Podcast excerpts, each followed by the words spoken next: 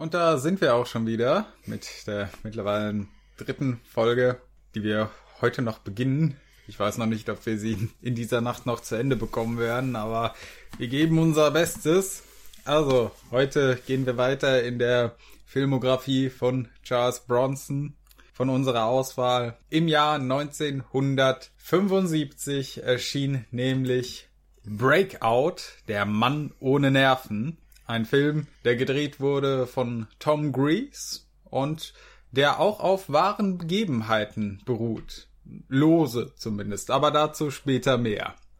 Und in diesem Film geht es darum, wir haben äh, die junge Dame Anne Wagner, die das Problem hat, ihr Mann äh, Jay Wagner sitzt in Mexiko im Gefängnis und dort sitzt er, weil er von äh, ihrem Vater Harris Wagner reingelegt wurde bei na, einem missglückten äh, Deal mit der Regierung von Guatemala, glaube ich, war es.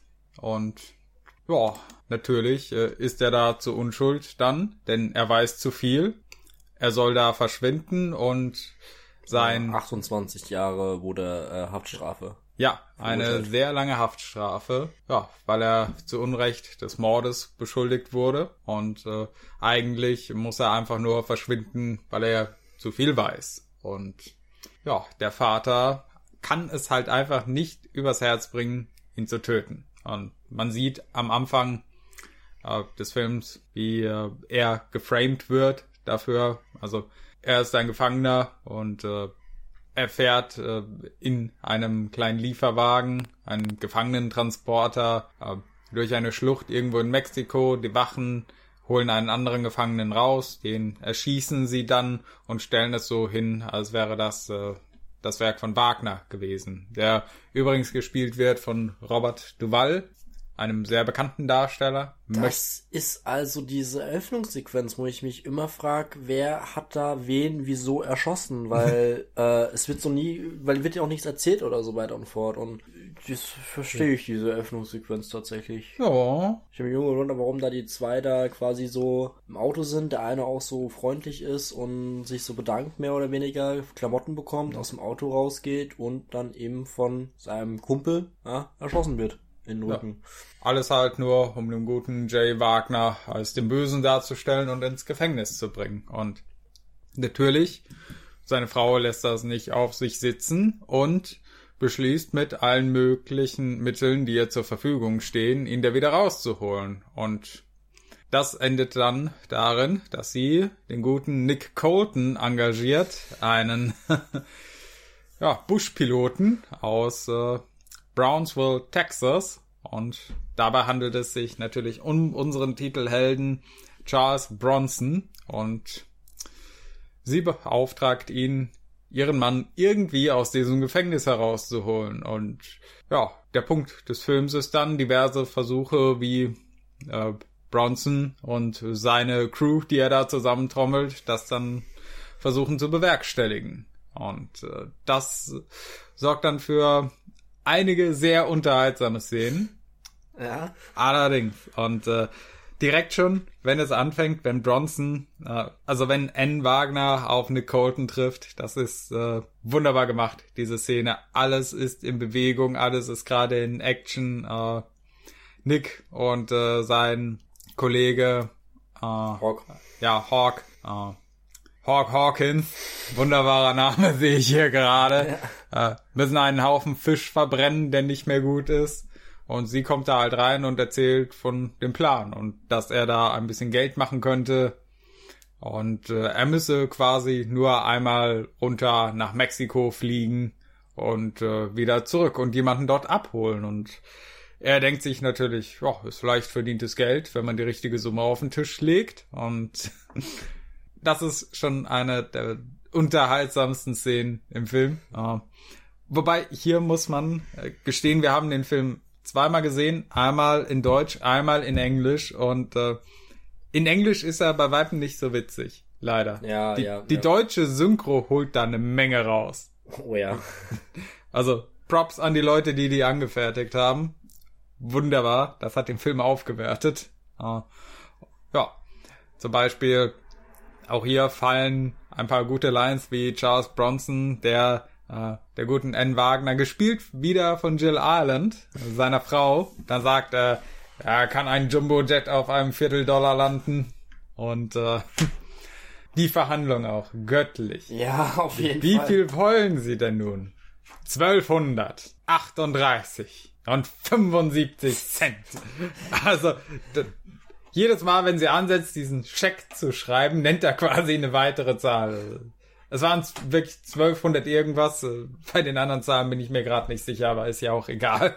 Ich glaube 1278 und 37 Cent oder sowas. Es war eine sehr krumme Centanzahl. Es war nicht 75 Cent, sondern nochmal irgendwie nochmal krummer. Ja, Also wirklich, ne, ne, andere sagen, hat 1200 glatt, dann passt das, aber er sagt nochmal, nee, ich hätte gern 1200 irgendwas und 35, 75 Cent, 73 Cent, irgendwie sowas war es einfach nochmal wirklich. So, nochmal ein Centbetrag nochmal hinten dran gesetzt und jetzt wieder wie bei äh, das Gesetz bin ich einfach mal so eine ganz krumme Zahl als, als Geld quasi gefordert. Das war aber sehr unterhaltsam. Ja, und äh, dann natürlich die Frage, ist er denn überhaupt in der Lage? Kann er das denn machen? Ist er dafür talentiert genug, diesen Job durchzuziehen? Und vor allem, nachdem sie das Flugzeug dann sieht, das noch nicht ja, welches komplett... Flugzeug äh, er denn hatte und dann hat er gesagt, ja, ich zeig dir das Flugzeug und zeigt so zwei Hälfte von dem Flugzeug und einen ausgebauten Motor. Ja. Da ist es. Ja, und das muss morgen früh fertig sein und er sagt einfach nur, Schätzchen, ich bin der weltbeste Zusammennagler. Das kriegen wir bis morgen hin. Ein Satz, der leider nicht im englischen Original so gesagt wurde. Aber wir haben dadurch gelernt, Charles Bronson ist äh, der weltbeste Zusammennagler. Es ist Ja. großartig, einfach nur wie er da steht vor ihr mit seinem äh, dreckigen Cowboy-Hut da wieder äh, so ein komisches, verwaschenes, dreckiges Gelb. Oh. Ja, Indem er auch immer diesen einen Scheck versteckt. Nee, den Check hat er in meiner Hosentasche. Ah, der hat nämlich so einen äh, 500-Dollar-Check, der äh, von so einem Trickbetrüger ausgestellt wird, der quasi nicht gedeckt ist. Äh, den Und den er immer wieder versucht an den Mann zu bringen bei Leuten. Und ähm, Ja, dann fliegen sie zunächst einmal nach Mexiko und Bronson stellt dann fest, scheiße, das ist ein Gefängnisausbruch, den ich hier durchziehen soll und der Ehemann, der gute Jay, versucht zu fliehen, während die Gefangenentruppe auf dem Feld draußen arbeitet. Aber natürlich bekommen die Wärter das mit und schießen dann auf das Flugzeug, weswegen Bronson kurz bevor Jay den Flieger erreichen kann, wieder umdreht und davonfliegt. Was die gute Anne natürlich sehr aufregt. ja, zu Recht. Ja, weitere Versuche dann, die auch immer wieder neu verhandelt werden, beinhalten zum Beispiel, dass äh, Hawk sich als Frau ausgibt und zu Jay in die Zelle schleicht, um ihm rauszuhelfen, was leider entdeckt wird und äh, da am Ende das Hawk verprügelt wird. Am Anfang wollte er auch eigentlich äh, vom örtlichen Sheriff die Frau anwerben. Auch eine herrlich absurd unterhaltsame Die, Szene. die sind zwar irgendwie befreundet, aber der Sheriff hat ein Problem mit äh, eben äh, Colton und aber seine Frau sagt halt anfänglich so, ja, ist doch leicht verdientes Geld, es sind 500 Dollar, die wir da bekommen und dann äh, Ich meine, stellt euch mal vor, ihr seid Sheriff von einer Kleinstadt und dann kommt ein Kerl an, den er kennt und sagt, hey, ich muss mir mal deine Frau ausleihen für das Wochenende. Wir gehen runter nach Mexiko. Sie kann sich da ein paar hundert Dollar verdienen. indem sie als Prostituierte in ein Gefängnis reingeht. ja. Herrlich. Und die Frau springt auch noch darauf an. Ja. Also, die ist ganz wild darauf, mit ihm nach Mexiko zu gehen. Aber der Mann sagt, nee, die Frau geht nicht mit. Und dann sagt dann auch die Frau, ja, okay, ich gehe nicht mit, du hast meinen Mann gehört quasi.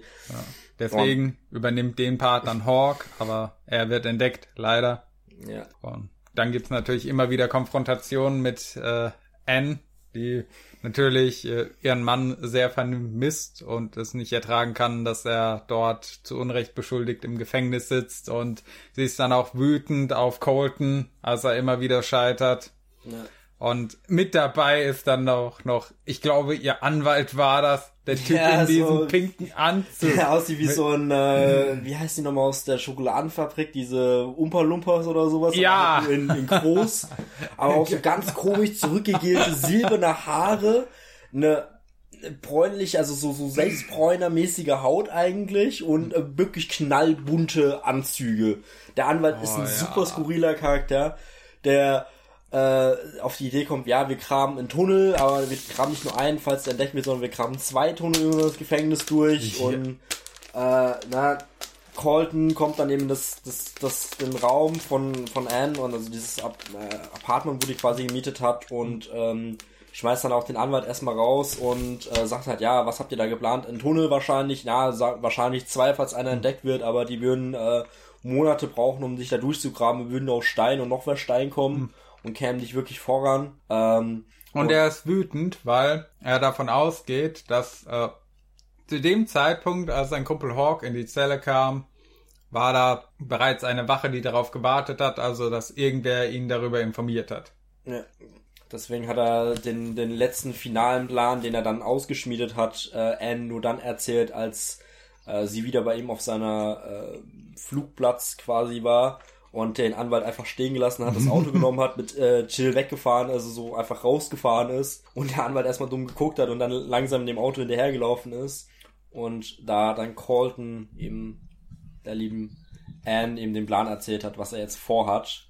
Ja. Möchtest du den finalen Plan erläutern? Ja, denn Colton hat den Plan gefasst, dass er das Fliegen lernt mit einem Helikopter, dass sie diesen Helikopter dann natürlich äh, lackieren in den Farben des Helikopters, den der Generalstaatsanwalt von Mexiko gerne fliegt und damit in diesem Gefängnis landen, was ihnen dann einen gewissen Zeitraum gibt, in dem eben äh, Jay dann in den Helikopter steigen und sie abhauen können.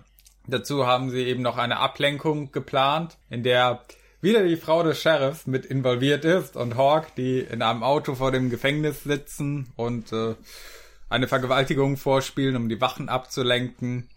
Das Problem ist dann aber erstmal, äh, Bronson schafft es nicht ganz, das Helikopterfliegen so schnell zu lernen, weswegen sie dann den einen, äh, ja, den Lehrer für Helikopterflüge dann äh, ja, quasi überreden mitzumachen ja. und äh, sie sagen ihm aber nicht, dass es um einen Gefängnisausbruch geht, weswegen der kurz vor knapp wieder abspringt und Bronson dann doch selbst fliegen muss. Ja. Es ist herrlich dieser Film. Ja. Natürlich gelingt es am Ende und in spektakulärer Art und Weise, denn der Anwalt und ja, der will ja nicht, dass der gute Jay dann am Ende rauskommt und wieder Fuß auf amerikanischem Boden setzt, aber äh, er versucht dann Jay, als sie es geschafft haben, ihn zurück nach Amerika zu holen, äh, wieder zu entführen. Oder war das der Anwalt? Oder war das eine andere Figur? Ich bin ich weiß es nicht mehr. Auf jeden Fall waren die bei der äh, beim Zoll quasi, ja. weil Colton ange äh, angehalten wurde, so erklären, warum er über Mexiko, also aus Mexiko geflogen ist. Äh, Verdacht halt auf Schmuggel und der sagt einfach, na, wir sind quasi äh, nur einmal rübergeflogen, man kann ja ein paar Sachen ne, da drüben machen, aber hier nicht so. Mhm. Zwinker, Zwinker. Mhm. Er hat einfach nur ein bisschen Spaß da unten haben wollen und genau. Dann aber tatsächlich gibt es dann am Ende die ersehnte Zusammentreffen zwischen Jay und Anne. Ja. Glaube ich wieder. Und der Killer, der auf Jay angesetzt wurde, wird von Bronson verprügelt und von einem annähernden Flugzeug in Fetzen gerissen vom Propeller. Aber wirklich Ein so. wunderbares Happy End also. Ja. Auch wieder mit einem Freeze-Frame, wie die ganze Truppe dann langsam in der Dunkelheit verschwindet. Ja. Und meine Güte, war dieser Film unterhaltsam. Oh ja. Wo fängt man da am besten einfach nur mal an? Allein einfach wie Colton da auftaucht als dieser verpeilte, bisschen überhebliche, von sich selbst überzeugende, ja, miese Typ, der da einfach kommt, so, ja, schätze dir, ich kann auf einen Viertel-Dollar mit einem Jumbo-Jet landen. Und ich bin, ich der, bin der weltbeste Zusammenhagler. äh, das war, das war herrlich und dann wie er da ähm, in einer schmeidigen Armbewegung, wenn er so quasi seine ja, Schultern, die Schultern lockert und dann diesen Motorblock Motor dann einfach äh, nach vorne schiebt zum Flugzeug und das Flugzeug tatsächlich zusammennagelt in einer Nacht. Mhm. Äh, das ist einfach großartig und ich find's genial, wie er immer wieder versucht, diesen 500-Dollar-Scheck, der quasi nicht gedeckt ist, jedem auch nur irgendwie ansatzweise anzudrehen. Hawk ständig um irgendwelches Geld äh, Bescheid sagt, ja, wir kriegen 1000 Dollar, kriegt aber eigentlich 3, äh, 2000 Dollar oder sowas.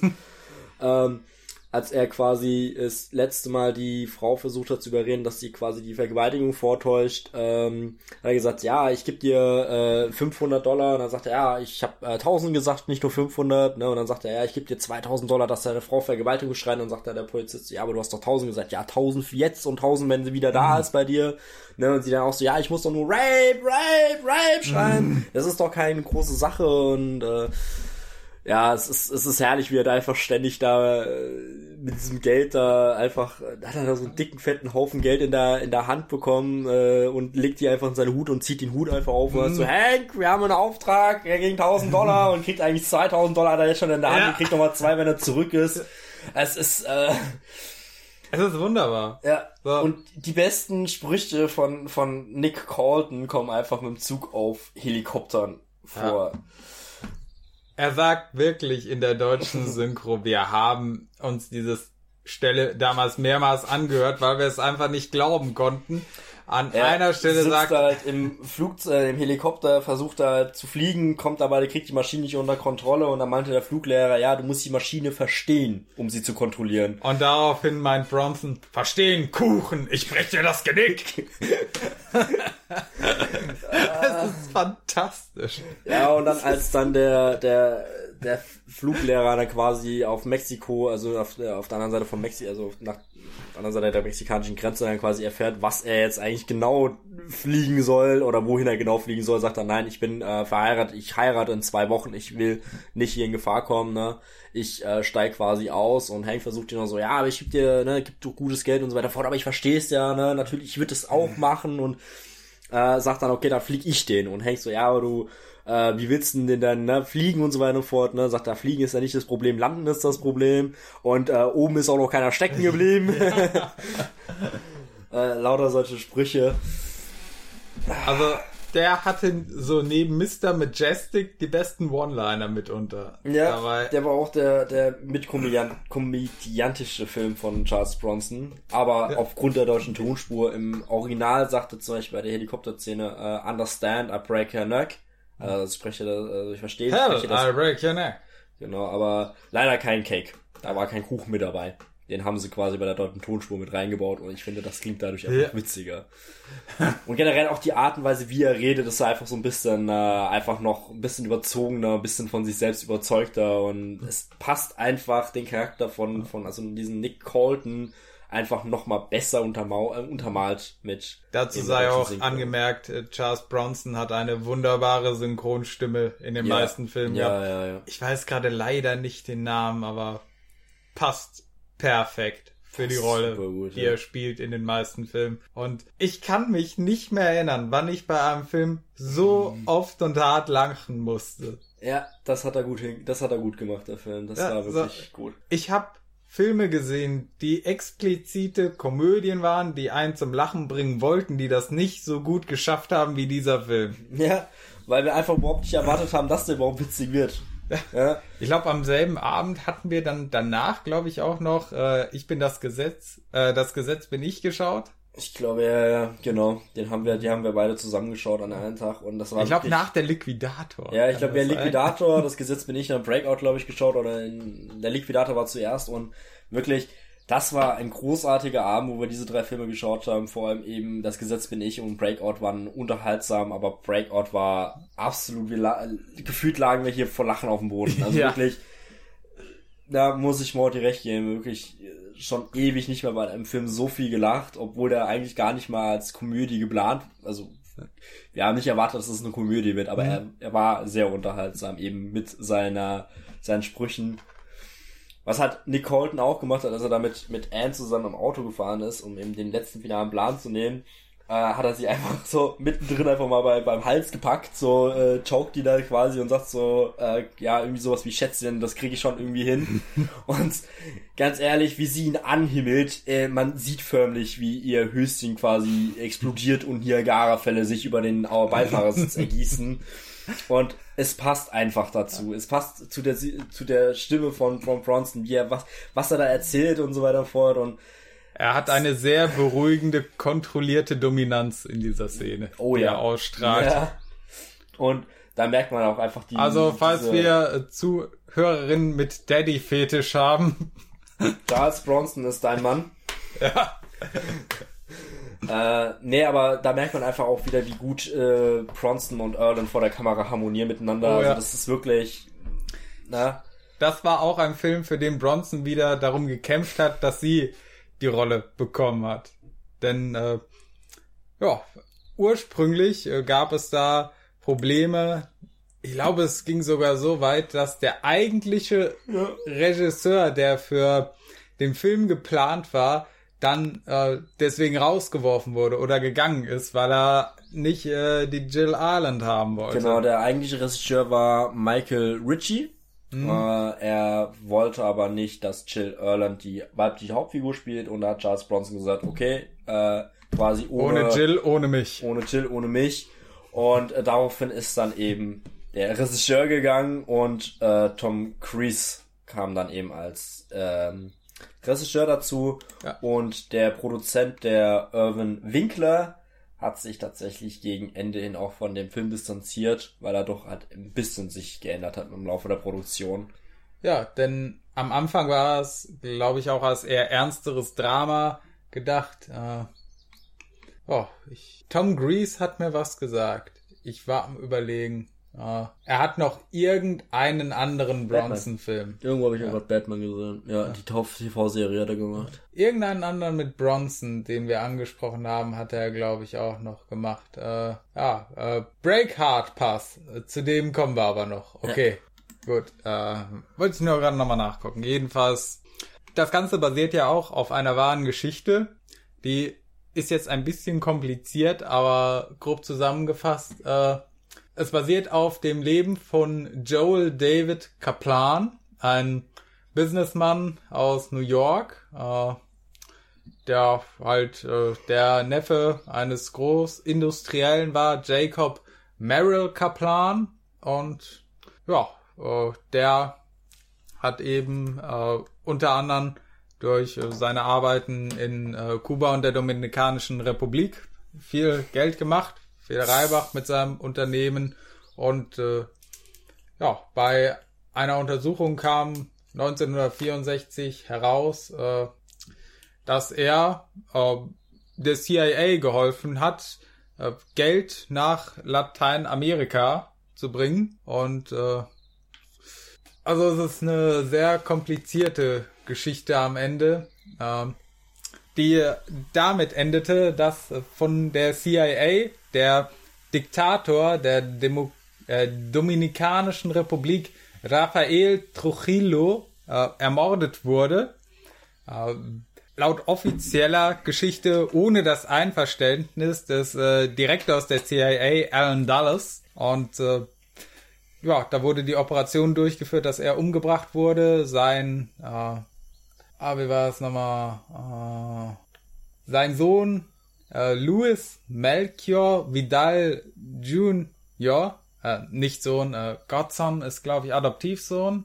Oder Patensohn. Ja, Patensohn. Der Äh, Godfather ist der Pate. stimmt. Ja, äh, Komm mal war ich gerade ein bisschen zu sprechen. Gerne. Jedenfalls, äh, der wurde tot aufgefunden, dann im Rahmen äh, dieses Umsturzes hin zu einem demokratischeren, zu einer demokratischeren äh, Dominikanischen Republik. Und für diesen Mord wurde dann Joel David Kaplan eben Anfang der 60er Jahre, äh, 1962, dann in Mexico City verurteilt und unschuldig eingesperrt. Und dann wurde er eben auf diese spektakuläre Art mit dem Helikopter dann wieder befreit und nach Amerika gebracht. Es gab dann Untersuchungen, die festgestellt haben, ja, dass er, äh, also der äh, Anwalt von Kaplan hat dann gesagt, ja, er war ein Agent der CIA, den man dann offenbar äh, hat fallen lassen und er wurde aber nie wieder ausgeliefert nach äh, die Dominikanische Republik Ja, äh, oder? oder Mexiko. Da wurde ja Ähm, Mexiko ins Gefängnis gesteckt. Stimmt. Warum auch immer. Komplizierte Geschichte, aber ja. Äh, Das, der Film basiert lose auf dem Buch äh, das, The 10-Second Jailbreak, The Helicopter Escape of Joel David Kaplan. Äh, geschrieben von, wo stand denn der Name hier gerade? Äh, ah, der muss doch hier irgendwo oben dabei gewesen sein. Oder, ach Gott. von Elliot Asinov, Warren Hinkle und William W. Turner. Von drei Leuten dieses Buch geschrieben, ja. William Turner, dabei, das war doch hier der, der Piratensohn, oder? ja, genau der. Der und kein anderer ist das damals gewesen. Jedenfalls die ganze, also dieses große politische Drumherum wurde halt komplett aus dem Film rausgelassen. Man hat sich quasi nur darauf versteift, hier dieser eine Kerl wurde da fälschlich des Mordes beschuldigt und äh, dann in Mexiko inhaftiert für so lange und muss dann eben gerettet werden. Und ich habe das Buch jetzt nicht gelesen, demnach kann ich da keine genauere Analyse abgeben, aber um, ja. Wo halt ein großer Unterschied ist, ähm, diese ähm, Sache mit dem mit dem äh, Pärchen. Hat der echte Nick Colton wirklich gesagt, dass er der weltbeste Zusammennagler ist? Das wissen wir nicht, ähm, aber ich behaupte einfach mal, ähm, da Charles Bronson der weltbeste Zusammennagler ist und äh, Colton nur von Charles Bronson quasi, ne, Colton spielt Charles Bronson mehr oder weniger, ne? Ja, es kann das natürlich nicht sein, ja, aber ähm, diese Stelle zum Beispiel mit der äh, mit dem Paar vor dem vor dem Gefängnis, was da diese Vergewaltigung vor vortäuscht, die gab es nicht und mhm. es gab am Ende keine krasse Verfolgungsjagd zwischen ja. den Zweien am Auto und der äh, quasi Armee von diesem Gefängnis. Es wurde auch nicht auf sie geschossen. Äh, der Zellengenosse von ja, im Film, ja, Jay Wagner, der ja, mitflüchten will, aber dann aus dem Helikopter stürzt. Äh, der hat es im echten Leben geschafft, auch mit rauszukommen, wurde dann nach äh, Guatemala gebracht. Er war ein Revolutionär, der dort eingesperrt war. Und ja, also sehr faszinierende Geschichte. Ja, sehr unterhaltsamer Film auf Deutsch und ähm ja, also Empfehlung geht wirklich bedingungslos raus. Es ist wie auf dem Cover der Blu-ray hier hinten drauf steht, Charles Bronson in einem der außergewöhnlichsten Abenteuerfilme aller Zeiten. Ja. Das war's. Ähm, einmal die Hauptfiguren, die dreien. Also wir haben ja einmal Charles Bronson und Jill Erland. Ja, die beiden sieht man sehr oft zusammen. 17 Mal haben die ja, glaube ich, zusammen gedreht. Und mhm. der Schauspieler von Jay Wagner, Robert Duval, Duval. ist äh, mir äh, zumindest bekannt als äh, der Consigliere, Consigliere von äh, Vito Corleone aus mhm. Der Pate, dem Godfather, ja, äh, wo er quasi der Anwalt der Familie ist und eben auch in den weiteren Pate-Filmen spielt er mit. Also Pate 2 war er mit dabei. Ich mhm. glaube, beim dritten war ich mir gerade nicht mehr sicher. Aber ich habe äh, mal überlegt, irgendwie kommt er mir bekannt vor, aber irgendwie, ich habe nicht großartig danach geschaut und habe ich gerade gesagt, so, ach, geh mal kurz auf den Schauspieler, vielleicht kennt man den ja irgendwo her, wer kam mir so bekannt vor und dann ich ach, stimmt, das war ja der Consigliere. Mhm. Consigliere. Ähm, ja, das waren drei doch recht bekannte Schauspieler so zu dem Zeitpunkt, also auch top besetzt. Ja. Randy Quaid, der Hawk Hawkins gespielt hat, äh, auch ein größerer Name, soweit ich weiß. Äh, ja, und was man vor allem noch anmerken sollte, viele denken ja, der weiße Hai wäre der erste Blockbuster gewesen, der einen White Release bekommen hat in so vielen Kinos, aber tatsächlich war Breakout der erste, der in über 1000 Kinos in Amerika gleichzeitig anlief. Er hat zwar bei weitem nicht so viel Geld gemacht wie der weiße Hai, aber äh, theoretisch gesehen von äh, der Masse an Kinos, in denen er gezeigt wurde, war Breakout der erste Blockbuster. Und hat auch in knapp zwei Wochen seine äh, Produktionskosten wieder eingespielt gehabt. Ja. Also dementsprechend auch sehr erfolgreich. Ähm, Na gut, Blockbuster, halt, ja, in dem Sinne, das Wort stammt ja von den äh, Bomben aus dem Zweiten Weltkrieg ab, die ganze Blöcke zerstört haben, also Häuserblöcke. Das, der erste Film, wo man gesagt hat, das war ein Blockbuster, war doch eigentlich aber eher Star Wars 4 wo die Leute wirklich so lange angestanden haben, dass sie um Häuserblocks rumgestanden haben, um in dieses Kino zu kommen. Das gab's auch schon bei der Weiße Hai. Schon bei Weiße Hai. Mir, mir war so, als ob irgendwie Star Wars so der, äh, klar, der erste große Run auf die Kinos war halt mit Jaws, der Weiße hm. Hai. Hm. Aber dass man bei Star Wars halt eben diese langen Schlangen hatten, die um diesen Häuserblock also quasi ewig lang angestanden haben, um in diese Kinos reinzukommen dass man da halt gesagt hat, ja gut, dann, dann nimmt man halt für diese Filme, die jetzt quasi so riesige Massen ins Kino locken, eben den Begriff Blockbuster, ja. weil die quasi halt diese Häuser äh, diesen Häuserblock quasi gesprengt haben, damit, mhm. dass sie in diese Kinos wollten und äh, vor allem eben Star Wars 4, also die, die Episode 4, der ich selber ja nur Krieg der Sterne, äh, lief ja gar nicht mal in so vielen Kinos anfänglich. Mhm. Da habe ich gedacht, ja, der Film interessiert ja keinen, Science Fiction ist sowieso so eine absolute Nische und wer will denn schon Space äh, äh, West äh, Opern haben und ja, die paar Kinos waren heillos überfordert mit der Masse an Menschen, die das wollten und dann hat man gesagt, okay, dann bringen wir den Film jetzt auch in allen anderen Kinos und daraus entstand dann eben dieses riesige Franchise, wie wir es heute kennen. Ähm, Jedenfalls Breakout war ja. dann der Pionier in diesem ersten Wide Release. Wir bringen das Ding jetzt in über 1000 Kinos rein. 1300 Kopien in 1000 Kinos angeblich. Mhm. Oh ja.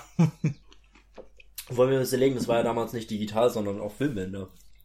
Ja. Da wurden ja 1300 Filmbänder dann äh, quasi äh, an die Kinos geschickt und alles. Das war ja eine riesige Masse an, äh, an, an Filmband, die da ja. produziert wurde, einfach auch für. Allein da das war hat sehr, einen Haufen Geld gekostet. Da waren. Sorry, da waren die Macher sehr optimistisch, was das angeht. Ja, aber wie viel der Film einspielen würde. In zwei Wochen äh, sein ganzes äh, Produktionskosten wieder reinzuholen, das ist eine gute Quote.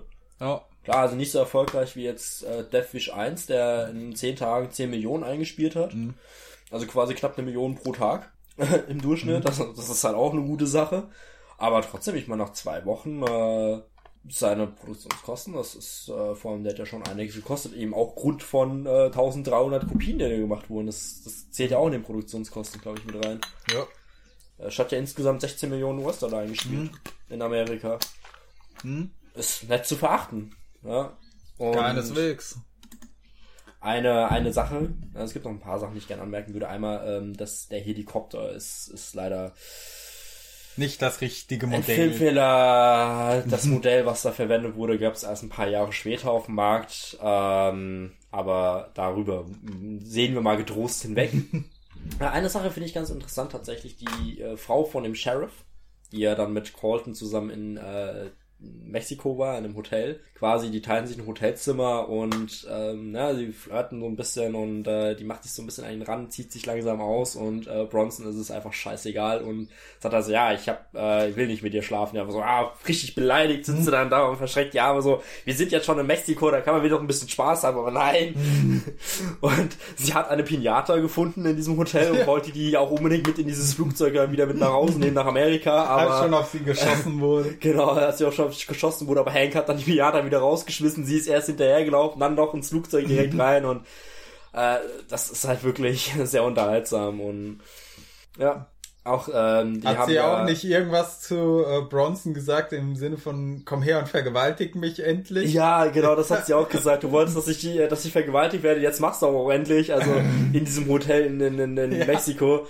Äh, und er war einfach so, nein, ich, äh, nein, ich vergewaltige dich jetzt nicht. Ähm, äh, auch äh, interessant ist, ähm, die Farbe von dem Helikopter haben sie ja quasi, die haben den ausgeliehen von der Flugschule, ja, und haben ihn dann komplett blau angesprayt und da meinte dann äh, Colton auch so, ja, das ist das falsche Blau und äh, Hawk so, ja, du hast mir das Blau gegeben, Blau ist doch Nicht blau. Colton, das war der Fluglehrer. Ja, aber der Fluglehrer hat sich dann aufgeregt, dass sie generell den, den Helikopter ja. angesprüht haben, weil gesagt, ja, was sagt da mein Chef dazu? Das stimmt, ja. ja er sagt, so ja, ist doch egal, sieht doch schön aus, ist doch eine schöne Farbe mhm. und ich kriegst auch Geld dafür, ich bezahlst ja auch und alles und wenn er, äh, wenn du den zurückgibst an deinen Chef, der wird äh, äh, keinen Kratzer drin haben, die quasi aussehen wie neu und es ist äh, ja wirklich cool, wie Colton da einfach jeden quasi übers Ohr hauen will mhm. und dann am Ende auch noch schafft wahrscheinlich. Äh, er hat das Geld ja bekommen. Es gab diese schöne Wiederzusammenführung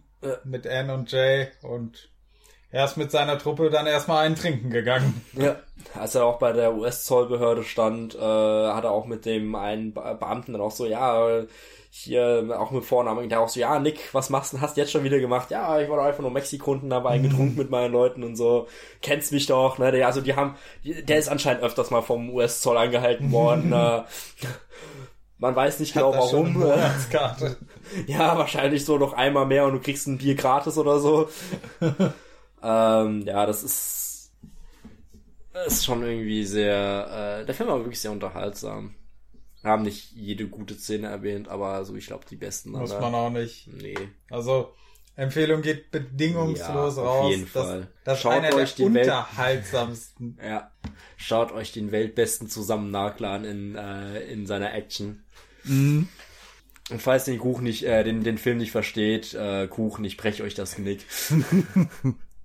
Der nächste Film, den wir vor uns haben, ist Der stahlharte Mann aus dem Jahr 1975 im Originaltitel Hard Times und es ist wieder dein Turn. Genau. Ich finde den Untertitel in Deutschen eigentlich ganz cool, den möchte ich gerade vorab schon mal direkt äh, erwähnen. New Orleans 1933, für, schon, äh, für schöne Worte konnte man sich nichts kaufen. Ein stahlharter Mann. Ähm, es geht in dem Film um äh, Can Ch- Chaney, Chaney, Chaney. Äh, heißt er. Er ist ein, ja, Tagelöhner, ein äh, arbeitsloser Bummler, der während der Weltwirtschaftskrise mithilfe eines Güterzugs nach Louisiana kommt. Wie man das früher halt gemacht hat. Einfach auf den nächsten Zug aufgesprungen. Damals gab es noch keine so großen Sicherheitsvorkehrungen gegen sowas. fährt in die nächste Stadt und versucht da halt sein Glück und ähm, geht da zu einem ähm, organisierten Schaukampf. Ja. Und äh, als der Kampf vorbei ist, ähm, der Herausforderer von äh, Speed gewinnt und ähm, geht da zu Speed, Speedy, wie er äh, auch immer ganz gerne genannt wird, der gerade ein bisschen Geld verloren hat und gesagt hat, okay, ähm, organisiere mir einen Kampf, ich setze ein paar Dollar auf mich selbst und ähm, er gewinnt mit einem einzigen Schlag. Ja. er holt, ja, der Gegner kommt an Tänzen so ein bisschen um Bronson rum, setzt ein, zwei Schläge. Äh, Cheney, äh, also Bronson, äh, ne, also Bronson Peter Cheney, äh, holt einmal aus und der Gegner liegt auf dem Boden. Ja, und Speedy erkennt Qualitäten in äh, äh, Cheney und bietet sich daraufhin als Manager an. Und zusammen gehen sie nach äh, New Orleans, äh, versuchen da weiter ihr Glück und kämpfen da mit lokalen äh, Kämpfern, mit geringen Gewinnaussichten zwar nur, aber äh, ja, äh, für Jenny langt's, der will einfach nur ein bisschen Geld verdienen und hat auch äh, zu Jenny gesagt, hier, ich verdiene nur ein bisschen Geld und zieh dann weiter. Ja? Also er bleibt hier nicht für länger. Mietet einen billigen Schlafraum, ja, so ein ganz schäbiges äh, Apartment, was quasi einfach nur eine kleine Lampe von der Decke hat und ein Bett, das war's. Also so ein Klappergestell. Ja. Und ähm, da macht er in einem Diner beim Abendessen äh, Bekanntschaft mit der Lucy Simpson, äh, einer einsamen Frau, deren Mann im Gefängnis ist. Und die beiden beginnen ein Verhältnis miteinander. Die liebe Lucy Simpson wird gespielt von Jill Erland. Und der Speedy wird gespielt von James Coburn, der auch mit Bronson zusammen bei Die glorreichen Sieben und Gesprengte Ketten zusammenspielt, die wir nicht auf unserer Liste hatten bisher. Kommen Aber auch noch irgendwann noch, mal. Genau. Ähm, auf jeden Fall, die fangen dann halt an, ähm, bisschen das ernsthafter zu machen, Speedy und äh, Cheney und äh, kämpfen sich so ein bisschen hoch, äh, sind einmal auch auf dem, äh, da organisiert halt äh, Speedy seinen alten äh, Kollegen, ein Cutman, der opiumsüchtige Poe, der ähm, äh, Ach ja, das war eine herrliche Szene, als sie da, ich glaube, auf dem Friedhof waren und sich zum ersten Mal getroffen haben und er ihn untersucht hatte. Er war auch wunderbar als Charakter. Ja, genau. Äh, Poe wird gespielt von äh, Strasser Martin, falls es euch interessiert. Und genau, ähm, sie äh, wollen halt quasi den örtlichen ähm, Big Player, ja, den Geschäftsmann äh, Candle außen äh, quasi besiegen, der quasi ungeschlagen ist, aber ähm, der sagt halt, okay, wenn du gegen mich kämpfen willst, brauchst du mindestens mal 3000 Euro, äh, Dollar äh, Startkapital, ohne fange ich gar nicht erst an. Ja, was machst du? Ich schaue nur gerade mal nach, woher ich den Namen äh, Strother Martin kenne. Ähm, ja, ich kenne ihn aus der Marshall, den Film mit äh, John Wayne. Aus, äh, wo war The Wild Bunch? Hatte ich nie, noch mit ihm gesehen. Ein Und Mann äh, räumt auf. ja, ein Mann räumt auf, zu dem wir irgendwann später noch kommen. Wahrscheinlich erst im nächsten Teil, weil wir das hier ja aufspalten. Und sorry, ich wollte dich jetzt nicht ablenken. ähm, äh, da holt sich äh, Speedy eben äh, Geld von der örtlichen Mafia. Äh, mit dem Geld gehen sie dann quasi aufs Land raus, fordern also die, die, die Landeier quasi raus zu einem Kampf und da besiegt eben Cheney in einem ausgewogenen, anfänglich ausgewogenen Kampf, aber Janie hat nicht große Probleme, den dortigen unbesiegten Champion auf die Bretter zu legen, mehr oder weniger. Also gekämpft wird das war ja bei quasi so einer Veranstaltung, einer Feier irgendwo an einem See Mhm. in der Nähe. Die Leute haben sich da getroffen, die typischen Gangster halt in ihren Anzügen. Ja, die Gentlemen auch so ein bisschen, äh, so das war ja so ein Gentleman-Sport eigentlich, so dieses äh, Boxen halt nur mit bloßen Fäusten, äh, Oberkörper frei, man tänzelt so ein bisschen so der, ja, man kennt die so aus den, den 20er, 30er Jahren, so die, die, die Figuren. Und äh, ja, da kämpfen die sich halt hoch und die Leute erkennen in Cheney tatsächlich auch viel Potenzial. Also eben gerade den, den unbesiegten Champion von diesem Ortschaft, hat er dann auch äh, auf die Bretter gelegt, in dem Fall auf eine Wiese. Und ähm, ja, Am Anfang auch diesen großen Kerl bei äh, dem Kampf auf äh, dem, dem Boot oder an den Docks irgendwo war das ja. genau. Das Oder hatten die da schon Nee, gekämpft? das Ich war der. Nein, äh, da- das da war der Kämpfer von ähm, Kendall. Ja, da hatten sie dem- Schaukämpfe Genau. sich betrachtet. Genau, da haben sie sich quasi, da hat Speedy gesagt, hier, wir wollen gegen den, äh, ja, es sagt diesen Geschäftsmann Küken Candle, äh, der halt so ein bisschen so der Jungspund, der so ein bisschen auf Big Player macht, auch so dicken Wollkragen gehabt, äh, also Fellkragen gehabt und so weiter fort, der so ein bisschen da so auf großen Typ macht und da war, hat Speedy den halt quasi gesagt, hier, ich möchte gegen, also mein Kämpfer, mein Champion will gegen deinen Champion kämpfen. Wir fordern dich quasi raus und da hat er gesagt, ja, hier 3000 Dollar im Voraus setzen oder wir kommen nicht ins Geschäft. Und dann musste er eben das Geld auftreiben und leitet sich halt bei der Mafia. Leitet sich bei der Mafia, nur Speedy ist halt so einer dieser äh, Leute, der äh, spielt Lässt immer sich gerne, gerne mal Zeit mit dem Rückzahlen. ja, spielt gerne mit den Großen mit, aber verliert halt auch sehr oft und hat halt eben immer wieder das Problem, dass das nicht zurückzahlen kann. Die haben diese 3000 Dollar tatsächlich äh, mit einem guten Gewinn ähm, bekommen in dem Kampf auf diesem Land und äh, die feiern dann, also Janie Speedy und Poe feiern dann zusammen mit ihren Freundinnen im Juke Joint. Und äh, Speedy ist so einer, der setzt halt alles gerne beim Glücksspiel und ver verliert alles beim Würfelspiel. Tatsächlich, sie haben das Geld ja nicht gleich bekommen, sie mussten es sich holen. weil, weil die anderen waren schlechte Verlierer und haben das Ja, Geld nicht Stimmt, rausgerückt. das war, und äh, war ja auch noch, da mussten die dann erstmal später wieder... am Tag haben sie dann irgendwo in so einer so, so einem kleinen Lokal an der Straße noch gefeiert und dann taucht da natürlich Bronson auf mit äh, diesmal einer Knarre. Ja. Ja. Und sie bekommen dann ihr Geld, weil ähm, man will nicht mit Leuten Geschäften machen, die ihre Schulden nicht Ja. bezahlen. Während Speedy halt leider dann seinen Gewinn, den er dann halt hatte, oder, äh, verspielt hat und damit die Ja. Mhm. Mafia nicht bezahlen konnte, die gar nicht gerne äh, zimperlich ist, vor allem weil Speedy öfters anscheinend mal Schulden bei denen hatte Mhm. und bei anderen Leuten noch Schulden hat und alles und ja. Dann ähm, schlagen sie ihm mal das Auto klein. ja, dann gibt's halt leider das Problem, dass äh, eben das Problem ist, dass halt Speedy quasi äh, seine Schulden begleichen muss, aber Janie weigert sich halt für ihn einzuspringen und da gibt's halt dann eben den großen Streit, dass er und Speedy sich halt auseinander, äh, also sich erstmal trennen und äh, Lucy verlässt auch eben äh, Jenny in dem Moment dann auch wegen emotionaler Distanz und mangelndem Enge Engagement in der Beziehung. Ja, Janie hat zwar sein bisschen Geld bekommen, aber äh, wird eigentlich gern weiterziehen, aber da kommt dann leider das Problem, dass äh, Speedy von diesem ähm, Gandalf quasi ähm, äh, ja als Geisel gehalten wird oder wird quasi halt äh, ne, entführt, dass er halt seine Schulden bezahlen muss und dass halt äh, Janie quasi dann diesen Kampf machen muss, um halt eben seinen Freund daraus zu holen. Und äh, Paul erzählt es dem und ja, wenn es zu keinem Kampf kommt, wird Speedy wegen seinen Schulden getötet und Also kommt es zu einem Kampf.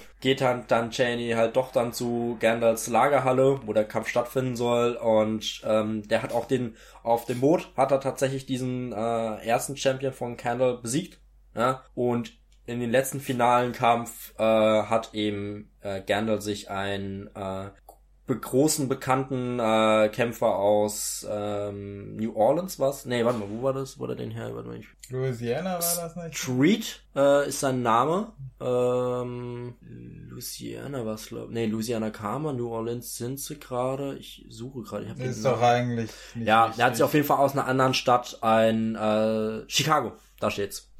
Äh, den Top-Straßenkämpfer geholt. Das ist so ein ganz schmaler, dünner eigentlich, in so einem Anzug, der sehr äh, reserviert eben mit dabei ist und sich halt eben auch im Jenny erstmal begutachtet. Und zwischen den beiden kommt es dann eben zum letzten finalen Kampf ähm, wo Janie erstmal Probleme hatte, weil er einen sehr harten Gegner vor sich hat. Eben Street war überraschenderweise doch besser als die anderen. Und mhm. äh, aber Janie gewinnt am Ende die Oberhand und besiegt äh, Street in einem sehr zermürbenden Kampf wo beide am Ende sehr fertig sind, aber äh, Jenny gewinnt. Äh, Speed Leben wird, äh, Speedys Leben wird dadurch verschont und ähm, Janie sagt halt, okay, meine Zeit ist jetzt gekommen, ich habe mein Geld bekommen, ich habe mehr bekommen, als ich erwartet habe, weil mhm. es geht da in dem letzten Kampf um halt sehr viel Geld, weil da ein großer mhm. Pot halt entstanden ist. Und äh, Speedy und Paul bekommen von ähm, Janie einen nicht kleinen Anteil des gewonnenen Geldes. Mhm. Aber er geht seine Wege und verschwindet in der Dunkelheit. Und Speedy. Hüpft auf den nächsten zu. Genau. Und Speedy meinte wirklich, äh, meinte dann, dass Cheney wirklich einmalig sei. Mhm. So einen findet man nie wieder, so einen guten Champion. Ja, das war im Großen und Ganzen dieser Plot.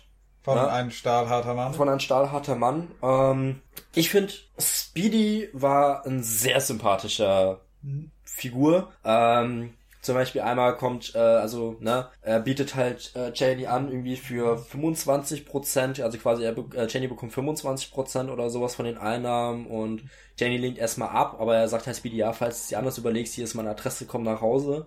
Und ähm, man sieht Speedy hier quasi zu Hause, er hat da sein, seine Anzughose an, aber nur so ein Unterhemdchen, also so, ja, äh, und als dann eben Cheney ankam, ist er natürlich hellauf begeistert und schwärmt auch vor seiner Frau davon und äh, hat erstmal so ein bisschen so, wie so ein bisschen, ja, mach mir jetzt erstmal einen Kaffee und dann sagt er, ja, hier meine wunderschöne Frau und alles und die sitzen dann äh, auf dem Balkon und äh, ich finde einfach diese Szene so großartig, wie sie da äh, Speedy halt eben dieser schlachsige, schmale Typ in seinem Unterhemdchen da auf diesem Balkon sitzt und so auf krassen äh, Geschäftsmann macht und dann mit ihm aushandelt, äh, mit Janie über die Gewinnrate von Janie. Und ich glaube, die einigen sich auf 40, 60 oder sowas, dass Janie ja, irgendwie 40 Prozent kriegt. Auf jeden Fall, Janie bekommt mehr als ursprünglich abgemacht. Ähm, ja, und Speed ist halt so dieser klassische Kleinganove, der gerne ein bisschen eigentlich äh, bei den Großen mitspielen will, leider nie viel Glück hatte und halt immer... Die sympathischere Version von Bobby Copers. Ja, genau, die, Bob, die, sympathische Figur und halt, aber auch alles immer wieder verspielt. Ja? Der, der, der hat immer, denkt immer, er hat ganz viel Glück, aber er gewinnt nur durch andere, ja, durch eben Janies Hilfe oder und so weiter und fort. Aber er selbst versetzt immer alles in den Sand und äh, mhm. kann sich aber auch irgendwie mal alles ein bisschen rausreden, ist immer so ein bisschen wortgewandter und schmeichelt den Großen dann immer so ums Maul rum und äh, ich finde, das, das hat er ja sehr, sehr gut gespielt in dem Film. Und ja, Poe, der, der, der opiumsüchtige, etwas kleinere, dickliche Mann, der da auch immer so ganz, äh, immer so ein paar coole Sprüche auf den Lippen hat. Also die drei sind eine sehr, sehr unterhaltsame Kombination. Ja? Auf jeden Fall. Und der Film war das Regiedebüt von Walter Hill der erste Film, äh, bei dem er Regie geführt hat. Er hat auch das Drehbuch geschrieben. Man kennt ihn für andere Werke wie The Warriors, The Driver, ähm, Red Heat mit Arnold Schwarzenegger. Hat äh, Produktion für die Alien-Reihe übernommen. Ja. Also er ist Produzent der ganzen Alien-Reihe. Auch Alien vs. Predator, äh, Prometheus. 2 und 3 äh, mitgeschrieben. Hm. Auch um, und eben 1 bis äh, ja, Prometheus, glaube ich, glaube, kann man dann, glaube ich, auch. Äh, ja, kann man. Hat er auch äh, produziert mit dem guten Ridley Scott. Ridley Scott, genau. Ähm, im Englischen heißt er Hard Times im Original und in Großbritannien, nur mal schon kurz vorab schon mal, wurde er vermarktet unter dem Namen The Street Fighter. Also der Straßenkämpfer. Genau, weil Hard Times ist der große bekannte Roman von äh, Charles Dickens. Ich glaube, Hard Times war ähm, der, der, fuck, wie hieß er denn jetzt nochmal, der ich weiß es nicht. Ich bin kein Experte für großbritannische Nicht Literatur. Der kleine, der kleine Junge da, der, der Dieb da. Oliver Twist? Oliver Twist war, glaube ich, im Original Hard Times. Okay. Ja. Weiß ich jetzt nicht, aber. Ja, ich, auf jeden Fall ein bekannter Roman halt von Charles Dickens und äh, um halt Verwechslungen vorzubeugen, hat man ihn halt unter The Street Fighter vermarktet in Großbritannien. Äh, um der Rest der Welt war es halt eben Hard Times oder im Deutschen halt eben der stahlharte Mann, also ein stahlharter Mann. Hm. Weil die deutschen äh, Vermarkter haben sich gedacht, ja, Charles Bronson ist einfach ein Mann und ja. Ein Mann räumt auf, ein Mann sieht räumt ein Mann Stahl, gut, ja, ja, ein, ein starker Mann, ein Mann wie Dynamit. Ein Mann ohne Gnade. Ja, das Der haben Mann wir, ohne Gnade. Das, solche Namen hatten wir oft das gehabt. Ja, und das, es ist ein bisschen wie mit äh, Django, nachdem der Film Erfolg hatte, hieß plötzlich jeder Western irgendwas mit Django und hier hieß halt jeder äh, Film mit ähm, Charles Bronson dann nach dem Erfolg von Ein Mann sieht rot irgendwas mit Ein Mann Punkt, Punkt, Punkt ja. und so weiter. Und die Hintergrundgeschichte ist auch interessant, denn Walter Hill, er ist sehr gut klargekommen mit Bronson, auch wenn er am Anfang ein paar Bedenken hatte, weil der da schon 52 war, als der Film gedreht wurde. Und als er ihn dann aber gesehen hatte, hat er gemerkt, ja, der ist immer noch, der sieht immer noch gut genug aus, dass man ihm die Rolle zutraut und der hat das auch gut geleistet. Ähm, Hill hat dann allerdings die Anmerkung gemacht, ja, oh, der könnte jeden am Set von uns wahrscheinlich in den Arsch treten, aber weil er Raucher ist, äh, hält er wahrscheinlich keine 30 bis 40 Sekunden lang durch. Deswegen hat wahrscheinlich auch der finale Kampf äh, über eine Woche gedauert zu drehen.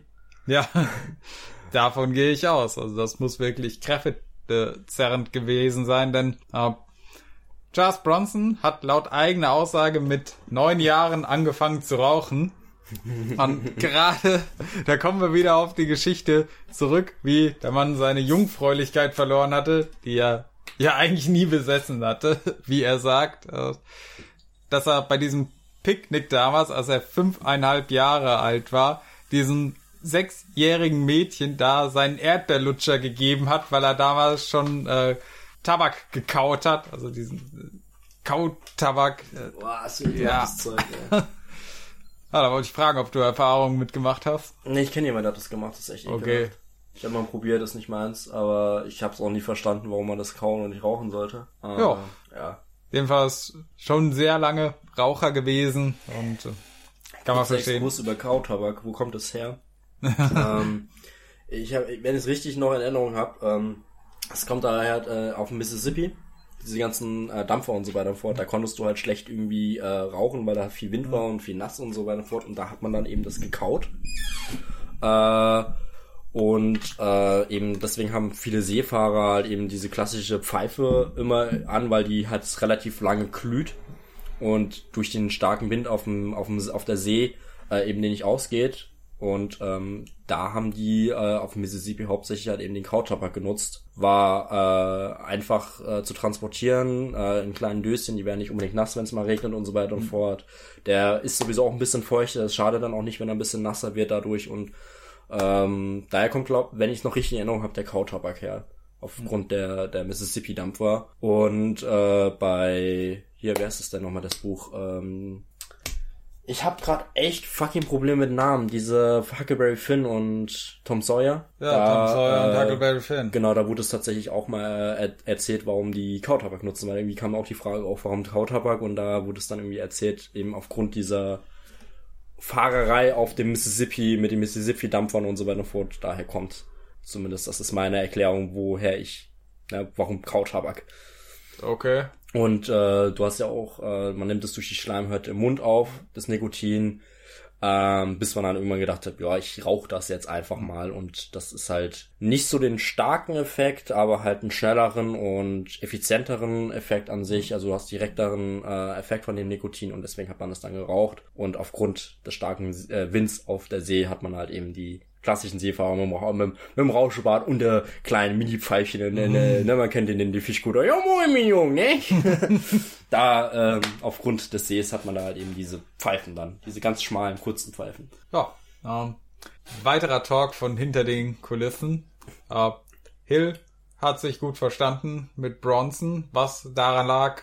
Bronson war nicht so der umgänglichste Mensch, also Viele konnten mit ihm nicht umgehen am Set, aber mit Hill hat er sich gut verstanden, denn Bronson hatte Respekt davor, dass er das Drehbuch geschrieben hatte und das hat ihm ja sehr gefallen, weswegen er sich dann auch für die Rolle beworben hat. Und auf der anderen Seite war dann James Coburn, äh, den alle gemocht haben, aber der sich mit Walter Hill nicht verstanden hat. Und was auch daher kam, dass äh, Coburn war angepisst, dass er nicht die Hauptrolle in dem Film hatte, sondern neben Bronson nur die zweite Geige spielen musste. Ja, aber trotzdem vor der Kamera, also äh, merkt man überhaupt die nicht vor der sehr Kamera. gut zusammen harmoniert die beiden. Ja. Also wirklich, die haben ein, ungleiches Paar, die die äh, unterschiedliche Motive haben. Klar, Speedy geht's halt ums Geld machen, während halt äh, Ca ähm, Janie. Janie einfach nur was verdienen will und weiterziehen will. Und ja, Charles Bronson hat das ja selbst in seinen etwas jüngeren Jahren tatsächlich gemacht als Tagelöhner und Boxer. Ja, Ist er durch die da wird Welt er gezogen, gute ja. Erfahrungen gehabt haben mit der Rolle. Und es ist auch schön, wie er wieder hier darum gekämpft hat, dass seine Frau Jill Island mitspielen darf. In dieser Nebenrolle, die er dort getroffen hat.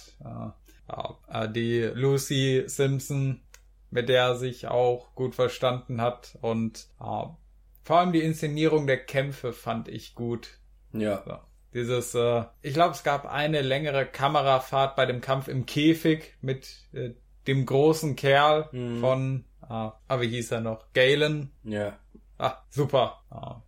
Und ich glaube, ich hatte auch mal lange danach gesucht, wer dieser äh, Kämpfer gewesen ist, mit dem äh, Bronson es da zu tun hat, weil das Gesicht ist mir so bekannt vorgekommen. Aber dann habe ich herausgefunden, nein, ich kenne den nirgendwoher. Ich habe keinen anderen Film von ihm gesehen oder mit ihm gesehen. ja.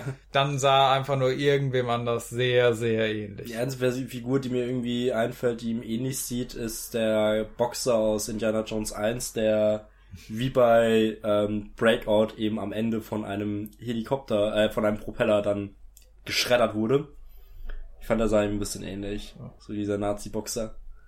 Ja, auch hat mir die Szenerie gefallen von New Orleans in den 20er, 30er Jahren, der Zeit der großen Depression. Ja.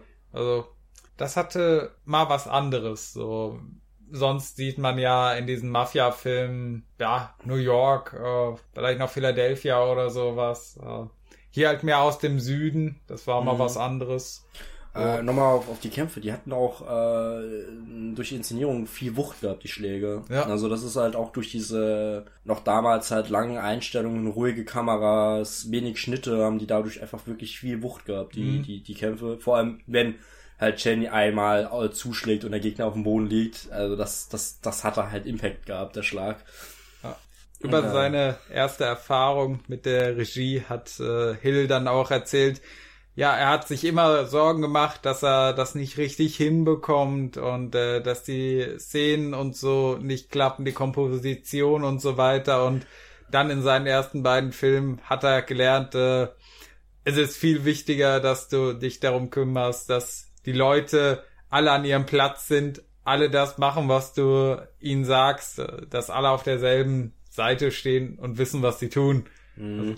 Dass du dich eher darum kümmerst, dass die Crew zusammenhält. Ne. Und das Ergebnis kann sich auf jeden Fall sehen lassen. Ja, ja, auf jeden Fall. Mir hat ein stahlharter Mann sehr gefallen. Ich war mir am Anfang nicht sicher. Das war einer von der Liste, an den ich eher geringere Erwartungen hatte, aber er hat mich sehr positiv überrascht. Ja, das war auch, also äh, Boxer, der ist nicht so mein äh, Go-To-Genre, aber ähm, ich fand halt ähm, eben gerade durch eben Speedy, diese Sympathieträger, hat mir den sehr, sehr gut gefallen und eben Bronson in seiner, äh, diesmal tatsächlich, ich glaube, einer der wenigen Filme, wo er sehr, sehr kurze Haare hat, also so der klassische Bürstenschnitt. Keinen ausgeprägten Schnauz, aber dafür halt trotzdem noch so ein Art Ja. zwei Tagebart Ja, äh, mal ein weil man ganz oft hat er eher diese etwas länglicheren, äh, Entschuldigung, und zotteligen Haare und so einen äh, schon ausgeprägten äh, Schna äh, Fu Manchu-Bart. Schumann-Schuh-Bart, ja, fast Schumann, Schumann, äh, Fu Manchu. Du kannst schon nicht mehr reden. Ey, ich bin saumüde. Ähm, Wir haben kurz vor 6 Uhr ja, morgens. wir sind jetzt seit zehn Stunden dabei, diesen Podcast aufzunehmen und haben knapp acht Stunden jetzt an Aufnahmenmaterial. Ja. Ich finde, wir haben eine gute Quote. Nee, Oh, aber der stahlharte Mann, der hat sich tatsächlich in mein Herz gekämpft. Hm. Ja, so wie sage ich schon mal. Und da geht eine dicke Empfehlung raus, falls ihr mal Charles Bronson sehen will, der einfach nicht, nicht, nicht, nicht schießt, nicht irgendwie mit dem Granatenwerfer um sich schmeißt, sondern einfach mal mit seinen Fäusten wirklich einfach mal die Scheiße aus den Gegnern rausprügelt, dann ist das genau euer Film. Ähm, und vor allem ist es wirklich der Film, wo er gefühlt am wenigsten redet. Mhm. Er, er steht einfach da mit seinen Chato. gestählerten, ja, Chato noch weniger, aber hier wirklich mit seinen gestählerten Muskeln immer noch und äh, na, haut da einfach nur äh, die Gegner nieder und macht sein Ding und zieht einfach weiter. Ja. Mhm. Hat auch irgendwann eine Katze adoptiert tatsächlich. Er hat irgendwann so eine, so eine, fällt mir gerade ein, der hat so eine, eine Katze mir auf der Straße gefunden und die hat er mit nach Hause genommen. So um die hat er sich Oh. so ein bisschen liebevoll gekümmert. Das ist die einzigste, das einzige Lebewesen, um das er sich halt gekümmert hat und auch recht liebevolle Art und Weise, weil selbst mit dieser ähm, Lucy war jetzt nicht gerade liebevoll, was er da so, äh, wie er mit ihr umgegangen ist, sondern eher so ein bisschen auch raubeinig, weil er so Hm. nicht unbedingt damit, ja, er ist kein geselliger Mann gewesen, also der Mhm. Cheney, so wie Bronson halt auch im echten Leben wahrscheinlich äh, teilweise und aber die Katze, die hat er, die hat er gemocht. Mhm. Und für die war er da. Das fand ich süß. Ja. Charles Bronson mit so einer kleinen süßen Babykatze auf dem Arm. Ja, also mir fällt nichts mehr dazu ein. Ich, Empfehlung auf jeden Fall gegeben. Ja. Ja, dann würde ich sagen, kommen wir dann zum nächsten Film. Genau. Nun, der nächste Film auf unserer Liste ist von 1976, Nevada Pass oder im Original Breakheart Pass. Ein weiterer Film von Tom Grease, der auch schon Breakout gedreht hat. Und wie man vielleicht am Namen erkennen kann, wieder mal ein Western-Film.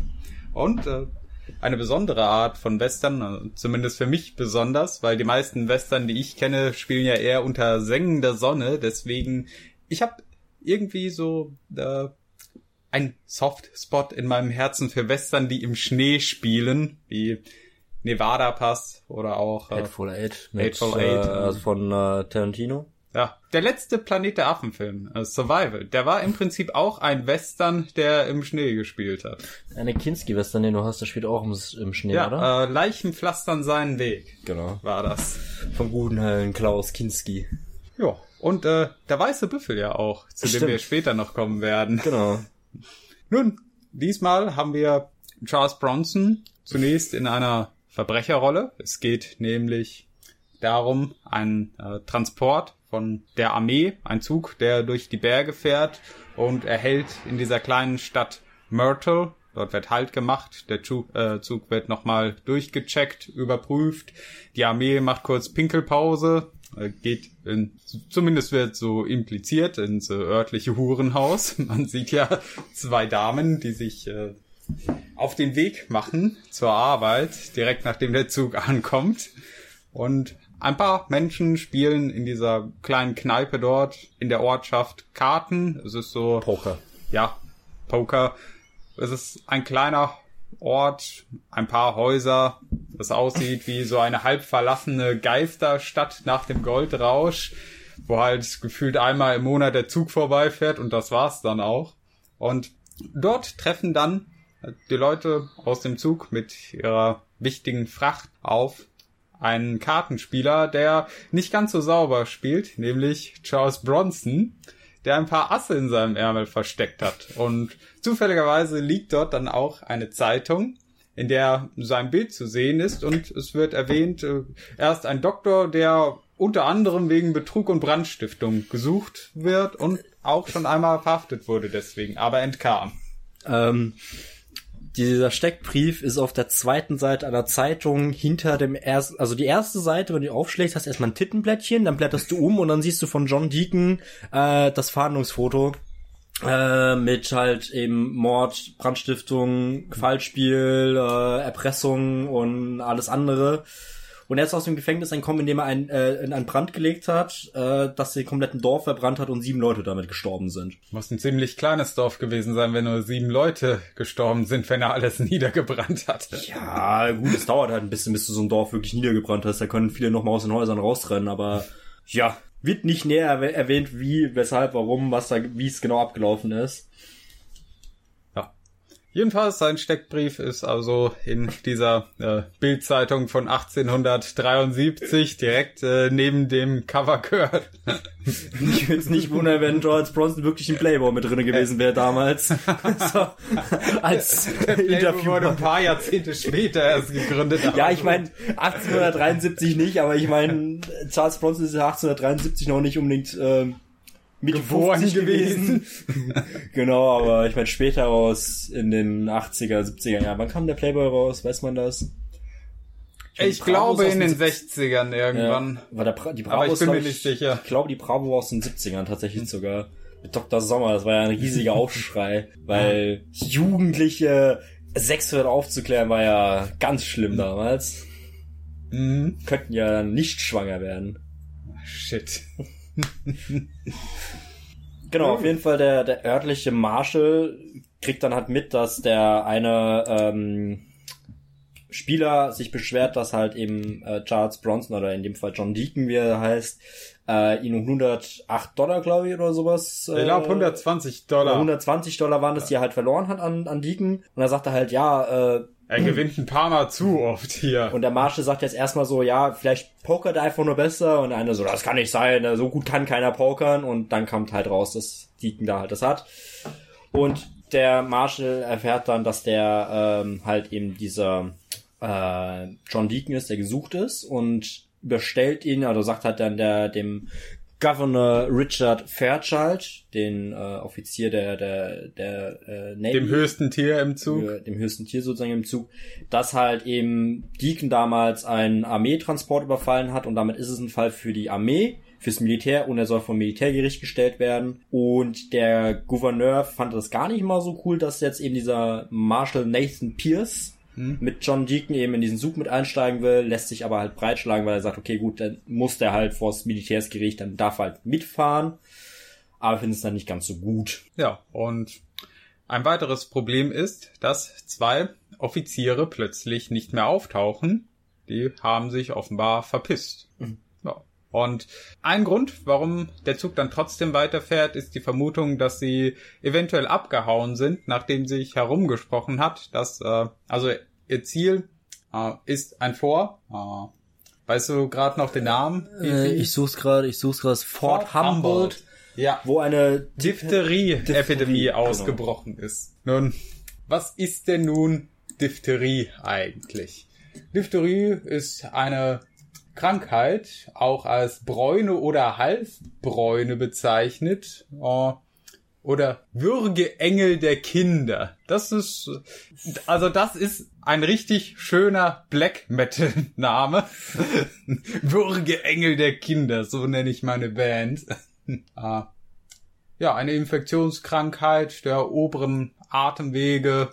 Ich denke, das reicht eigentlich als Vor allem hauptsächlich unter Kindern aufgetreten, aber ich meine, ähm, passiert halt, dass sich das halt einfach auch per Tröpfchen oder Schleiminfektion halt eben, Schmierinfektionen halt sich auch weiter verbreitet. Genau, und angeblich, äh, also die Information ist, es sind nur 25 ähm, Militärs äh, noch einsatzfähig in diesem Vor. Ja, von ein paar 70, glaube ich. 75, 78 oder sowas war's. Äh, und, und eben jedenfalls deswegen, weil man damals noch nicht so die nötigen Behandlungsmethoden hatte wie heute, um so eine Infektionskrankheit anzugehen, ist es halt schon durchaus denkbar, dass äh, zwei Leute sich dann gedacht haben, nope, I'm out of here, ich bin weg, nicht mit mir. Und deswegen fährt der Zug dann weiter, nun mit Deacon an Bord, der dann erstmal gefesselt in der Ecke hockt. Genau, also der Zug transportiert äh, Lebensmittel für innerhalb für, für einen ganzen Monat also ausreichend und, und medizinische, medizinische Ausrüstung. Ausrüstung für den Arzt vor Ort. Ja, den. Und mit dabei ist auch ein weiterer Arzt, Dr. Molyneux. Der sich damals in Mexiko an der Krankheit schon angesteckt hatte, damit jetzt äh, immun ist und dementsprechend eben ein behandelter Arzt sein ja. kann. Ja, und keine Angst davor hat, im Vor anzukommen. Und weitere wichtige Figur an Bord ist, äh, ah, wie ist er noch? Äh, Gouverneur Richard Fairchild, der Gouverneur von... Den, den äh, hatten wir schon, äh, Major Claremont. Stimmt. Der äh, diese ganze Aktion quasi beaufsichtigt. Der militärische Führer der Kompanie, die sich an Bord befindet und äh, der gespielt wird von äh, Ed Lauter, der dem äh, der Polizist, der Oberleutnant gespielt hat in Death Wish 3 und der uns im Laufe dieses Podcasts noch einmal begegnen wird. Genau. Mit an Bord ist halt auch die Tochter von dem äh, Offizier von dem Fort Hem äh, Humboldt. Humboldt, die Maurice Scoville. Äh, Marika Scoville. die Gespielt von ausspricht. Jill Ireland. Genau, da haben wir sie mal wieder, die beiden. Ähm, Ja.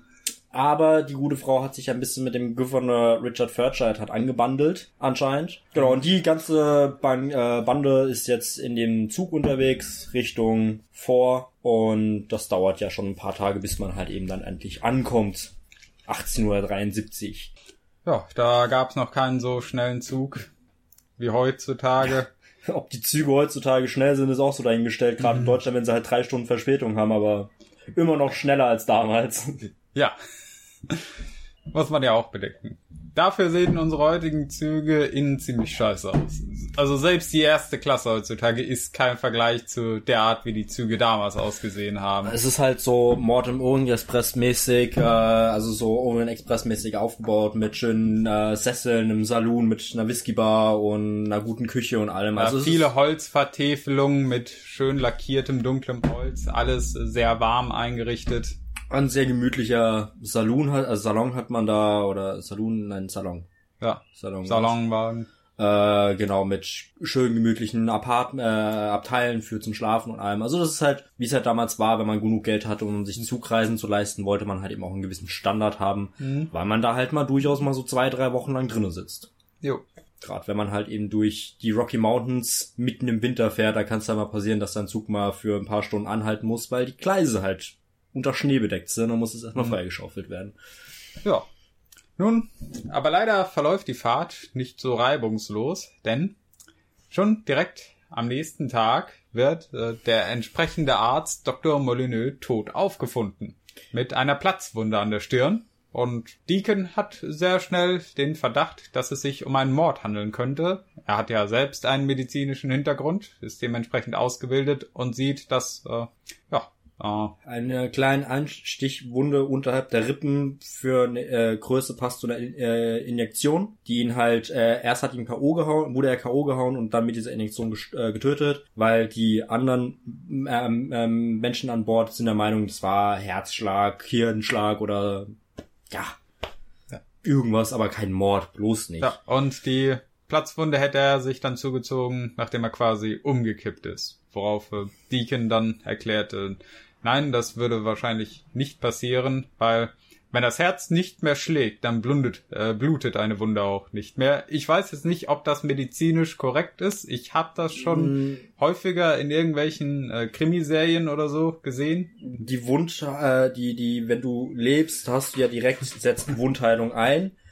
Wenn du schon tot bist, dann halt eben logischerweise nicht mehr. Und bei, er sagt auch ganz treffend, bei Hirn- oder Herzschlag werden seine Lippen und seine Finger blau. Und das Ja. hast du eben nicht in dem Fall. Das heißt, es kann kein Herzinfarkt sein, es kann kein Hirnschlag sein. Äh, du hast eine leichte Wundheilung an, äh, an, an der Kopfverletzung. Das heißt, die wurde vor dem Tod zugefügt und nicht postmortem.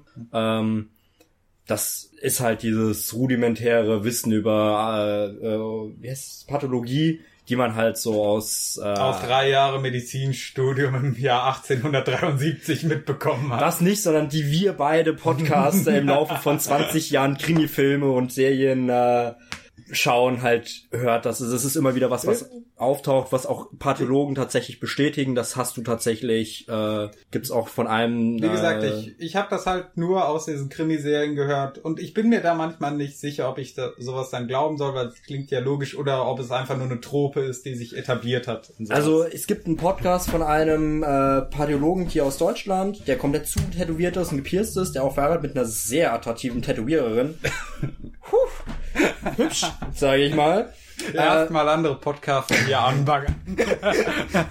Der ist halt äh, Pathologe, hat da seinen Doktor drinne, ist glaube ich auch, ich glaube auch sogar Professor oder sowas, mir fällt gerade der Name nicht mehr ein, aber ist halt äh, relativ bekannt, tritt auch halt in Talkshows und sowas auf und hat äh, Arbeiten geschrieben über Insekten und Leichen, wie man halt anhand von Würmern erkennen kann, wer wann wie wo gestorben ist und so. Und da wird, da erklärt er das ein bisschen und tatsächlich, das Äh, Hast du den Namen gerade parat? ich weiß es nicht, ich habe ihn vor Augen, ich könnte jemanden anrufen und nachfragen, ich schreibe es in die Kommentar, äh, äh, in die Videobeschreibung rein, falls es jemand interessiert. Und auch äh, ein Krimi-Autor, der sehr lange in der Pathologie äh, zugeschaut hat, der dann auch eine Pathologin geheiratet hat. Äh, wie lernt man jemanden in der Pathologie kennen? Naja, so.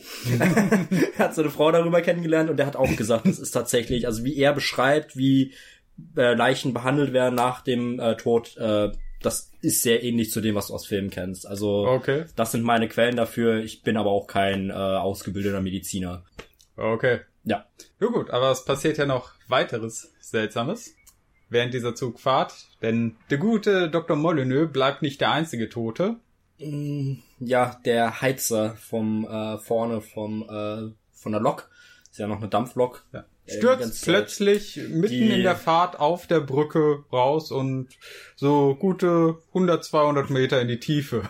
so eine gute Brücke mitten äh, in so einer Kluft drinne. Zug hält an und die so, ja, der Typ könnte tot sein. Es sollte aber jemand runtergehen und nachschauen, ob, das, ob der wirklich tot ist. Und sie entscheiden sich halt für Deacon, weil er ist, äh, wenn was passiert, wenn er runterstürzt und ausstirbt, dann ist es halt nicht ganz so schlimm, ne? Bevor jetzt irgendwie der Gouverneur oder der Marshal oder sonst irgendjemand drauf geht. Und er weiß ja auch was von Medizin. Ist ja auch der einzige Mensch, der jetzt noch medizinische Kenntnisse hat in diesem Zug. Er klettert dann da runter und äh, stellt fest, dieser Typ ist auf einem Holzbalken gelandet, genau perfekt mit dem Knick auf der Kante, also der ist äh, definitiv hinüber. Ist auch überall schönes, Kunstblut! ja, Kunstblut! knallrotes Kunstblut damals. So. Ja, Ja. Es hat, es hat schon so seinen Charme, auch wenn es unrealistisch aussieht. genau, und da kommt halt eben Deacon langsam auch äh, auf den Verdacht, dass es halt eben nicht nur Zufälle sind, sondern tatsächlich ein Komplott ist, weil auch die äh, Verbindung zu dem Örtchen äh, Myrtle, Myrtle, äh, wie heißt Myrtle. Die Telegrafenverbindung ist abgebrochen zwischendrin und dann gibt's halt jetzt den Tod vom Doktor, den Tod von dem äh, ähm, Heizer von vorne, der halt eben diese Holzbalken in, die, in den Ofen reinschmeißt, dass er zwischen 100 und 130 Grad bleibt, der Kesseldruck. Mhm. Äh, ne, 130 Bar ist es ja dann wahrscheinlich. 130 Bars Rap Battle. Sorry, musste. Ah, ja, wir sind halt in der, mitten in der Industrialisierung. Also es ist halt Dampfloks, ne? Ähm, die da ganz gemütlich durch die Gegend tuckern. Und er, Deacon spricht es ja auch an, dass da halt eben äh, es nicht nur Zufälle sein können, aber die anderen glauben ihm halt nicht. Und er stellt dann im Privaten dann äh, quasi Nachforschungen an. Ja. Während er selbst der Hauptverdächtige ist, denn er ist ja der gesuchte Schwerverbrecher. Da liegt es ja nahe, dass er dann wahrscheinlich die Leute eventuell umgebracht hat, um zu entkommen. Motiv ist ja damals vollkommen irrelevant. Einmal böse, Immer böse. ne? John Deacon ist böse und der bleibt es auch. genau. Ähm, Ja, er entwendet auch den, den, den, den Telegraphen, Ja. ähm, versteckt dann unter der Leiche von dem Arzt. Ja, ich, ich finde das schön, wie er so casual da. Äh, das war in der Nacht, als er auf äh, die Lok aufpassen sollte, während äh, der eine Offizier und der übrige. nee, der eine Soldat, es war so ein random Soldat, Ja, der wurde abgestellt für zum Heizen und der Lokführer dann gesagt hat, so nach 20 Stunden, wir müssen halt auch mal schlafen und dann so, ja okay, äh, 6 Uhr morgens geht's weiter. Ja. Aber der Kesseldruck muss halt bleiben und die Ja. wird dann abgestellt, hat eben vorne halt den Druck äh, zwischen 100 und 130 zu lassen und äh, genau. Die Zeit nutzt er dann, um sich äh, das Telegrafie-Utensil zu besorgen. Das ist einmal ein Telegrafenkasten und einmal eine, ein langer Stab, eine Angel, um äh, die Telegrafenleitung runterzuholen. Also das fand ich auch interessant, mal zu sehen, wie damals äh, unterwegs im Zug telegrafiert wurde. Man hat dann so na, Stops eingelegt in der Nähe von Telegrafenmasten, die Immer neben Punkt der 7 Uhr morgens wird äh, telegrafiert. ja, Weil ähm, ist halt die Armee. Die halten sich an den Armeeplänen und da ist es Pflicht, dass immer um sieben angehalten wird. Der Gouverneur fand es jetzt nicht so cool, weil er halt gern weiterfahren möchte. Aber der ähm, Marshal sagt, nein, Punkt sieben wird zurücktelegrafiert. Genau.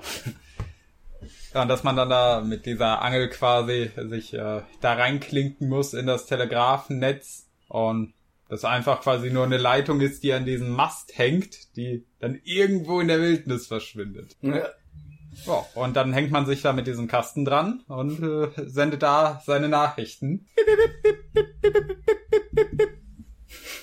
So ungefähr. Hast du unsere Zuhörer gerade Hurensöhne genannt? Nein, ich habe ein SOS rausgeschickt. I want to break free. Morty blinzelt zweimal, wenn du in Gefahr bist. Gut. Ja, auf jeden Fall, er äh, nimmt halt das Zeug und versteckt es dann in dem äh, Abteil von dem Arzt, äh, den Kasten unter einer Jacke von dem und weiß aber nicht so genau, wo mit der äh, Angel hin. Guckt Ich, ich liebe es, wie er so casually einfach die Leiche zur Seite kippt und er zuckt vorher einfach, er guckt die an, zuckt die Schultern und legt dann, legt dann die Angel unter die Leiche drauf. Das, das ist wirklich gut gemacht. Ja. Auch wieder so ein bisschen äh, dieser Humor. So sehr subtil. Nicht wie bei Breakout, der sehr over the top gegangen ist, vor allem in der deutschen Synchro, aber Ja, gut. er hatte seine unterhaltsamen Stellen. So. Und äh, der gute Deacon äh, kriegt den Auftrag, nur den Stapel vom äh, rechten Stapel zu, also das Holz vom rechten Stapel zu nutzen, weil der auf dem linken etwas feucht ist und sich nicht gut zum äh, nicht äh, gut eignet zum Heizen. Darauf hört er aber natürlich nicht. Nee, er wundert sich einfach nur warum, weil das sieht ja ganz normal aus wahrscheinlich, stapelt ein bisschen ab und stellt fest, in diesem Holzstapel sind zwei Leichen. Ja, das sind die beiden Offiziere, die am letzten Halt in Myrtle abhanden gekommen sind, die dann umgebracht wurden und man einfach im Holz versteckt hat. Und während er in dem äh, Lagerabteil sozusagen Wa- Lagerwaggon diesen Telegraphen sucht, äh, guckt er sich mal die medizinische Ausrüstung an. Und stellt fest, ja, in diesen Medizinkisten, da ist, Ist, kein nicht Aspirin etwa drin oder Ibuprofen oder Voltaren, sondern äh, gutes altes Dynamitstangen. Ja, ich, ich meine, damit kann man auch Kopfschmerzen heilen. Also Bein gebrochen, egal, wir sprengen es einfach weg. ja, aber ich weiß nicht, ob das so im äh, hippokratischen Eid äh, vertretbar ist. ah, Müsste man einen Arzt nachfragen. Wir leben in der Zeit, als es noch Aderlass und Blutegel in der Medizin gab. Ja, Also, okay. Äh, hier rauchen Sie eine Stange Dynamit hilft gegen Husten. Die Frage ist, was würde Sigmund Freud dazu sagen, ob man dann die orale Phase so generell nicht mehr verlassen hat oder ob man, ne, also es wäre dann interessant, was äh, Sigmund Freud sagen würde, wenn man sagt, ja, ich habe Dynamit geraucht. ja. Ja, und äh, Keine Ahnung, vielleicht würde er da reindeuten, dass man das Verlangen hat, Friedrich Nietzsche einzublasen. tja. Nietzsche hat mal gesagt, ich bin Dynamit. Also Ah ja, okay. äh, äh, wenn man das weiß, ähm, dann äh, durchaus möglich, weil Sigmund Freud kann man ja alles, äh, alles ist möglich äh, und nichts muss sein. Sigmund Freud be like. Äh, ja, Herr Freud, ich habe Angst vor Ratten. Können Sie mir da helfen? Siggi zieht lang Koks vom Tisch. Oh, ich glaube, Analsex. Analverkehr. Ja, wieder was gelernt, Leute. Falls ihr Angst vor Ratten habt, äh, lasst euch einfach mal ordentlich im Analverkehr durchrommeln, dann geht das schon wieder. Ah, der Vater der Psychologie. Also, Für diese Information habe ich sechs Semester lang Psychologie studiert. um das zu wissen. äh, okay, back to the roots. Ähm, in den äh, Leichensärgen, also in den Särgen eher gesagt, äh, sind keine Leichen drinne, sondern äh, ein paar sehr gute Winchester-Gewehre. Ungefähr äh, 400 Stück. ich glaube, Es war ja. eine relativ große Menge an Winchester-Gewehren und ähm, Deacon ist mittlerweile ziemlich sicher, das waren keine Unfälle und Zufälle und äh, sonst was, sondern es war ein geplanter Komplott. Er weiß nur nicht, wer alles hinten dran steckt. Ja, hat, Bis auf eine Person, die er nicht verdächtigt, und zwar die gute Scoville, die Jill Erland. Marika Scoville. Genau, weil er einfach sagt, eine Frau wäre zu schwach, um diesen äh, Heizer äh, aus ähm, dem Zug zu schmeißen. Ja, Weil, und um den Doktor umzubringen, genau. Weil dafür müsste man schon groß und stark sein und alle anwesenden Männer sind tatsächlich groß und stark, weil halt die Hälfte von der, äh, in der Armee ist. Ja, und ah, er telegrafiert ja auch einmal noch mit dem Vor, gibt sich quasi ähm, als Armeemitglied aus. Oder besser gesagt als Mitverschwörer, weil er hat ja schon einen Verdacht. Äh, und telegrafiert, ja, das, äh, äh, das, nee, da haben wir schon wieder ein bisschen vorgegriffen. Eine Sache, die wir vergessen haben zu erwähnen. Die Waggons mitten in der Fahrt, in denen sich die Mitglieder der Armee befinden, werden abgekoppelt. und rauschen dann den Berg runter über eine Klippe. Und zerschellen in ganz viele kleine Teile. Ja, und wir hatten erst noch diskutiert, ob das eine Modellszene gewesen ist, weil das Ganze wird in Zeitlupe abgespielt. Die, man hört die Geräuschkulisse, ist ein bisschen verzerrt. Es klingt so, als hätte man irgendwo in der Garage einfach ein bisschen Krawall gemacht und alte Kisten umgeworfen. Und ich kann mir halt einfach nicht vorstellen, dass man damals 1974 einfach mal äh, so drei Wegen eines alten Zugs einfach mal so die Klippe runtergeschmissen hat, sondern dann baut man halt so ein kleines Modell einfach nach äh, und dreht das dann einfach mit einer näheren Kamera.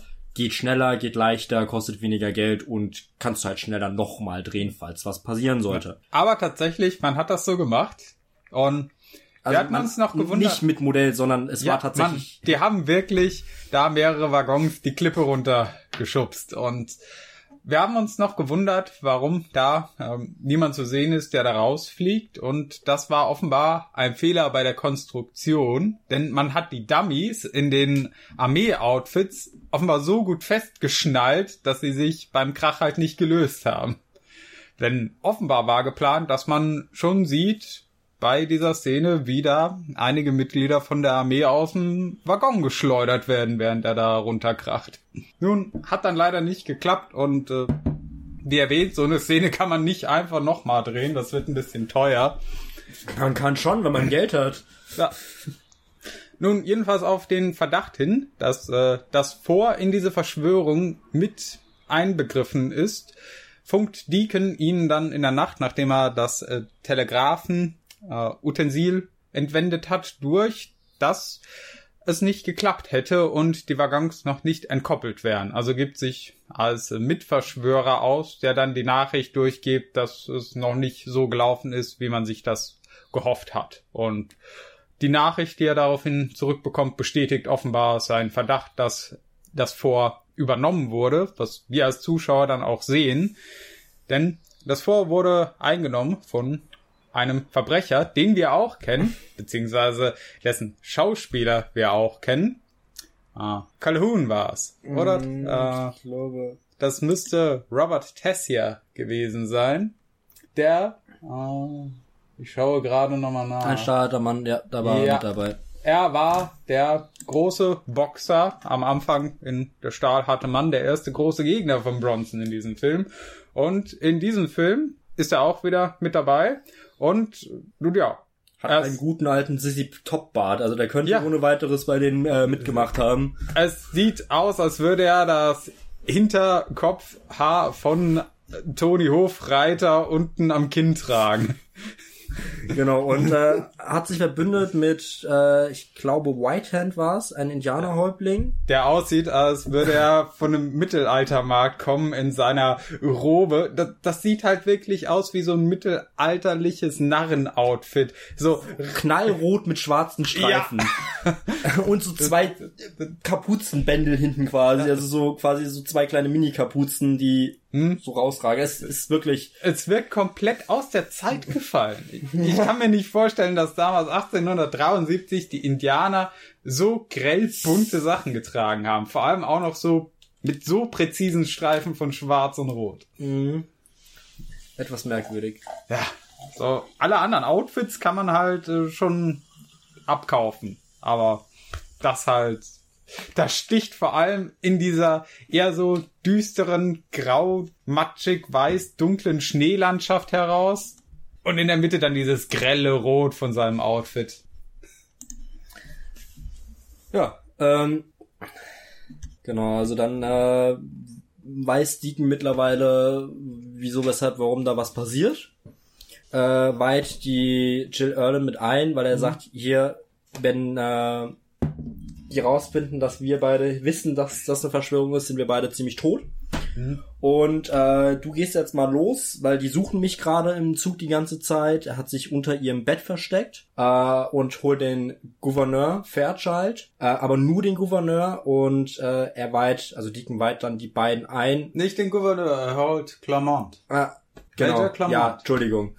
Äh, Clermont, genau. Äh, weil er halt gesagt hat, hier, weil äh, Clermont damals nicht wollte, dass der Marshall Pierce mitfährt. Das war sein Hauptverdächtiger, also äh, Deacons Hauptverdächtiger war in dieser Marshall. Äh, und da der Major halt ein Problem mit dem hatte, hat er gesagt, okay, gut, dann ist er halt entlastet quasi. Und äh, sagt halt hier, das ist passiert, es ist, äh, ich bin vom Secret Service also ich bin äh, äh, Bundesagent, verfolge eine Waffen, äh, einen Waffendiebstahl äh, quer über den kompletten, äh, quer durchs komplette Land. Äh, Reverend P Peabody war mein Partner die letzten fünf Monate. Der zwischendrin auch noch tot aufgefunden wurde. Genau. Das haben wir, glaube ich, vergessen zu erwähnen. Äh, und ähm, hier der, das Fort ist gar nicht, es gibt gar keine äh, Epidemie in diesem Fort, sondern es ist ähm, besetzt worden von genau, Verbrechern und, und Indianern die Indianer werden bezahlt mit diesen Winchester-Waffen, die geschmuggelt werden, um halt eben zu helfen, das Gold und Silber aus Nevada, weil das halt der Umschlagsplatz sozusagen ja. ist, zu entwenden.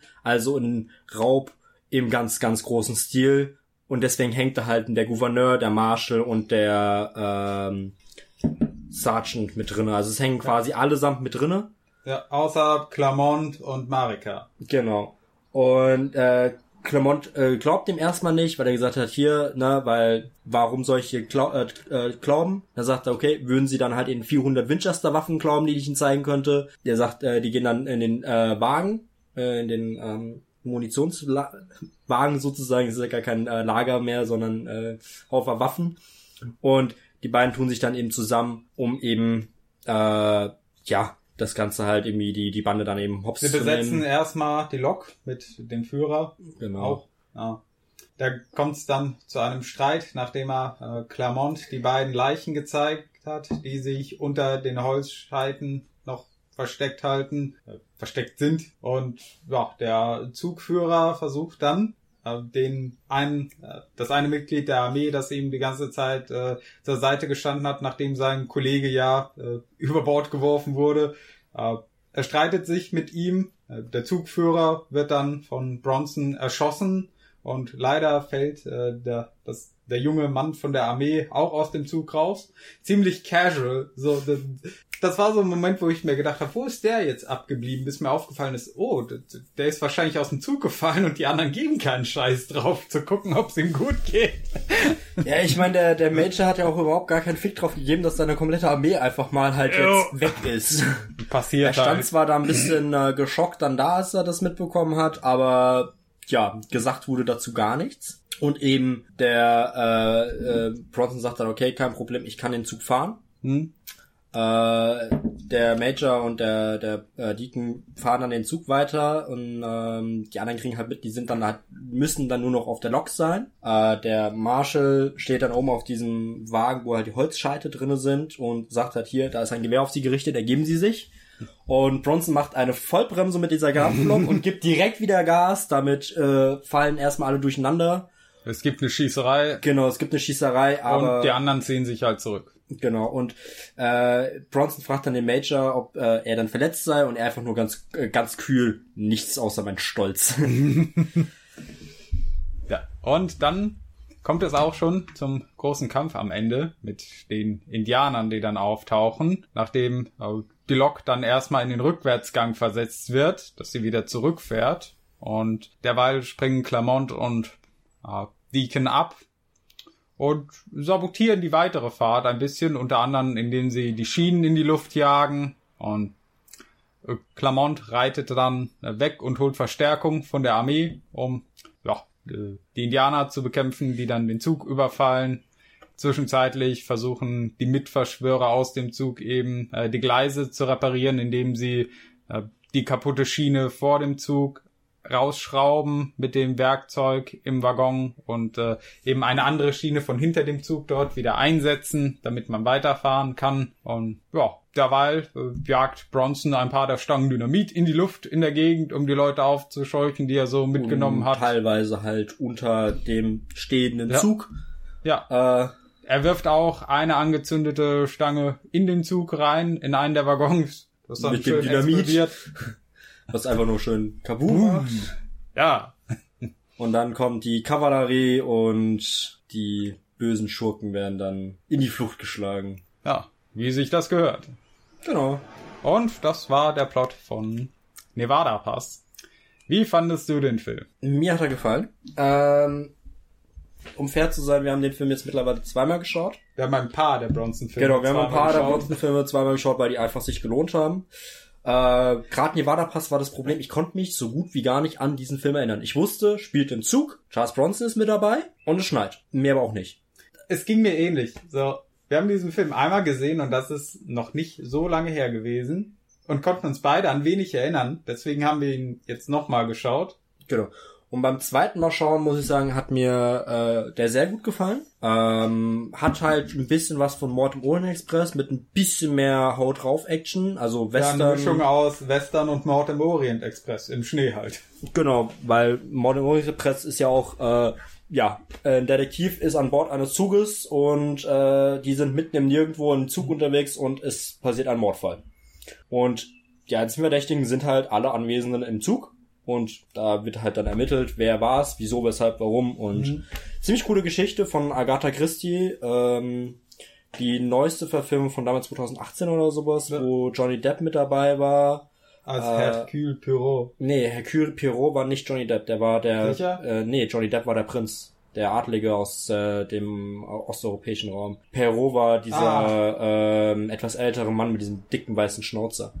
Ja, Genau. Ähm, stimmt, so war das. genau, es ist keine Miss Marple-Geschichte, sondern halt eine. Äh, Ver- äh, Geschichte. Äh, Christi hat ja diese zwei Figuren immer wieder verwendet, nicht so wie Arthur Conan Doyle, der nur Sherlock Holmes geschrieben hat.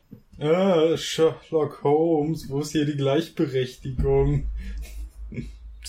1890 war Mr. Doyle, warum haben Sie nicht wie die gute Frau Christie noch einen weiblichen Detektiv geschrieben?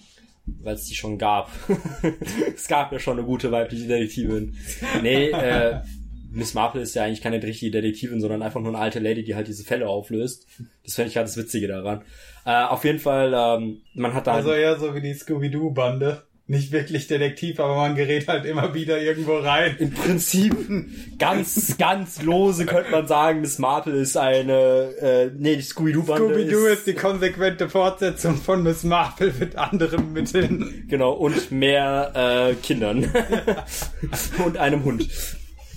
Äh, ja, äh, auf jeden Fall ähm, hat mir sehr gefallen und äh, ich muss sagen, dass mir John Deacon als Figur sehr, sehr gut gefallen hat, weil man anfänglich halt äh, sich denkt, gut, der ist halt so ein, sag mal, Gentleman-Gauner, der halt intelligent ist, aber halt eben für seinen eigenen Vorteil immer halt äh, äh, lügt und äh, Lug und Trug verbreitet, aber eben am Ende kommt dann halt, also irgendwann kommt halt raus, ja, ich bin eigentlich der Agent vom Secret Service und das ist ein Fall, den ich halt schon super lange betreue und mich halt bewusst als Fälscher äh, Glücks äh, äh, äh, Spieler äh, äh, Eine falsche Identität. falsche Identität als Mörder und sowas halt eben mit diesem Marshall, der als sein Hauptverdächtiger ist, in diesen Zug reinkriegt, wo er vermutet, dass da die Waffen sind.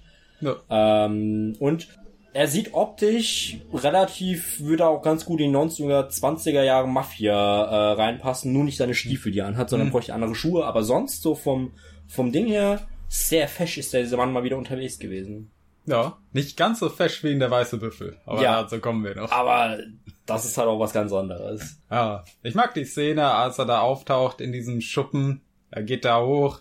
Man sieht von innen die Tür, wie sie aufgeht und da steht Bronson einfach nur in seinem schwarzen Mantel mit dem Hut und guckt rein. Nö. Ja, mir hat er auch beim zweiten Mal besser gefallen als beim ersten Mal. Ja, Hat ein paar Punkte gut machen können. Ja. Was ich nicht erwartet hätte, weil beim ersten Mal hatten wir beide ja Nevada Pass ein bisschen niedriger gestellt. Ja, das wird sich wahrscheinlich jetzt noch ändern. Und es ist, ja, wie schon gesagt, ich mag ja Winterwestern, die im Schnee spielen und ah, ich bin gerade am überlegen, wonach ich gedanklich suche. Irgendwas wollte ich gerade nämlich noch erzählen über den Film. Ah, ah ja, er basiert auf einem Buch von Alistair McLean. Der auch das Drehbuch geschrieben hat. Ja. Und die Musik äh, wurde wieder gemacht von Jerry Goldsmith. Den hatten wir ja schon ein paar Mal hier erwähnt. Genau. Äh, der Film hat auch ein paar sehr, sehr schöne Einstellungen, ähm, wo der Zug dann einfach mal Stimmt, das wollte ich noch erwähnen. durch Ah. die Landschaft tuckert. Ja, der Film wurde überwiegend in Idaho gedreht. Also nicht in Nevada, leider. Schwindelbude. Ja, aber es sind wirklich sehr schöne Landschaftseinstellungen dabei Und was ich ja allgemein an diesen älteren Filmen mag, ist, du siehst bei solchen Landschaftsaufnahmen, es ist echt.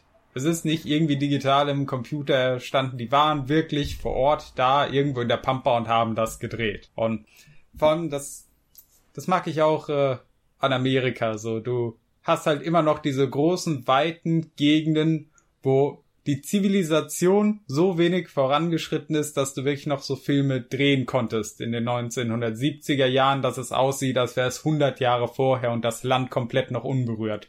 Bis auf ein paar Eisenbahngleise eben. Ja.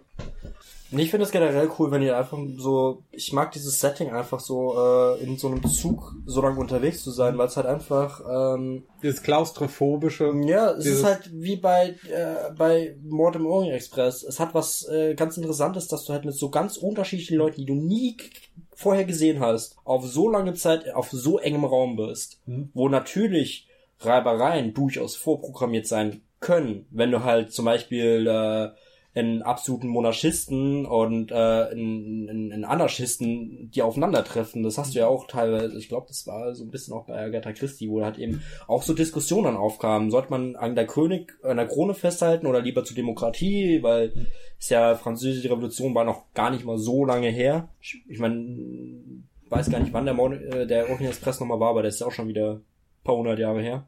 Ich glaube, der war Ich bin am überlegen. Ich google schnell. Ja, google nochmal nach. Google kurz ja. weiter. Ja.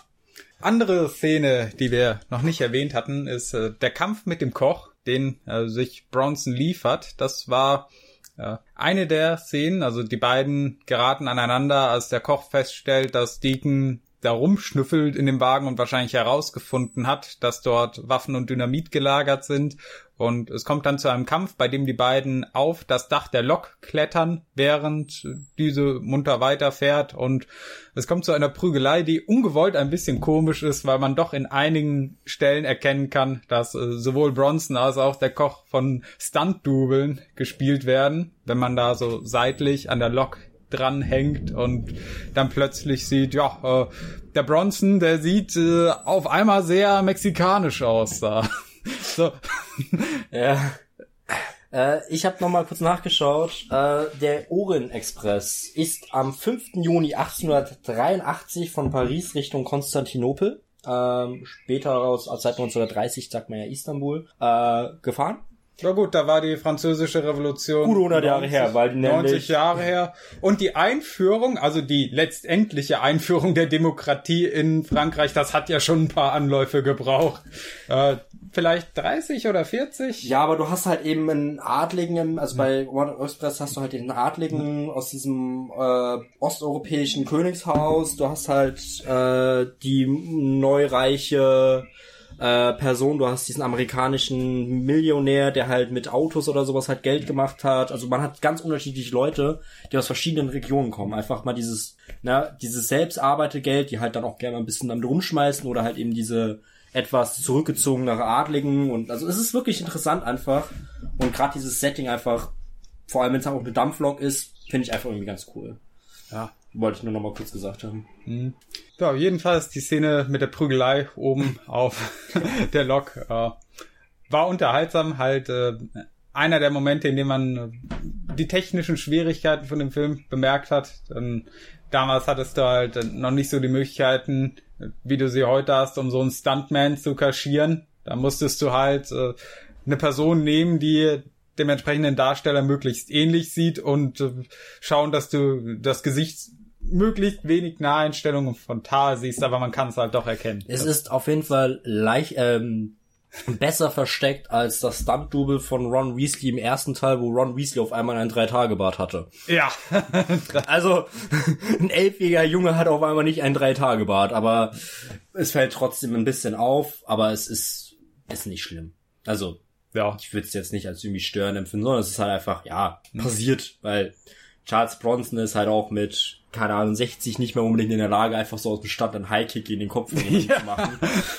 Das war mit beiden Füßen voran gegen die Brust springt auf dem fahrenden Zug. Ja, also so verständlich, dass man da einen Stunt-Double genommen hat oder hängt da während der Fahrt neben an der Seite fest. Äh, Und es sah nicht aus, als hätte es da irgendwelche Sicherheiten gegeben. Ja, 70er halt, ne? Da war Sicherheit noch nicht so groß geschrieben worden. Gut, vielleicht gab's so neben am Zug montiert irgendein Fangnetz oder mhm. sowas, dass man halt durch den Kamerawinkel nicht sehen konnte, dass wenn man doch abrutscht, dass man da halt drin landet. Ja, aber man möchte ja. nicht unbedingt den Hauptdarsteller äh, bei ja, unglücklichen Zwischenfällen halt, wenn das Fangnetz eben nicht funktioniert, wenn er halt ja. zu weit links fällt oder sonst was, halt dummerweise so eine Klippe runterfliegt und dann gibt's halt keinen Charles Bronson mehr, weil du könntest den Film dann nicht mehr weiterdrehen. Ja. Das Risiko wollte man, will man halt einfach ungern eingehen. Ja. Ja, eine weitere technische Auffälligkeit. Äh, man muss, wenn ihr den Film anschaut, achtet mal während der Zugfahrt auf die Fenster. Man kann nämlich sehr genau erkennen, wann eine Szene im Studio nachgedreht wurde mit einem Greenscreen oder damals wahrscheinlich eher Bluescreen noch. Wahrscheinlich war es eine Leinwand, auf die projiziert wurde. So hat man oder das früher das. gemacht, auf jeden Fall. Ähm, dass man halt eine Leinwand quasi hatte, die äh, projiziert wird. Deswegen sieht es immer so ein bisschen grisselig aus. Ja, dass man Wobei, wenn es projiziert ist, dann würde die Auffälligkeit doch Sinn machen, weil äh, wir hatten ja darüber geredet, dass in manchen Szenen sieht man, wie sich die Vorhänge im Waggon in den Fenstern draußen spiegeln. Und äh, in manchen anderen sieht man das halt nicht. Deswegen äh, kam mir dann der Gedanke, dass in den Szenen, in denen man die Spiegelung nicht sieht, wahrscheinlich ja das Fenster irgendwie ausgeschnitten und äh, Filmmaterial hinten angeführt wurde, wie man halt durch die Landschaft fährt und bei den Szenen, in denen man die Spiegelung sehen kann, dass es, dass der Zug halt wirklich dort lang fährt. Aber wenn es wirklich eine Projektion ist, also wenn du ein echtes Fenster hast und hinten dran ist eine Leinwand, auf die dann halt die Aufnahmen projiziert wirst, dann kann es gut sein, dass du doch immer noch die eigentliche Spiegelung vom Vorhang im Fenster hast. Weil ich kenne, ich weiß nicht, ob es in den 70ern noch gemacht wurde oder ob es halt was aus den 60ern ist. Ich weiß, dass es auf jeden Fall früher in diesem Zeitraum es üblich war, zum Beispiel bei Autofahrten, wenn die da durch die Gegend tuckern, äh, haben die dann quasi nur ein halbes Auto. Man filmt von vorne drauf und hinten dran ist eine Leinwand, auf die projiziert wird das, was hinten dran ist. Und deswegen wirkt okay. das immer ein bisschen anders. Gerade bei französischen Filmen hast du das öfters mal. Äh, wirkt es halt einfach so nicht so, äh, es hat halt irgendwie ein bisschen mehr Grisseln äh, hinten dran und es bewegt sich auch irgendwie ein bisschen anders als das Auto selbst. Und dementsprechend, da fällt es mir auf. Bei manchen Szenen ist mir das in Nevada Pass auch aufgefallen. Da habe ich gesagt, ey, da sieht man, das ist wieder eine Leinwand. Ne? Mhm. Das ist im Studio gedreht worden, die sind da nicht lang gefahren. Gerade bei äh, Szenen, wo halt viel geschauspielert wird, wo viele Emotionen drinne sind, die man halt logischerweise öfters drehen muss. Man kann halt schlecht vor und zurück vom Zug, dass man halt Continuity hat. Hm. Äh, es ist da wahrscheinlich gemacht worden, aber bei manchen Szenen würde ich es nicht sagen wollen, dass es da im Studio ist. Könnte natürlich sein, aber bei manchen Szenen bin ich mir relativ sicher, dass es da eben mit ja. so einer Projektionsarbeit gemacht wurde. Also ich weiß, die Technik mit der Projektion würde noch sehr lange verwendet. Ähm, hier, Francis Ford Coppola in Dracula mit Keanu Reeves hat da eine Menge alter Techniken ausgekramt, um visuelle Effekte zustande zu bekommen. Ja, und das war, wann war das? 96, glaube ich. Ja, aber 96 gab es ja auf jeden Fall schon Bluescreen. Also ja. die ersten Star Wars Filme sind ja mit Bluescreen gemacht worden. Also ich weiß, das war 77, das war so in dem Zeitraum. Genau, also es könnte Bluescreen sein, aber ich wurde. glaube eher, es war äh, noch Projektion, aber ich weiß nicht, wie der Film gemacht wurde. Ich habe das Making-of nicht gesehen. Also es sind nur Vermutungen, die ich so aus äh, anderen Filmen kenne, ähm, die aus der ähnlichen Zeit kommen. Gerade bei französischen Filmen hast du das öfters gehabt, mhm. weil die viel mit Autos rumfahren und da hast du oft halt so eine äh, ähm, Technik verwendet. Ja. Jedenfalls kleiner Exkurs dazu, wie man diese Bilder dort geschaffen hat oder wahrscheinlich geschaffen hat. Und ja, äh, anderer Moment, der auch erwähnt werden sollte, davon hatten wir ja schon einige, äh, ja, die Dynamik zwischen Jill Erland und Charles Bronson. Der es gibt nämlich eine Szene in der Nacht, da sitzt Bronson mit Händen und Füßen gefesselt. Gut, mit Händen nicht mehr. Die Fesseln hat er äh, geschafft, sich zu befreien. Und äh, die gute Marika Scoville kommt dann zu ihm und löst ihm die Fußfesseln und er flirtet wieder mit ihr. Und es gibt auch wieder eine Szene später im Zug, äh, wo man merkt, ja, die beiden sind verheiratet und vertraut miteinander. Also, er sie wieder ein bisschen gröber anpackt äh, äh, äh, und ihr das wahrscheinlich gefällt. Also ich glaube manchmal, äh, das ist so, das steht so im Vertrag mit drin.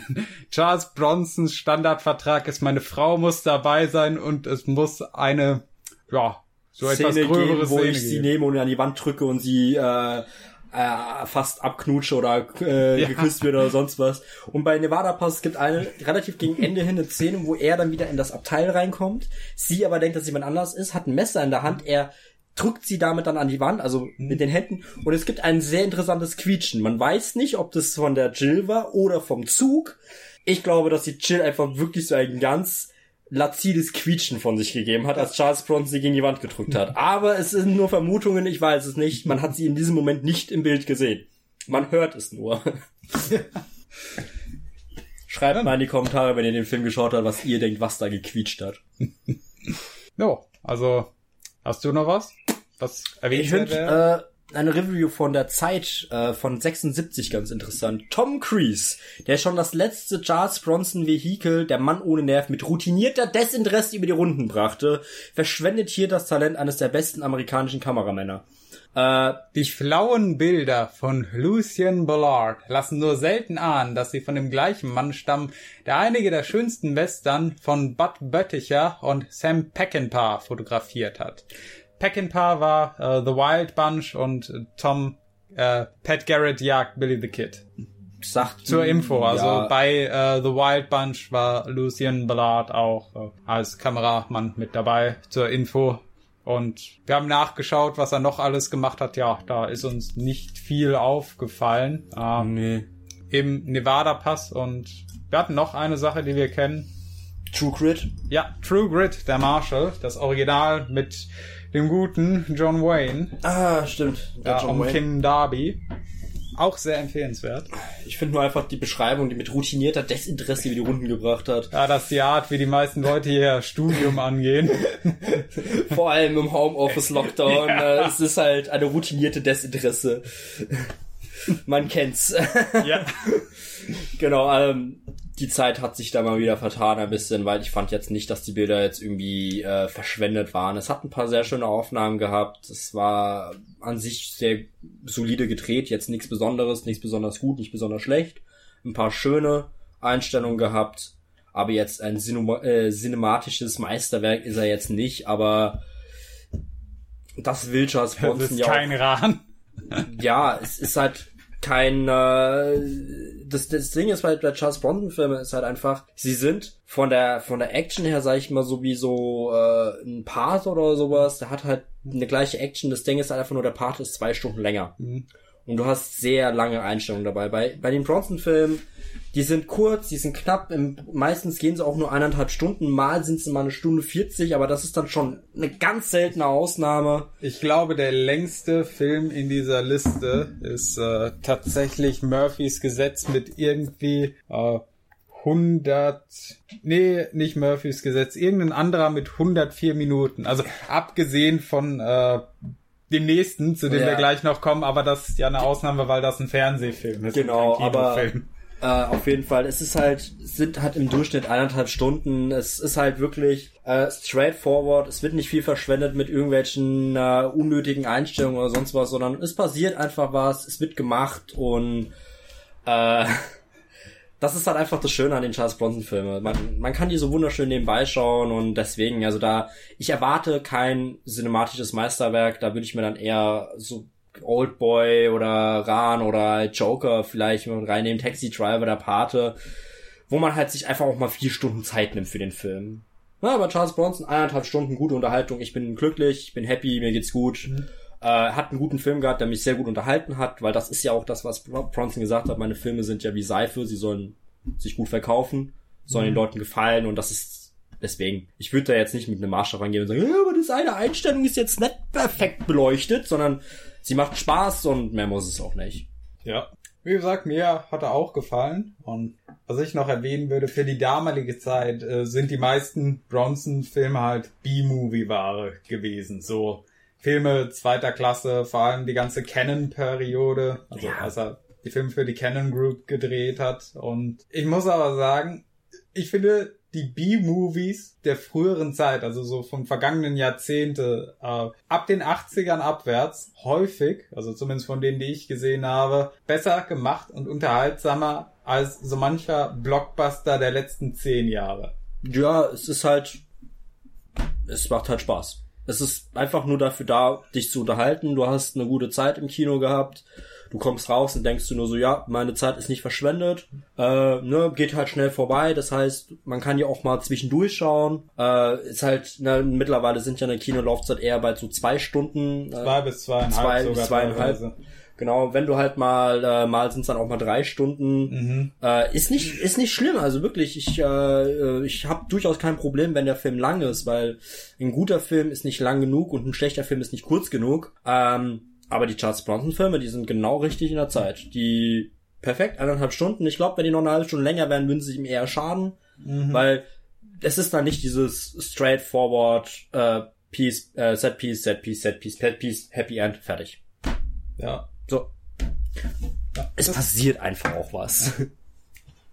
Darüber hatten wir äh, wann anders ja mal gesprochen, so die der Umstand, dass du hast heute so viel Technik, mit der du so viel äh, machen kannst, in Form von äh, Special Effects und äh, Bildern und was du nicht alles heute erstellen kannst für äh, große Szenen äh, von Weltzerstörung, Kämpfen und so weiter bei Superheldenfilmen und dem allem möglichen, auch so andere Sachen in der Richtung, äh, ja, sowas ultra-effektlastiges. Das hattest du damals nicht mehr und ich denke, einer der Gründe, warum mir viele dieser alten B-Movies besser gefallen als so Blockbuster von heute ist die Tatsache, du warst damals technisch limitiert, du konntest nicht alles machen, deswegen musstest du um einen Film zu verkaufen, mehr Zeit in die Story und in die Charaktere investieren.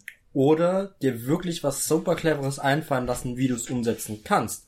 Wie ja. zum Beispiel äh, bei dem ersten äh, Pate-Film, wo dann ja äh, Sonny Caleone bei dieser Zollstation erschossen wird. Wie ja. hast du das gemacht, dass du da halt Blutspritzen siehst? Weil da konntest du damals noch nicht so mit Platzpatronen und so weiter vor, das wäre zu gefährlich gewesen.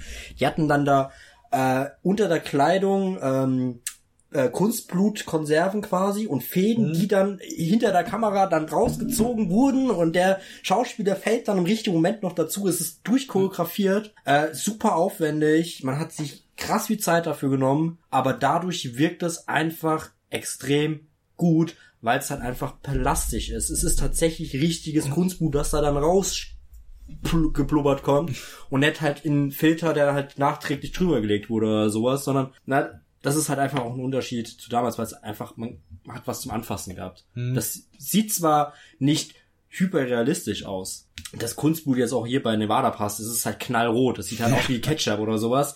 Nicht mal wie Ketchup. Ketchup ist ein bisschen dunkler. Ja, es sieht aus wie so knallrote Farbe einfach nur. Genau, aber es ist halt einfach, sie ist halt wenigstens Existenz gewesen. Ja. Und das, das macht halt einfach den Charme von damals aus. Ja, gut, ich denke, damit dürften wir so das Wichtigste gesagt haben. Wir haben jetzt auch deutlich länger über diesen Film gesprochen, als ich eigentlich erwartet habe, aber gut. Wir haben ihn ja auch neulich erst wieder gesehen. Ja, nee, und äh, er ist besser, äh, als ich in Erinnerung hatte auf jeden Fall. Ja. Und es geht eine dicke Empfehlung raus. Gerade wenn man halt eben wieder, liebe Morty, ich will ein Western im Schnee sehen und hab Hateful Eight schon äh, 100 Mal gesehen und so gut ist der Film nun auch wieder nicht. Guckt euch Nevada Pass an. Geht dreimal so kurz wie, wie Hateful Eight und macht genauso viel Spaß. es gibt eine Story, die du verstehst, weil die halt einfach nicht irgendwie durcheinander erzählt wird, sondern da muss man nicht, das ist auch Vorteil an Bronze-Filmen, man muss nicht groß drüber nachdenken. Sie sind einfach, einfach gemacht. Mhm. Und das, das braucht man manchmal einfach. Man, manchmal muss man einfach mal gute Unterhaltung haben. Ja. Dann gehen wir mal zum nächsten Film über der bei uns heißt Die keine Gnade kennen oder im Original äh, Raid, Raid on Anteppe. Raid on Anteppe von Irvin Kershner gedreht wurde.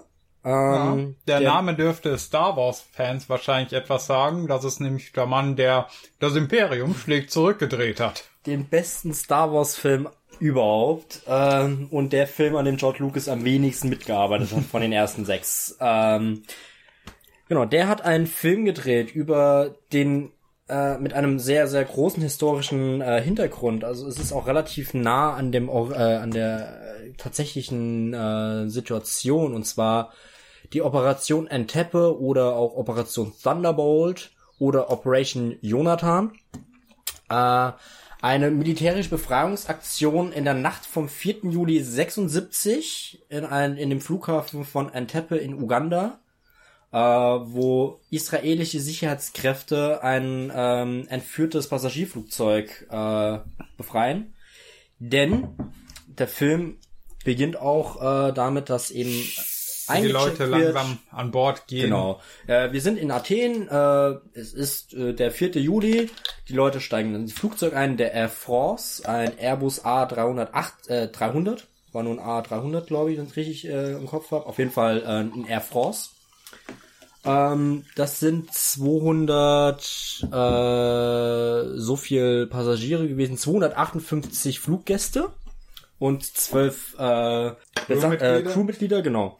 Und die starten den Flug von Paris, äh, von Athen nach Paris. Nee, leider Entschuldigung, von Tel Aviv über Athen nach Paris. Äh, nur leider wird das Flugzeug dann gekapert von einer Terrororganisation namens Volkfront zur Befreiung Palästinas Auswärtige Operation. Ähm, genau, die eben dieses Flugzeug dann äh, gekapert haben, also entführt haben. Und, und es dazu bringen, eben in Uganda zu landen. Nee, erstmal fliegen sie nach Libyen zum Zwischentanken, weil man muss da zwischendrin nochmal kurz tanken. Muss man? Äh, ja. Ich dachte, der Flieger fliegt von allein. Mit Luft und Liebe. ja. äh, auf jeden Fall, äh, warum haben sie das Flugzeug gekapert? An Bord sind, äh, ich schaue nach, 152, glaube ich, waren es jüdische ähm, Passagiere. Passagiere. Und ja, es soll eben darum gehen, diesen Flug zu entführen und die Passagiere als Geisel zu verwenden, aber eben nicht alle äh, Passagiere, sondern explizit, wenn man am Ziel in Entebbe ankommt, gibt es einen Selektionsprozess, nachdem eben nur die jüdischen Mitglieder, äh, also die jüdischen Fluggäste dort behalten werden und alle anderen werden quasi nach Hause geschickt. Genau, also aber Denn, vorher in Libyen, ähm, man muss sagen, auf der einen Seite, die Menschen waren, also die Terroristen waren tatsächlich ein bisschen human in Anführungsstriche, also sofern man von human redet. Genau, äh, eine Frau hat nämlich sich selbst Unterleibsblutungen zugeführt, auf, äh, dass sie dann sagen konnte, sie hat Schwangerschaftsprobleme, äh, weil sie schwanger war. Äh, sie wurde dann in ein Krankenhaus tatsächlich in Libyen gebracht. Das muss man mal sagen, das haben sie wenigstens dann medizinisch versorgt. Äh, denn in Libyen haben sie einen sechsstündigen Aufenthalt gehabt, der, ähm, wo dann das Flugzeug dann mit Dynamit auch präpariert wurde, dass wenn die aussteigen würden, das ganze Flugzeug in die Luft fliegt. Mhm. Und ähm, da stellt sich auch raus, dass zwei deutsche Terroristen mit dabei waren, nämlich Wilfried Böse und Brigitte Kuhlmann. Ähm, Zwei Gründungsmitglieder der revolutionären Zellen. Das war so die Phase ab äh, Ende der 60er, bis äh, tief in die 70er Jahre hinein, in der es äh, diese ganzen revolutionären Zellen hierzulande gegeben hat, die Rote Armee-Fraktion, die Bewegung 2. Juni, äh, das Ganze auch, äh, ja, die Studentenaufruhren in Amerika, äh, die Kulturrevolution in China, Genau. Ähm, das Ziel von dieser Entführung war halt eben 53 inhaftierte Gefäng äh, Gefangenen von in Israel, Frankreich und Deutschland und der Schweiz zu erpressen. Darunter waren auch eben zwei Mitglieder der RAF. Also, dass man diese wieder freilässt. Genau. Ähm, hauptsächlich geht's um palästinische äh, Gefangenen in Israel. Deswegen auch die Selektierung dann in Entebbe äh, zwischen äh, Israelis und Nicht-Israelis, die Menschen, die einen vermeintlichen jüdischen Nachnamen haben oder keinen Pass hatten und wurden tatsächlich dann eben auch selektiert, aber die französischen Leute wurden dann wieder in die Air France, also in das Flugzeug der Air France zurückgebracht und durften dann tatsächlich dann nach Hause. Die Besatzung des Flugzeugs, also alle zwölf inklusive des Captains, haben gesagt, nein, wir haben die Verantwortung für die Passagiere, ja. wir bleiben vor Ort mit den äh, äh, Geiseln. Wir werden nicht nach Hause fliegen. Dafür hat eben auch der Kapitän und ähm, viele der Besatzungen auch Ehrenmedaillen von Frankreich bekommen, Staats, also, Recht. Äh, also auch so das Bundesverdienstkreuz sozusagen, würde man sagen, von vielen jüdischen Organisationen ja. auch. Ein äh, Captain geht immer als letztes genau. Bord. Der hat da gar nicht mit dem diskutiert. Die Terroristen haben das auch akzeptiert. Die haben gesagt, gut, dann ist das so. Äh, da kommt es jetzt auf die zwölf, sage ich jetzt mal böse gesagt, auch nicht an.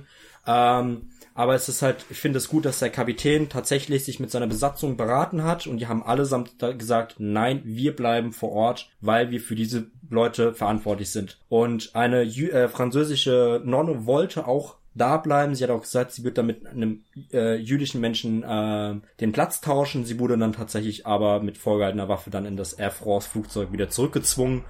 Die musste dann tatsächlich gehen. Aber ähm, bei der Selektierung hast du natürlich ähm, das Problem gehabt, dass da gab es zum Beispiel auch einen ähm, Holocaust-Überlebenden, der dem Böse die Häftlingsnummer aus diesem KZ gezeigt hat und äh, gemeint hat er, diese Selektierung erinnert sehr stark damals an die Zeit ähm, unter Hitler. Und Böse erwidert einfach nur, er sei kein Nazi, sondern Idealist. ja, der gute alte deutsche Idealismus. Äh, da hatten wir ja neulich mal drüber geredet, dass mhm. äh, vom vor allem von Hegels Ideen äh, haben sich ja sowohl radikale Marxisten als auch äh, Faschisten inspirieren lassen. Ja.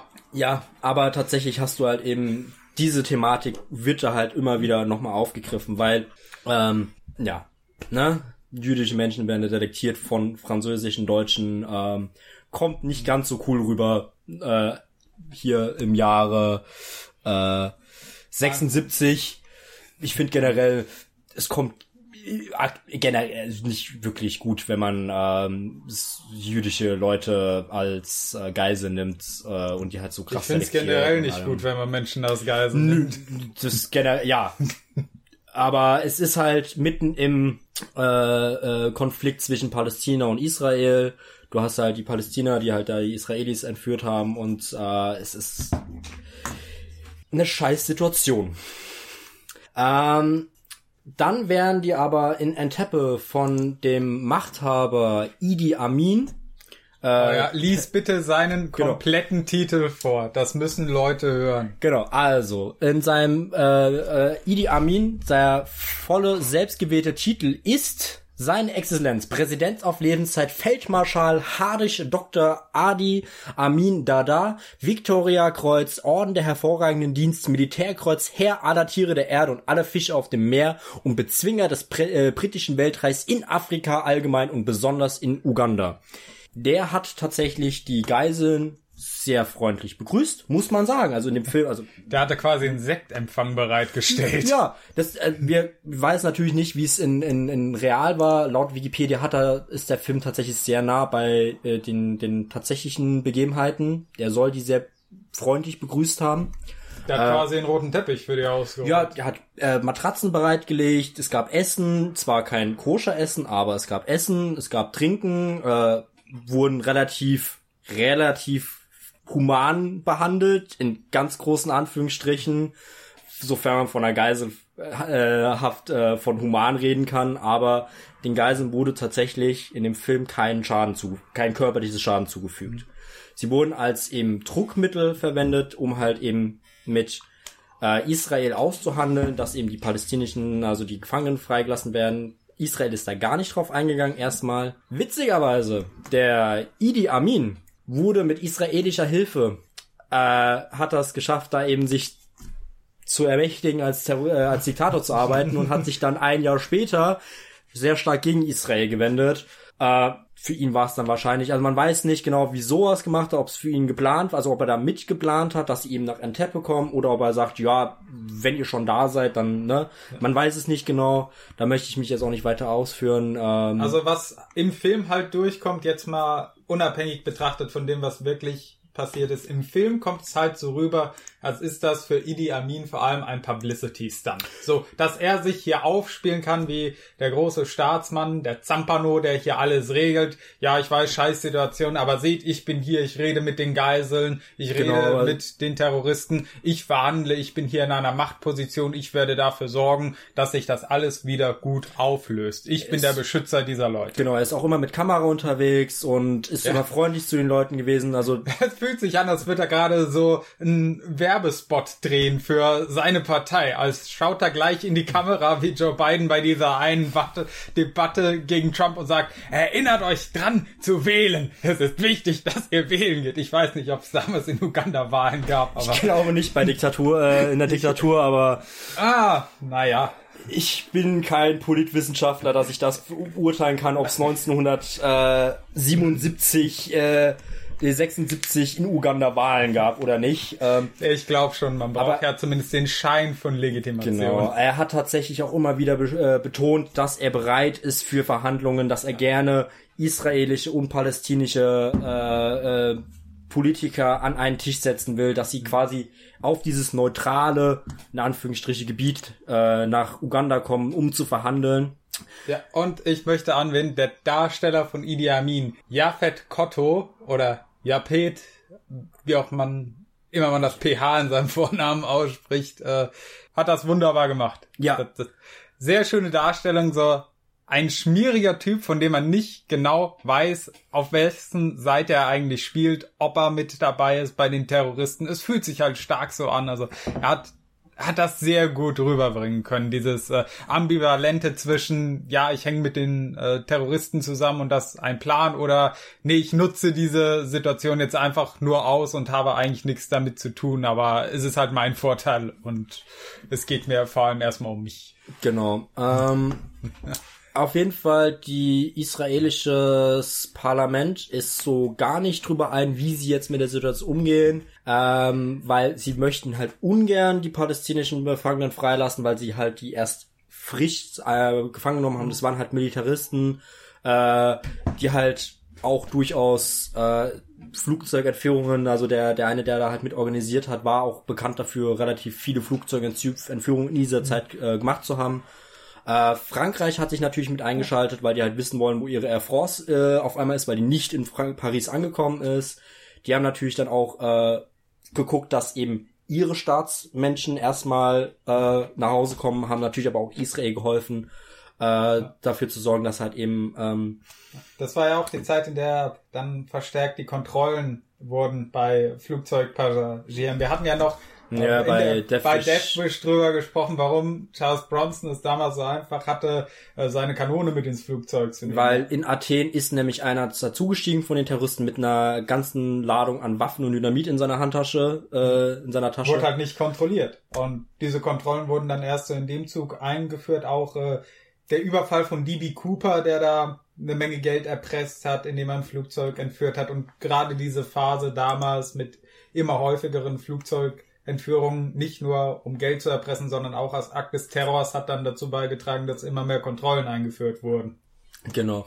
Dann entscheidet sich die jüdische, äh, die israelische, Entschuldigung, äh, Regierung dazu. Wir gehen, äh, wir machen eine Befreiungsaktion, eine militärische Befreiungsaktion der ähm, Sondereinheitskommando, das Sondereinheitskommando von, ich guck mal, ob ich das hier äh, steht da leider jetzt gerade nicht. Ähm, na, vom Spezialeinheit der israelischen Armee wird dann eben beauftragt, einen Plan auszuarbeiten, wie sie die Geiseln befreien. Vorteil, der Flughafen von Antepe wurde von Israel gebaut.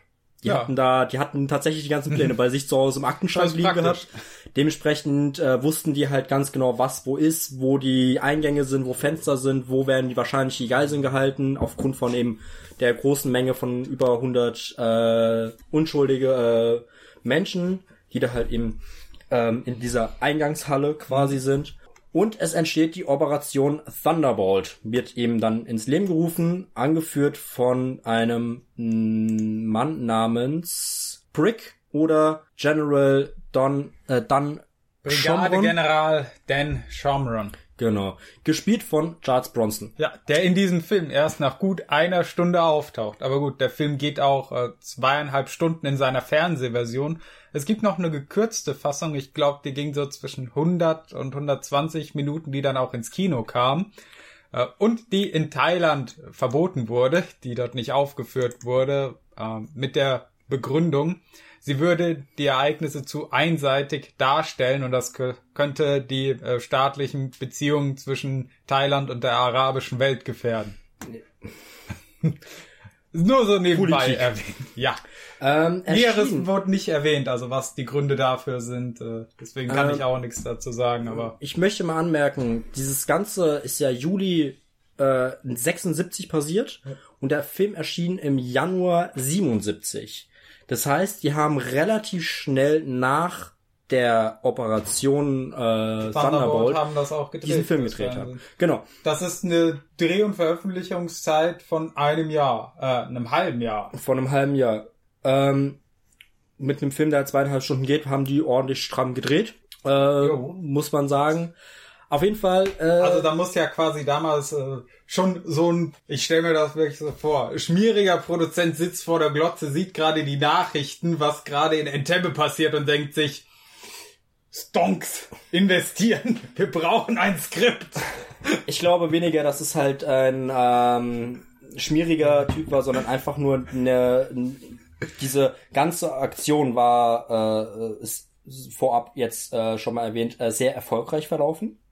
Aber dazu gleich mehr, weil äh, die Armee wird halt beauftragt, diesen Plan auszubearbeiten. Sie hatten aber halt relativ viel Zeitdruck, weil die eigentliche Frist von zwei Wochen verstrichen ist, die äh, die Terroristen den Israelis gegeben hat, zu verhandeln.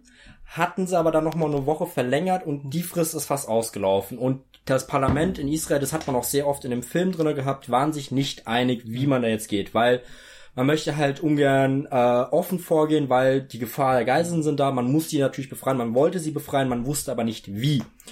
Und dann tatsächlich ist was passiert. Äh, das Militär hat einen Plan ausgehandelt. Wir fliegen mit einem ähm, einem normalen Flugzeug, mit einem also, äh, mit einem Flugzeug, das tatsächlich von der Lufthansa eigentlich tatsächlich da gelandet hätte sein sollen in Entebbe.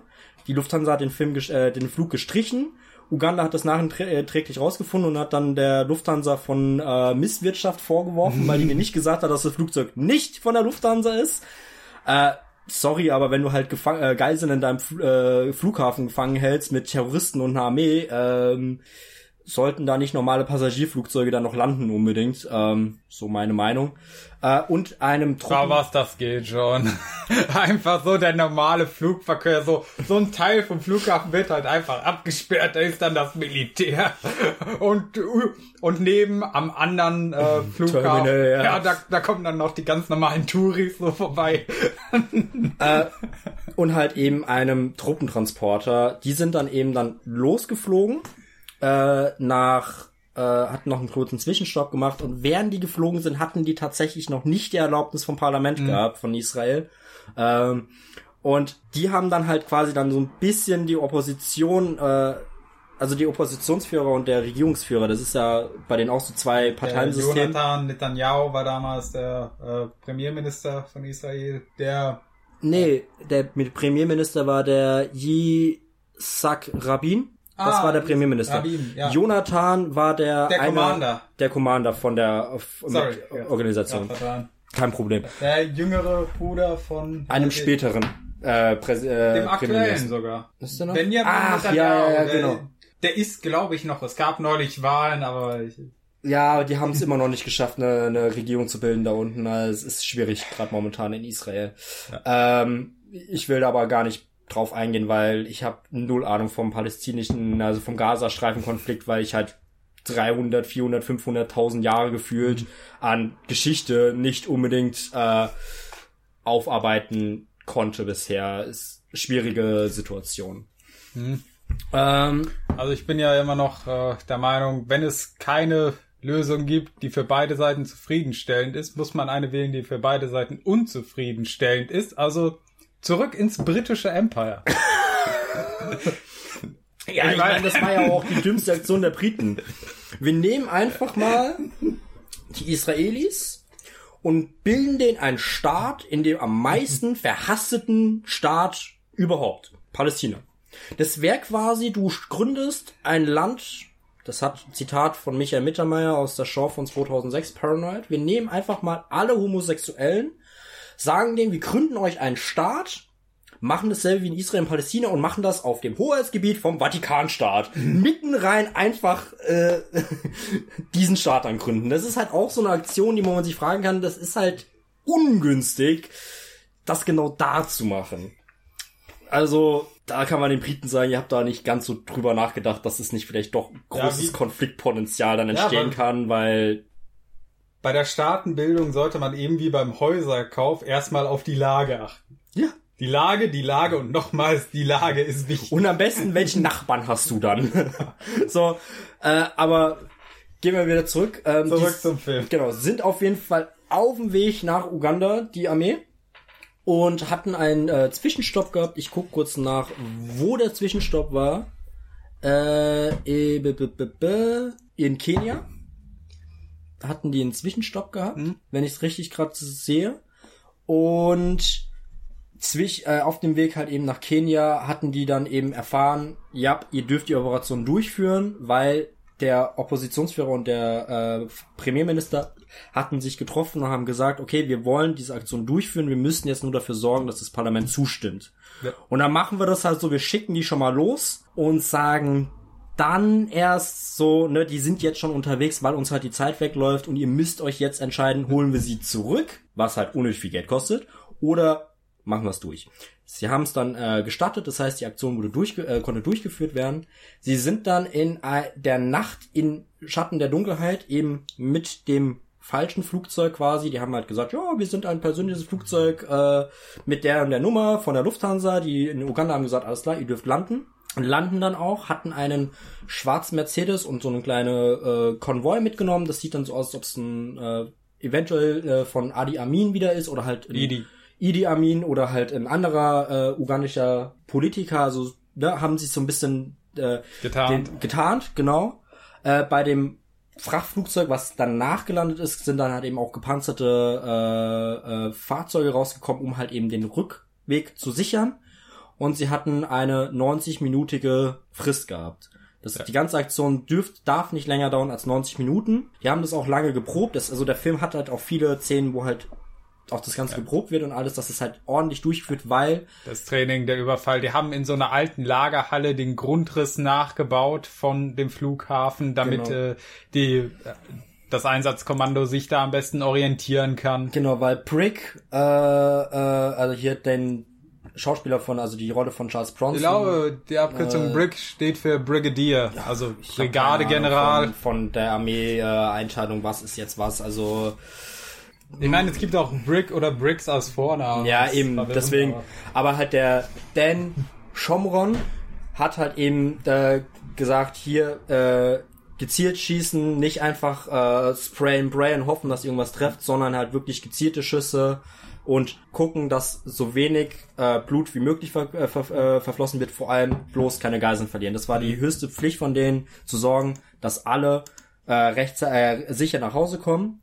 Ähm, und das haben sie dann durchgeführt. Die haben es dann in so einer, in dieser Nacht- und Nebelaktion dann geschafft, eben relativ nah zum Flughafen zu kommen, bevor die ugandische Armee das gemerkt hat, dass sie gerade überfallen werden. Zwei äh, Soldaten von Uganda sind am äh, Eingang direkt erschossen worden, weil die halt das, die Autos kontrolliert haben. Das, der schwarze Mercedes war ja definitiv nicht von Armin. Ähm, und ähm, was hab ich vorhin verloren? Genau. Die Dann war der äh, Überfall auf das Gebäude. Die Terroristen wurden nach und nach niedergeschossen. Es sind alle sieben Terroristen gestorben, es sind 45 ugandische Soldaten gestorben. Der Jonathan, der Commander, äh, ist, äh, also Jonathan Netanyahu, Netanyahu.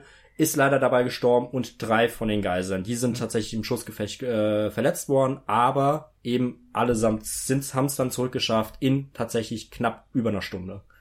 Die haben waren tatsächlich sogar noch ein bisschen Zeitpuffer. Ähm, während die nach Uganda geflogen sind, wussten die noch nicht, dass sie in Kenia äh, äh, zwischenstoppen können zum Tanken, um wieder nach El Tel Aviv zu kommen. Die haben Pumpen dabei gehabt und haben den äh, ugandischen äh, Kerosin dann noch geklaut und haben äh, ein Viertel der Luftkraft, äh, äh, Kraft, äh, äh, Lufteinheit der ugandischen Armee noch in die Luft gesprengt. Die Kampfjets, da waren noch ein paar auf dem, auf dem Flughafen. Die Ja, dass die, die nicht einfach in der Vergeltungsmaßnahme hinterherkommen konnten, weil, wie gesagt, die haben ja einige äh, ugandische Soldaten dabei auch umgebracht Genau. bei der Aktion, was ja im Prinzip, es war ein völkerrechtswidriger Einsatz. Es gab keine Kriegserklärung, es war eine militärische Aktion, äh, die nicht angekündigt war auf äh, dem Boden eines fremden Landes, äh, ohne halt, äh, ja, irgendeine Form der Ankündigung davon, ohne Einverständnis der ugandischen Genau, weil Regierung. das ist halt eine ganze Diskussion, die äh, nach der Aktion eben, upala, äh, entstanden ist. Red weiter. Ah, okay. Äh, Windows hat mich gerade geärgert. Ja. Äh, das wird in dem Film gar nicht äh, thematisiert erstmal, weil da geht's halt wirklich ja, das nur... ist eher die Debatte um das, was eigentlich, also Genau. die eigentliche äh, Tatsache, das Was- eigentliche Ereignis. Genau, was auch nicht in dem Film erwähnt wird, ist, dass die Frau, die eben in Libyen ins Krankenhaus gebracht wurde, später, Die Dora Bloch, genau, Dora Bloch, oder? Das war doch der Name. Genau. Ja. Ich sehe es gerade. Äh, genau. Die wurde dann später äh, im Auftrag von Uganda von dem äh, Idi Amin entführt und ermordet. Also es sind vier Geiseln äh, gestorben. Insgesamt gestorben. Genau. äh, Drei während dem Einsatz, eine nachträglich dann. Aber ähm, deswegen, das wahrscheinlich ist halt eben dieser Film relativ schnell gedreht worden, weil es halt eben eine Aktion ist, die relativ äh, verhältnismäßig halt wirklich sehr, sehr glatt über die Bühne gelaufen ist. Ich mit wirklich wenig Verlusten auf allen Seiten und halt eben eine Befreiung. Naja, nicht unbedingt auf der Seite von Uganda oder auf Ja, den Terroristen, auf der Seite von den Passagieren. Ja, aber ich meine Es, halt, es hätte deutlich schlimmer ausgehen es können. hätte auch ausgehen können, dass mehr äh, äh, ähm, hier äh, Geiseln gestorben sind, aber es war halt wirklich. Wenn man davon ausgeht, äh, schlimmster Ausgang wäre, ja, äh, alle Geiseln und die Einheit tot, weil irgendwie doch ein ugandischer Kampfjet oder so am Ende das Flugzeug niederschießt. Äh, also Ja. im Vergleich zum Worst Case ist es noch gut gelaufen Genau, für die Geiseln. Dementsprechend ist es halt eine relativ äh, äh, erfolgreiche Aktion, also es ist eine erfolgreiche Aktion gewesen und dadurch halt eben, weil es halt eben international eben mit äh, äh, Israel, Frankreich, äh, Deutschland und sowas hat's ja viele bete- viele waren beteiligt daran und haben dafür gesorgt, dass eben die Geiseln äh, allesamt nach Hause kommen und im Prinzip war das jetzt äh, der Plot von dem Film. Äh, ist halt was ganz anderes als die anderen Charles Bronson Filme, weil es halt eben sehr real basierend ist. Also es ist wirklich sehr nah an den an den äh, tatsächlichen Ereignissen. Es ist nicht unbedingt ein Charles Bronson Film, es ist ein Film mit Charles Bronson. Genau. Ähm, Was ich vorher nicht wusste, weil so, wenn man sich das Cover von der DVD ansieht, dann hat man halt groß die drei Schauspieler Peter Finch als äh, Premierminister Rabin, Charles Bronson in der Mitte natürlich und Japhet Koto als Prä äh, Präsident Idi Amin. Und Bronson taucht halt erst nach ungefähr einer Stunde auf. als Präsident Exzellenz le auf Leben, äh, seine Exzellenz Präsident auf Lebenszeit Feldmarschall Hardig Dr. Idi Amin Dada Viktoriakreuz Orden für hervorragenden Dienst Militärkreuz Herr aller Tiere auf der Erde und aller Fische der Meere und Bezwinger des britischen Weltreichs in Afrika allgemein und besonders Uganda. Das steht da nicht ganz auf dem äh, Cover drauf. Ja, sein Titel nimmt das komplette Cover ein. ich persönlich finde solche Titel immer super witzig, weil die halt einfach so komplett over the top sind. So, und man, ne, die Personen erwarten dann auch, dass es immer als Ganzes erwähnt wird und es wird dann auch in den Nachrichten f- in dem Land und sowas als Ganzes erwähnt. Ich, ich finde einfach nur diese Teile Herrscher aller, Herr aller Tiere der Erde und alle Fische der Meere.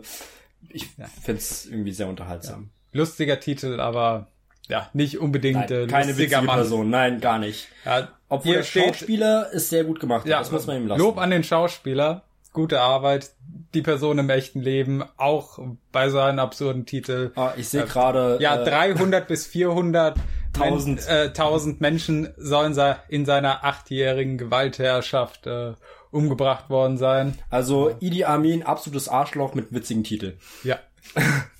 So, äh, ich glaube, damit können wir das Ganze. Jetzt hast du es dir genug verkracht mit den ugandischen Nationalisten. Es tut mir leid.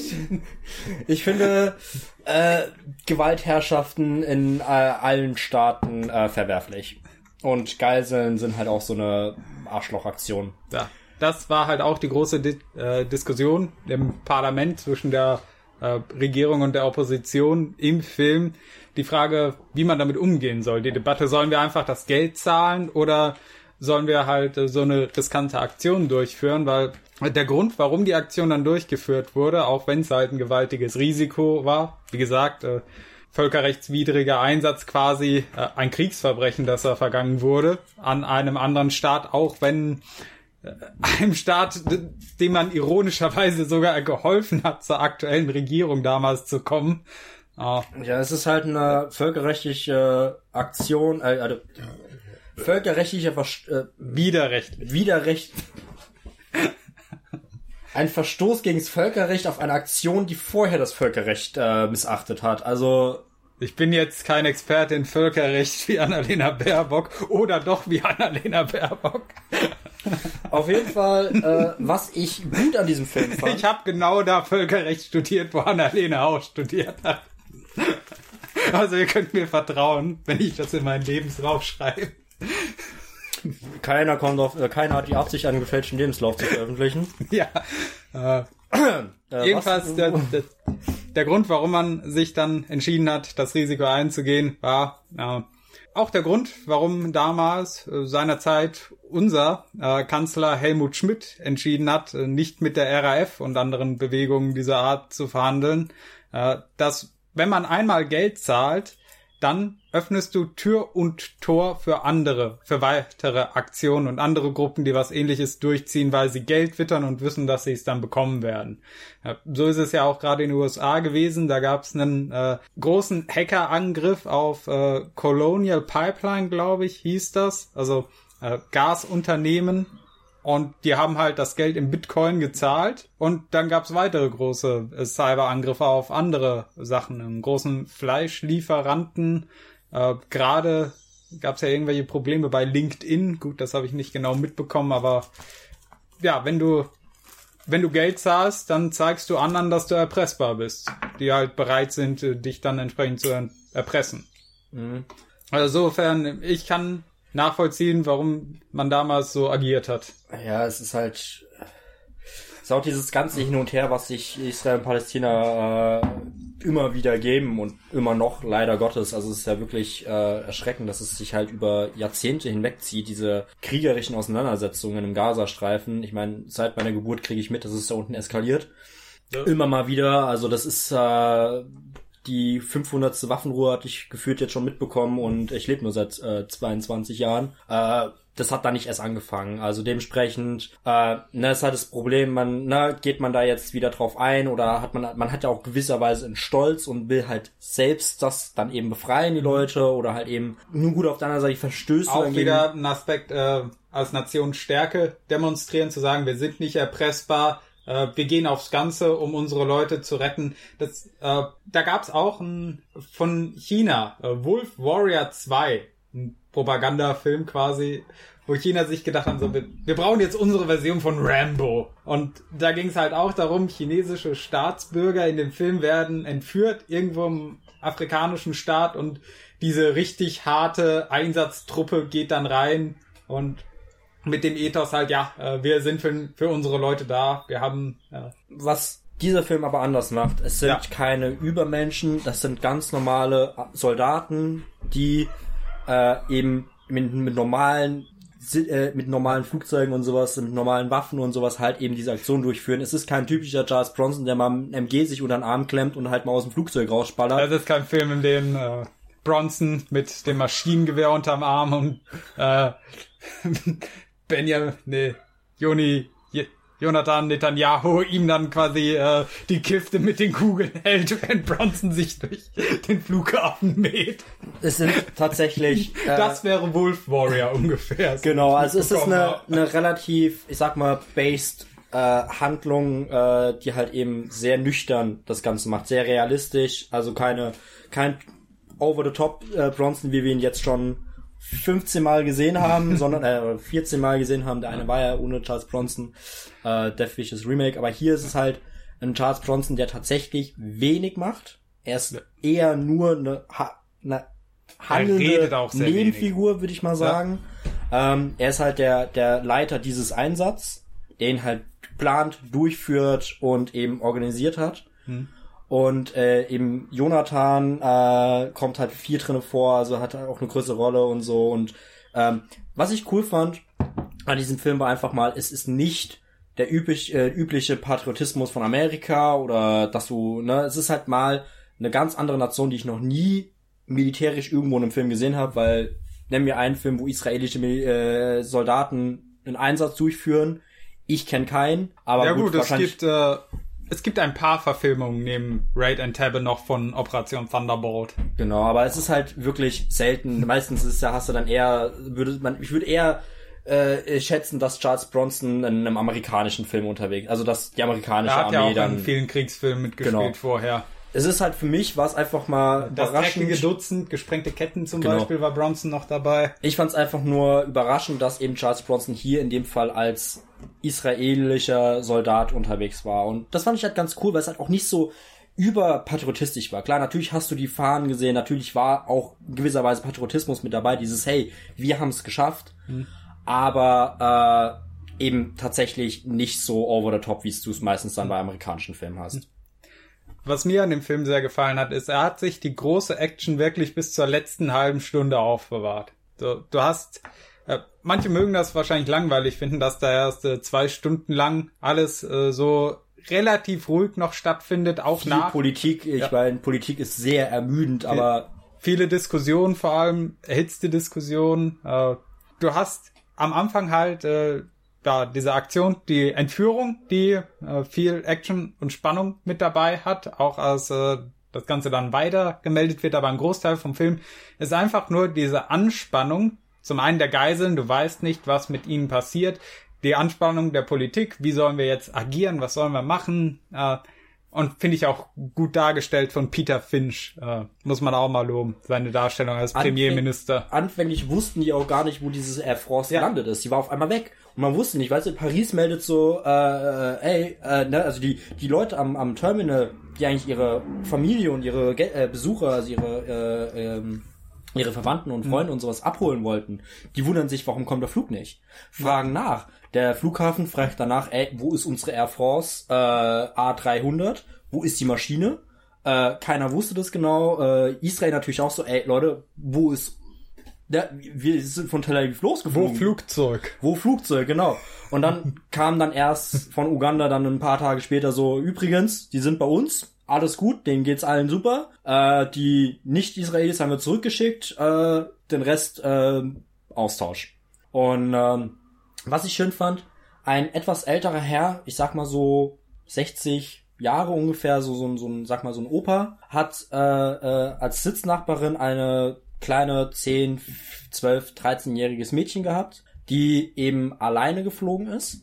Und der hat so ein bisschen äh, sie unter, ihr, unter seine Fittichen genommen. So ein bisschen äh, drauf aufgepasst, dass es der gut geht, also dass der halt besonders nichts passiert, weil einfach ne, ein Kind ganz alleine in dieser Extremsituation äh, war schön, weil diese Dynamik von diesen beiden, das war sehr, sehr liebevoll. Also das war wirklich so ein liebevoller älterer Herr, der sich einfach geguckt hat, dass es diesem Kind gut geht, als im Flugzeug, wo er gemerkt hat, okay, sie ist alleine unterwegs, ein bisschen, ne, so ein bisschen nett mit der unterhalten hat, einfach so, ne, relativ freund, also nicht irgendwie, äh, ne, einfach nur ein älterer, netter Mann, der einfach geguckt hat, dass es dem Kind gut geht und vor allem als dann die Situation angefangen zu eskalieren, hat er sie so ein bisschen gesagt, hier, ne, ich passe auf dich auf, du bist nicht alleine in deiner Situation, du hast, ne, äh, wir stehen das irgendwie zusammen durch und sie haben es dann auch beide zusammen geschafft. Ja, Ähm, das fand ich auch schön, dass man sich Zeit genommen hat, äh, die Geiseln ein bisschen kennenzulernen, äh, wie die einzelnen Leute damit umgehen. Ah, Und halt eben wirklich auch mit dem Hintergrund, dass der nationalsozialistische Verfolgung der Juden noch gar nicht mal so lange her war. Ja, damals war das äh, 76, 30 Jahre her, Ja. 31 Jahre seit Ende des Zweiten Weltkriegs, also Ja, also dementsprechend, es ist noch super nah und super präsent in den Köpfen der Leute gewesen, gerade vor allem in den israelischen äh, Leuten, weil du halt eben einige auch äh, Leute hattest, die halt eben Opfer des Holocaust äh, in ihrer Familie hatten oder wie halt gesagt, eben der eine ein mit der Nummer auf seinem Arm, der äh, Wilfried Böse äh, konfrontiert hat. Ja, und äh, das fand ich halt auch so irgendwie ein bisschen, die, die Geiseln haben auch äh, so ein bisschen zusammengehalten und halt eben dagegen ein bisschen getrotzt, weil die gesagt haben, ey, wir lassen uns den Scheiß nicht nochmal äh, gefallen. Weißt du, so, wir wollen einfach, dass es endlich aufhört mit diesem Fanatismus und äh, der hat sich halt auch echt mit dem angelegt, dass er gesagt hat, er ist ja kein Nazi, sondern Idealist und hat er gesagt, wo ist der Unterschied? Sowas irgendwie habe ich da im Kopf noch drin, weil er so gesagt hat, ja, das Ja. haben mir die Nazis damals auch gesagt, aber es hat auch nichts gebracht. So, na, also dementsprechend. Wie gesagt, verdammter deutscher Idealismus. Ja. Mhm. Ist Ah. ein Film, den man sich, den ich wahrscheinlich äh, nicht doch mal unbedingt schauen werde. Der fällt unter die Sparte wie Schindlers Liste oder sowas, sollte man sich mal angeguckt haben. Mit Schindlers Liste würde ich sogar noch sagen, dass du den auf jeden Fall geschaut haben musst. Aber das sind so Filme, die man sich einmal im Leben anguckt und dann wahrscheinlich nicht ja. nochmal. Es ist kein typischer Bronson in dem Sinne von, äh, kannst du anmachen, ist geil äh, und unterhält. Es ist halt äh, ein fordernderer Film. Ja. Vom Zuschauer, ja. Ich mochte äh, die, der Kampf auf dem Flughafen in Entebbe mitten in der Nacht, äh, erleuchtet von rotem Feuer, fand ich sehr. Äh, ja. Schöne Bilder hatte ja, der Film auf jeden Fall. Schöne Bilder, ästhetische Darstellung. Äh, ruhig gedreht auch. Also fand ich auch gut. Also der ist nicht hektisch gedreht oder sowas, sondern wirklich schön, ruhig, einfach, was passiert, wie ist das alles abgelaufen, dass man das als Zuschauer, der halt das nicht live mitbekommen hat oder halt generell nicht mitbekommen hat. Ich wusste von dem ganzen, von der Operation nichts. Es ist ja, hier steht ja drauf, die unglaubliche Gesch wahre Geschichte der größten Rettung aller Zeiten. Mhm. Also weiß nicht, ob es äh, Einsätze gab, wo mehr Geiseln auf einmal befreit wurden, aber es ist halt schon. Ja, eine, je nachdem, wie man Rettung definiert, im im terroristischen Kontext, äh, ich glaube durchaus ja. Im allgemeinen Kontext äh, Operation Dynamo, die Evakuierung der, was war es, britischen oder französischen Soldaten damals äh, bei Dunkirk, bei den mm, Kirchen. Yeah. Das war eine sehr große Rettungsaktion, die auf jeden Fall größer als das war, aber ja, ja aber es im, ist im Terrorkontext wird mir spontan keine größere Aktion einfallen. Genau, aber es ist halt wirklich äh, mit sehr viel Respekt auch vor dem Original, also vor dem geschichtlichen, äh, äh, vor der Geschichte einfach tatsächlich gefilmt worden. Also ich fand jetzt nicht, dass er irgendwie äh, groß äh, äh, das Ganze irgendwie idealisiert hat oder sonst was, mhm. sondern einfach wirklich nur, wir wollen diese Aktion von vorne mhm. bis hinten aufschlüsseln, zeigen. Natürlich filmisch, es ist ein bisschen, äh, na, es ist ja immer so bei so einer äh, Realverfilmung, äh, wie kann man das umsetzen, dass es halt für den Zuschauer auch interessant ist. Mhm. Äh, aber ich fand so, was ich halt mitbekommen habe, ich habe mir auch danach ein bisschen was dazu angeguckt und so, weil es mich einfach interessiert hat, wie nah ist dieser Film an der Realität, habe ich das äh, Gefühl bekommen, dass er sehr, sehr äh, genau mhm. die Abläufe gezeigt hat, wie es äh, von, von Anfang bis Ende gelaufen ist, bis dann eben alle Überlebenden, äh, mhm. bis auf diese drei äh, Geiseln tatsächlich sicher ja. zu Hause angekommen sind in Tel Aviv, in äh, Israel. Und äh, der Druck der Bevölkerung auf die Regierung wird ja auch immer größer. Das hat man auch gezeigt, dass ja. die Familien irgendwann einfach vom Parlament und gesagt haben, Leute, es kann doch nicht sein, dass mein Bruder, mein Vater, meine Mutter oder meine Schwester, meine Tochter, meine Kinder, meine Verwandten, egal, es gab querbeet alles, ne, die gesagt haben, ey, es kann doch nicht sein, dass sie nichts macht, weil es wirkte von außen so, dass die israelische Regierung so gar nichts irgendwie macht, dass es halt geklärt wird, die Situation, sondern sie ist ein bisschen, da wurde die Bevölkerung irgendwann immer wütender, die haben dann auch teilweise sind sie dann, äh, äh ich, der Premierminister wurde dann auch immer weiter bedrängt und musste sich mit den Leuten halt irgendwie erklären, dass er halt dabei ist, zu versuchen, die zu befreien, aber Schwierigkeiten da sind. Und die sagen, es kann doch nicht sein, dass ihm nichts macht. Also die, die gerade, ich habe so in Erinnerung, dass eine Mutter da wirklich sehr sauer wurde, mhm. dass nichts passiert, weil ihr Sohn da halt mhm. eben in diesem in Uganda war, was absolut verständlich ist. Ja. Also wirklich, ich würde auch nicht still sitzen bleiben können, wenn ich erfahre, dass jemand in meiner Familie eben gerade mal entführt wurde. Ja. Äh, noch zu dem Thema, wie Idi Amin da beteiligt war, habe ich gerade mal hier überflogen. Äh, 2016 wurden nach einer 40-jährigen Sperrfrist Akten der französischen Botschaft in Uganda freigegeben, die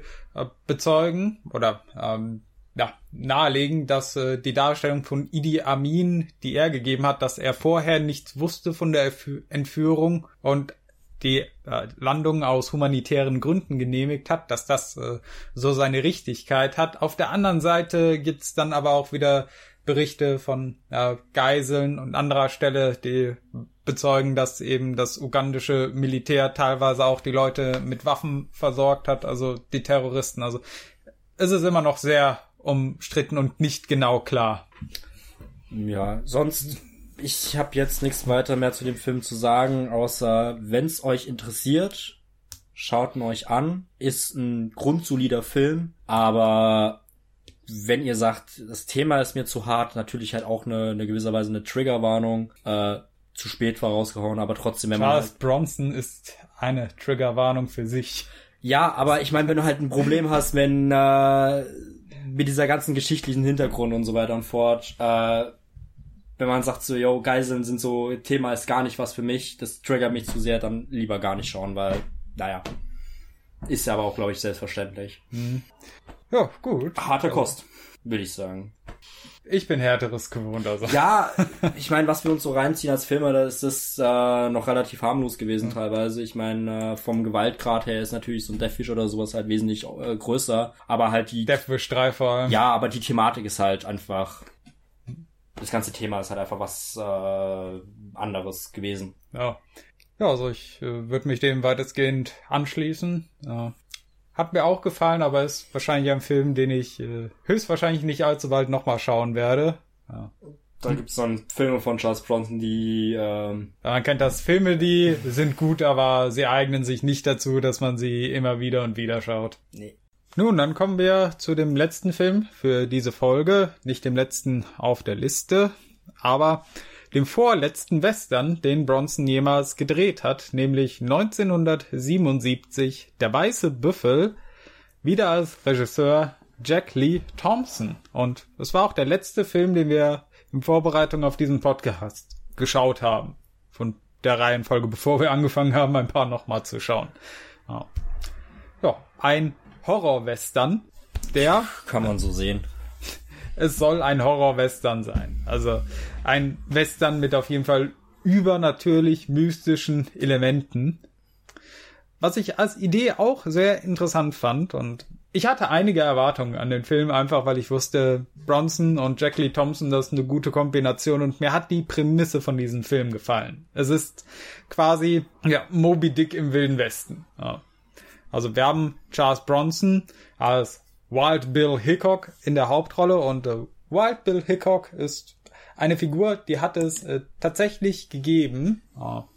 Der ursprüngliche Name ist James Butler Hickok. Er war äh, ein sehr berühmter Revolverheld im Wilden Westen damals. Äh, hat eine Menge auf dem Kerbholz, hat in sechs Schießereien sieben Menschen insgesamt getötet. Er hat äh, im Bürgerkrieg für In die Nordstaaten. Überlieferten Schießereien. Ja, also überliefert. Vielleicht sogar noch ein paar mehr. ja.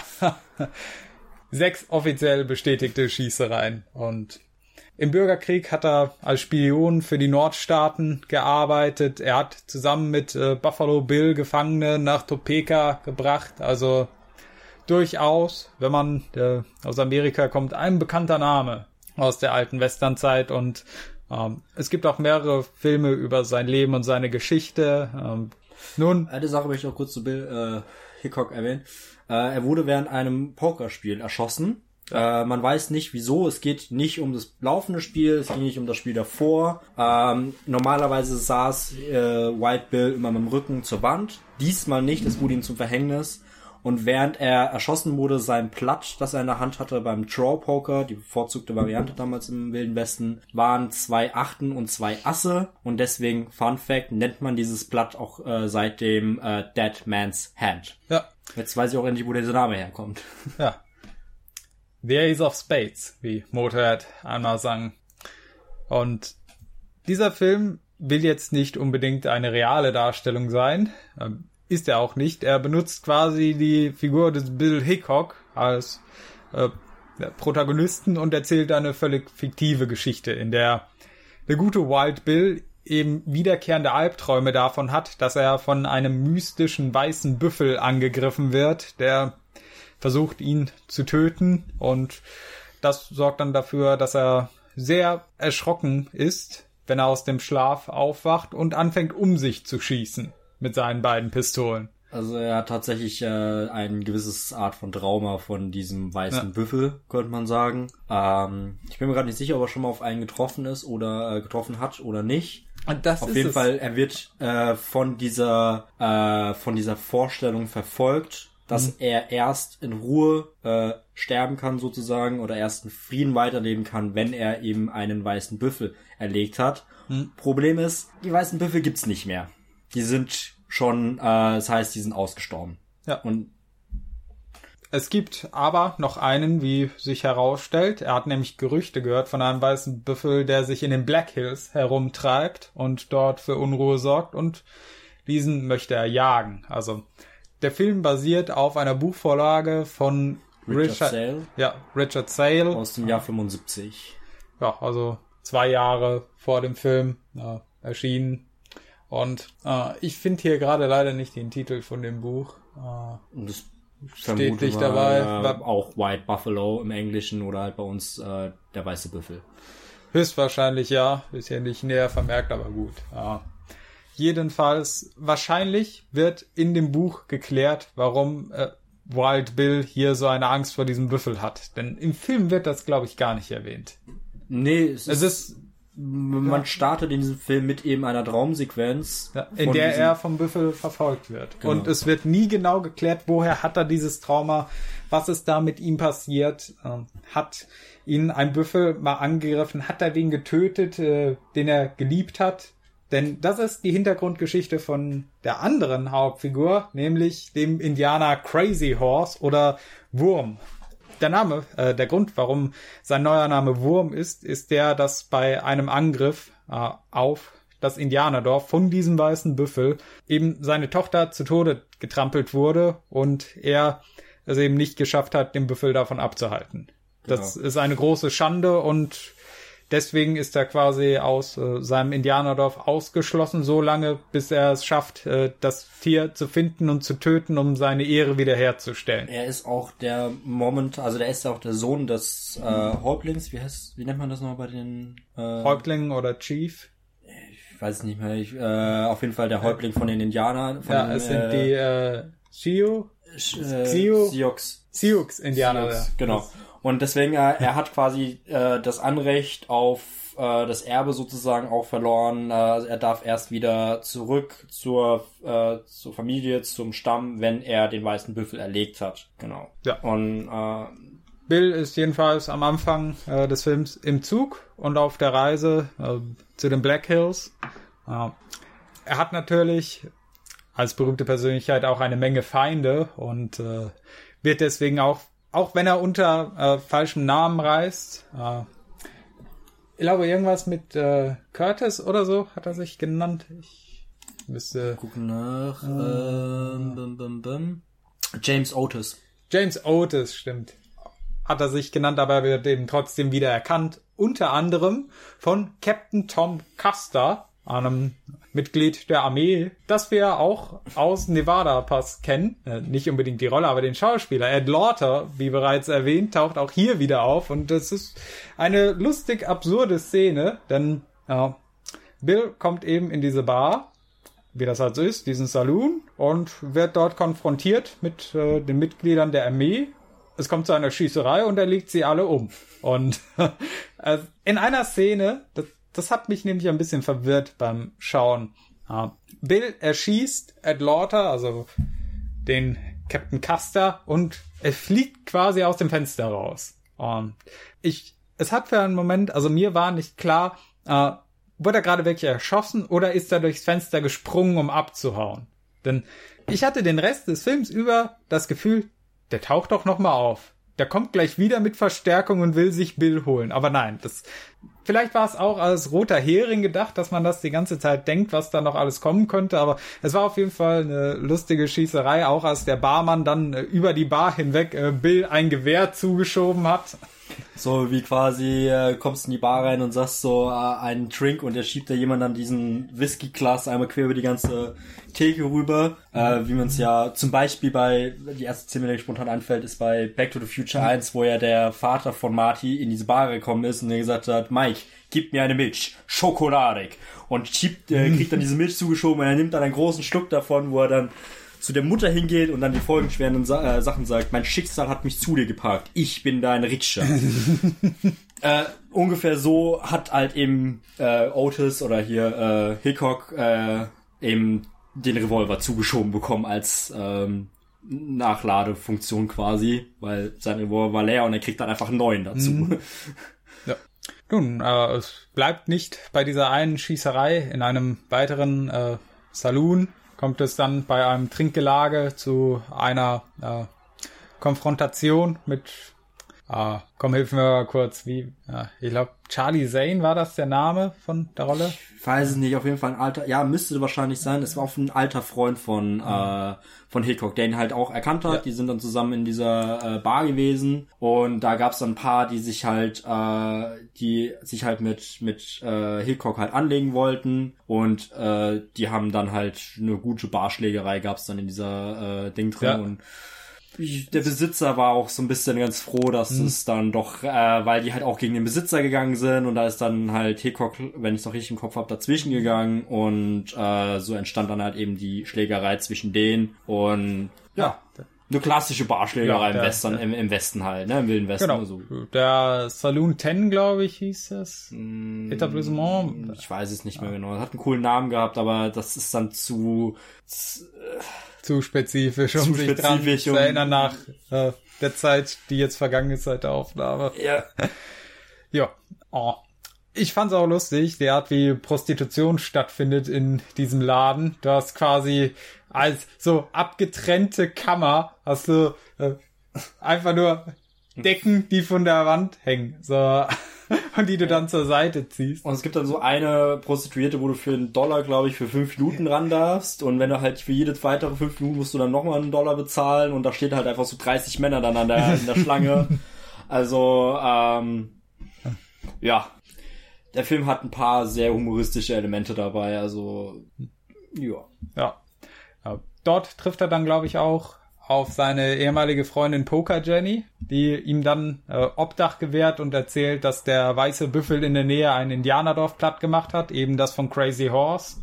Und daraufhin ähm, machen sich halt eben äh, Hickok und ich müsste es, es müsste äh, Charlie San äh, gewesen sein. Äh, falls der Name falsch ist, tut's, äh, tut's uns mir zumindest gleich äh, oder uns. Ja. Äh, ist halt leider das Problem, dass es ähm, ja, ein bisschen Ja, doch, es war sein, äh, ah, genau. Ich hab's gerade nochmal geguckt, ja, es war Charlie Zane, ein äh, Veteran, der einen Arm, glaube ich, verloren hatte an Indianer, der ja. ein bisschen dann halt, äh, ja, sich Probleme hat mit Crazy Horse. Äh, ja, als sie aufeinandertreffen, äh, war auch eine interessante Szene, als die beiden, äh, also Charlie Zane und äh, Wild Bill dann dort gekämpft haben und man hat gesehen, wie Crazy Horse von den anderen Indianern quasi verfolgt wurde als Ausgestoßener und äh, sie sind, es war ein anderer Stamm Indianer, glaube ich, der ihn verfolgt hat und äh, die beiden sind ihm zu Hilfe gekommen. Ja. Und äh, merken halt, ne, die jagen beide den weißen Büffel und Hickok und äh, Crazy Horse äh, machen quasi so ein Abkommen, okay, du hast mir das Leben gerettet, ich schulde dir das ich dir dein Leben rette. Also Crazy mhm. Horse steht halt quasi in der Schuld von äh, Hickok, mhm. äh, solange bis er halt das Leben von ihm gerettet hat.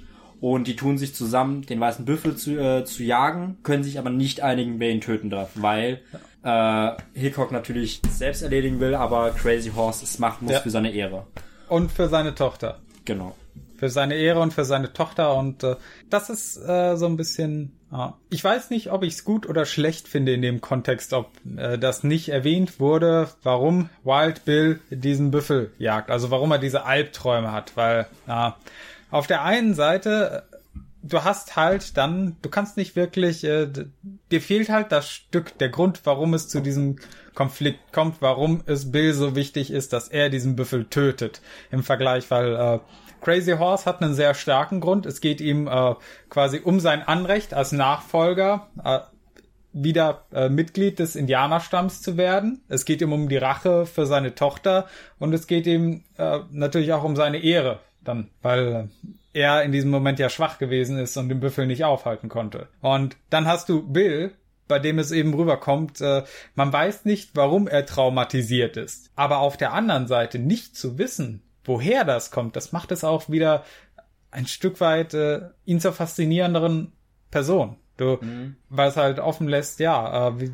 was könnte ihm dann noch passiert sein? Wie schwer hat ihn ein anderer Büffel äh, traumatisiert? Woher kommt das? Man weiß wenig über die Hintergrund äh, von Wild, äh, Wild Bill Hickok in dem Film. Ja. Äh, was ist zum Beispiel auch mit Poker Jenny passiert? Die hatten ja. ja auch eine Vergangenheit miteinander gehabt. Ja, man hat offenbar äh, eine Menge vom Buch weggelassen, würde ich jetzt einfach mal vermuten. Vermutlich, äh, vielleicht ist es im Buch genauso geschrieben, dass man halt einfach sagt, okay, wir haben halt diese reale Figur und äh, quasi packen einfach diese Geschichte damit rein, so als als als Hommage oder sowas, äh, als Legendenerweiterung ist mhm. ja schon fast eine Legende diese Figur, also dieses so wie halt äh, Buffalo Bill ja auch äh, so oft irgendwelche Geschichten, also man, man kennt diesen Namen, man weiß, äh, ich weiß nichts über die Figur, aber ich weiß, was er halt alles gemacht haben könnte. Also mhm. es taucht ja auch in vielen Filmen drinne vor. wird oft erwähnt äh, und ähm, dementsprechend ist es halt einfach nur so ein Zusatz zu diesem Legendenstatus, einfach um äh, ne, eine coole Geschichte zu machen und äh, dementsprechend ich weil ja ein bisschen mehr Hintergrundgeschichte wäre cool, aber ähm, es wäre nicht unbedingt notwendig, finde ich persönlich. Ja, weil das es, es verleiht dem Charakter halt auch Myst, so äh, mehr mehr Mystik, das- mehr mehr Geheimnis, äh, ein bisschen so ein Schleier des Unwissens einfach drum. ich, ich denke, dass äh, von dem, was ich von Charles Bronson kenne, ist das auch der stärkste Film, der in eine übernatürliche Schiene abdriftet. So mit diesem mystischen weißen Tier, äh, das quasi teilweise auch dargestellt wird, vor allem in den Träumen wie so ein wütender Natur, nicht unbedingt Gott, aber so ein Naturgeist. ja, ein Naturgeist, also ja, ein, eine Seele des Waldes, die sich am Menschen rächen will, vermutlich, ja, das, Es spielt ja auch zu der Zeit, wo äh, die Büffeljagd als Hobby angesehen wurde, weil da als Ja, äh, James Hickok, äh, James Otis oder halt äh, Hickok eben in diesem Ort ankommen, siehst du als erstes erstmal einen riesigen Stimmt, Haufen an ja. äh, Knochen und Alles. Schädel von Büffeln. Also es solche Bilder gab's ja wirklich. Leute haben zum Spaß aus Zügen heraus mit ihren Flinten auf Bison geschossen. Und dort ist wirklich so riesige Schädelstapel von erschossenen Bison. Die wurden ja so gut wie ausgerottet. Genau, und dementsprechend kann man das natürlich dann sehen, dass eben dieser weiße Büffel als äh, äh, Metapher dafür steht, dass sich halt eben die Natur dagegen Menschenrecht, rächen will dass sie sich wehrt. Ja, für diese Grausamkeit. Ähm, was Ja, ja, die- generell ein Thema ist, was ja auch immer mal wieder, äh, ich meine, Posen Ivy ist von in Batman ja im Prinzip das gleiche. Ja, die, die Natur rächt sich und der Film ist ja auch im Zuge entstanden, äh, also zwei Jahre nachdem äh, der weiße Hai quasi zu einem der ersten großen Blockbuster wurde. Äh, nach Breakout natürlich, also nicht vom Box Office, aber äh, haben wir ja erwähnt, äh, Breakout von dem so weit gefächerten Release in, was war es, über 1000 Kinos? Ich kann mich gerade schon wieder nicht dran Ja, erinnern. es Äh, war schon ordentlich, wo da Ja. alles lief. ja, äh, der erste White Release. Aber ja, ne, der weiße Hai halt vom Umsatz her, der erste große Blockbuster in dem Sinne und äh, ja, das hier so ein Tier-Horror-Western. Ich finde die Idee furchtbar interessant. Das hat mich direkt gehuckt, als ich von diesem Film gehört habe. Auch so, äh, Es ist im Prinzip äh, eine Western, eine freie Western-Adaption von Moby Dick.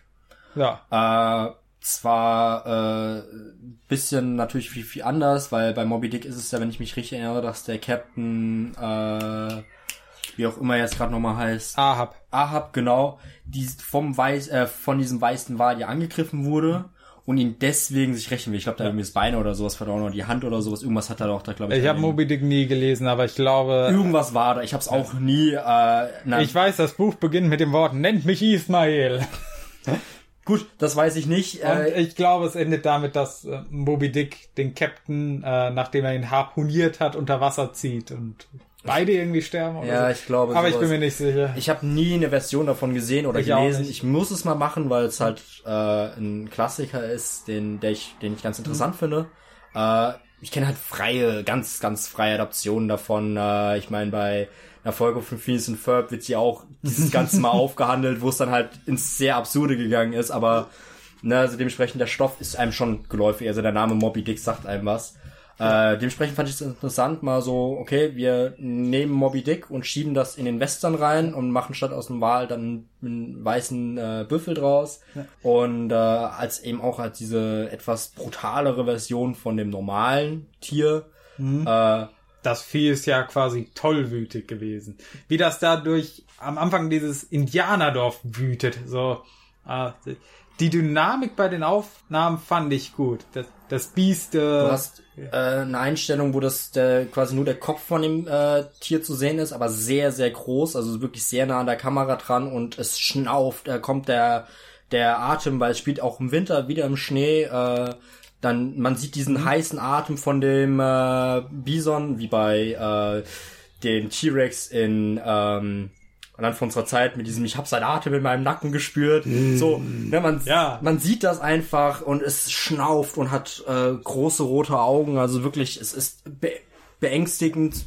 Und er rast wie ein tollwütiges, springendes Pferd durch dieses Dorf, reißt Einfach nur nieder. geradeaus durch. Er hat keinerlei äh, Handlung oder sowas, sondern einfach nur einmal durch und hinten hinterlässt Verwüstung. Und auf jeden Fall sind dann eben die drei, also Will, Wild Bill Hickok, Charlie Sane und Crazy Horse äh, zusammen dann eben unterwegs in dem ähm, in den Bergen, sind in der Höhle untergekommen äh, für die Nacht als Lager, aber der eine Eingang wird von eben dem Bison, äh, von dem weißen Büffel äh, zugeschüttet, weil er da einmal durchrennt. Äh, sie haben es da nicht geschafft, den zu jagen, aber Wild Bill ist komplett im Wahn und läuft einfach diesem Bison hinterher, äh, dem weißen Büffel einfach hinterher, mitten in der Nacht in äh, Schnee. Äh, Ver Verwehungen einfach einen Berg runter, was man by the way niemals tun sollte, aber gut, es ist äh, Charles Bronson, der darf das. äh, Ja, sie werden auch an einer Stelle ja in dieser Höhle belagert, genau, weil da gibt's eigentlich noch andere Ganoven, die dann, glaube ich, die sich an Wild rächen. Bill rächen wollten, weil die halt, nee, das war glaube ich von der Armee oder sowas, weil die sich rächen wollten, dass sie ihren Captain erschossen hat. Irgendwas, Oder das. ich weiß es nicht mehr genau. Auf jeden Fall, äh, da hat man dann da noch einen Showdown und äh, Bill kommt zu einem, ähm, sag mal, Lichtung im Wald mit so einer Klippe, mit so einem zugefrorenen Wasserfall, den er immer in seinem Traum gesehen hat und gesagt hat, Charlie, hier werde ich diesen weißen Büffel erlegen. Ich weiß es. Es muss hier passieren. Nirgendwo anders werde ich schaffen, sondern hier und lagert dann da. Äh, Charlie ist auch zwischenzeitlich mal und dran gewesen, die äh, ganze Mission abzubrechen und wollte gehen, aber bleibt dann eben doch bei seinem alten Freund, weil er halt merkt, dass er ihn definitiv nicht alleine lassen sollte, weil der wird ansonsten in der Wildnis komplett verschütten gehen und äh, da kommt es dann äh, zu diesem finalen Showdown zwischen dem weißen Büffel und halt eben Crazy Horse und Hickok. Nachdem sie die äh, Belagerer schön ausgeschaltet haben durch äh, aus dem Versteck raus mit Hinterhalt und so weiter und fort, wo sie dann äh, so tun, als ob sie jemand anders wären, durch Rufe und so weiter und fort die Leute ablenken und dann äh, weil äh, Wild äh, Bill ist halt da diesen Berg runtergerannt dann äh, am nächsten Morgen und steckt da halt mitten im Schnee hinter so einem Felsen, wo dann die aufgetaucht sind. Und, Wunderbar taktisch gearbeitet. Ja, Crazy Horse natürlich im Stealth-Modus mit seinen Pfeilen. genau, also ähm, im Prinzip war das jetzt so der Plot, denke ich mal. Am Ende Äh, kämpfen sie noch gegen den Büffel natürlich. Genau, Es gelingt ihnen, das Vieh zu erlegen. Will, äh, Wild Bill geht tatsächlich äh, so weit und erlaubt, also was quasi gibt Crazy Horse, äh, äh, hilft ihm dabei, äh, ihn zu töten, dass also Crazy Horse eben den erlegen darf. Weil es geht auch natürlich darum, wer bekommt das Fell, weil eigentlich wollte es äh, Wild Bill haben, aber er sagt dann, okay, mir langt's, ihn getötet zu haben. Ich war mit dabei, ich habe ihn mitgetötet. Du darfst das Fell haben. Ich bekomme dafür, glaube ich, den Kopf Ja. oder sowas. Ja, ich glaube, es ging äh, Crazy Horse auch darum, dass er die, äh, das die, die Leichen um die Leichen seiner Familie wollte er in das Fell wickeln und äh, verbrennen oder begraben. Um, Äh, ja. ja um Äh, Verbrennwasser, glaube ich. Aber äh, genau, also die haben dann gesagt, okay, äh, wir teilen uns quasi die Beute auf. Jeder ne, bekommt das, was er will. Äh, Crazy Horse hat eben den finalen Schlag mit, äh, ich glaube, einem Pfeil, den äh, Wild Bee ihm zugeworfen hat, den er, weil Crazy Horse saß dann irgendwann auf diesem Büffel drauf, Ja. der ist irgendwie drauf geschafft und nimmt dann diesen Pfeil und rammt es dem dann in den Nacken rein. Ähm, und dadurch ist quasi Crazy Horse Ehre wieder gerettet, weil er den weißen Büffel erlegt hat und hat eben das Fell bekommen, um eben seine Tochter zu, ähm, zu bestatten. Ja. ja. Und äh, damit endet im Prinzip dieser Film. Ja, damit haben wir den Plot dann zusammengefasst und diesmal fange ich an, äh, was ich von dem Film gehalten habe. Äh, Wie gesagt, ich hatte hohe Erwartungen, weil mich die Prämisse überzeugt hat und ich wusste, Jack Lee Thompson und Bronson, das ist eigentlich immer eine Gewinnkombi gewesen bisher. Und ich muss leider sagen, ich bin ein bisschen enttäuscht von dem Film am Ende. Äh, also fange ich erstmal an mit den Sachen, äh, die ich gut fand an dem Film. Die Prämisse natürlich. Äh, die Szenen, in denen der Büffel marodiert. Also zum einen das Indianerdorf, die Träume, Und äh, auch am Ende der finale Kampf fand ich gut gemacht. Ah, das Outfit von Bronson hatten wir ja erwähnt mit äh, seiner Sonnenbrille. Den Hatten wir noch nicht erwähnt gehabt. hatten wir? Nein, wir hatten noch nicht über das Outfit geredet. In Nevada Pass hatten wir es erwähnt. Ja, dass er da ziemlich fesch unterwegs ist, Ja. aber wie fesch und auch wieder nicht, weil Charles Bronson hatte da die ganze Zeit über eine sehr coole Sonnenbrille auf, Ja. die faktisch nicht ganz richtig ist, weil die Augenkrankheit grüner Star, die eben äh, Wild Bill Hickok tatsächlich bekommen hat, Wurde ihm zwei Jahre später diagnostiziert, nachdem der Film eigentlich spielt. Genau, aber es ist scheißegal, weil Charles Bronson mit so einer richtig nicen Sonnenbrille, seinem Hm. äh, Revolvermann-Outfit, sieht einfach genial aus. Auch die langen Haare, die Wild Bill Hickok getragen hat, weil er wollte damit extra Indianer provozieren, ihn zu skalpieren. Also das, da merkt man, Bronson ist die perfekte Rolle. Ich meine, das ist wie in Deathwish, wenn Bronson da mit seiner Brieftasche im Elendsviertel rumläuft, in der richtig schmierigen Gegend und mit seinem Geld rumwedelt, um irgendwelche Ja, oder Räuber mit der ganz teuren äh, äh, Kamera im dritten Teil einfach so leicht über die Schulter an so einem Finger Ja. einfach vor sich hinschlenkert. Genau.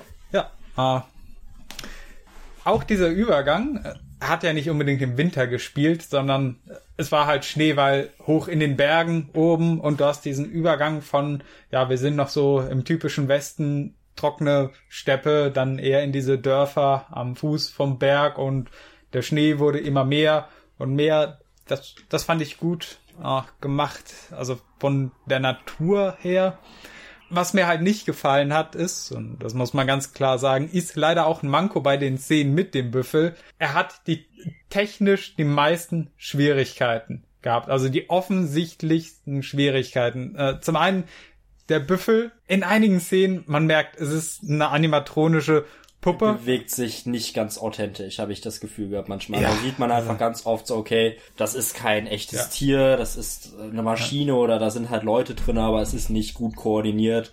Äh, nur sein Kopf, wenn man den ganz groß sieht, großartig, gebe ich dir recht. Also wenn er da durchmarschiert, äh, äh, genial, aber Es gibt einige Einstellungen, denen es richtig gut gemacht ist und rüberkommt. Und auch diese unnatürlichen Bewegungen kann man noch hinnehmen, weil vor allem in den Traumsequenzen ist es ja ein Monster, das Genau. dich angreift, aber an anderen Stellen ist es halt leider Gerade so im finalen offensichtlich. Kampf fand ich den Büffel nicht mal so gut dargestellt, tatsächlich. Ja. Da habe ich dann irgendwie gedacht, ja gut, ähm, Da musste man ihn ja auch größer zeigen und von Genau. weiter weg, wenn äh, Crazy Horse auf ihm drauf gesessen hat.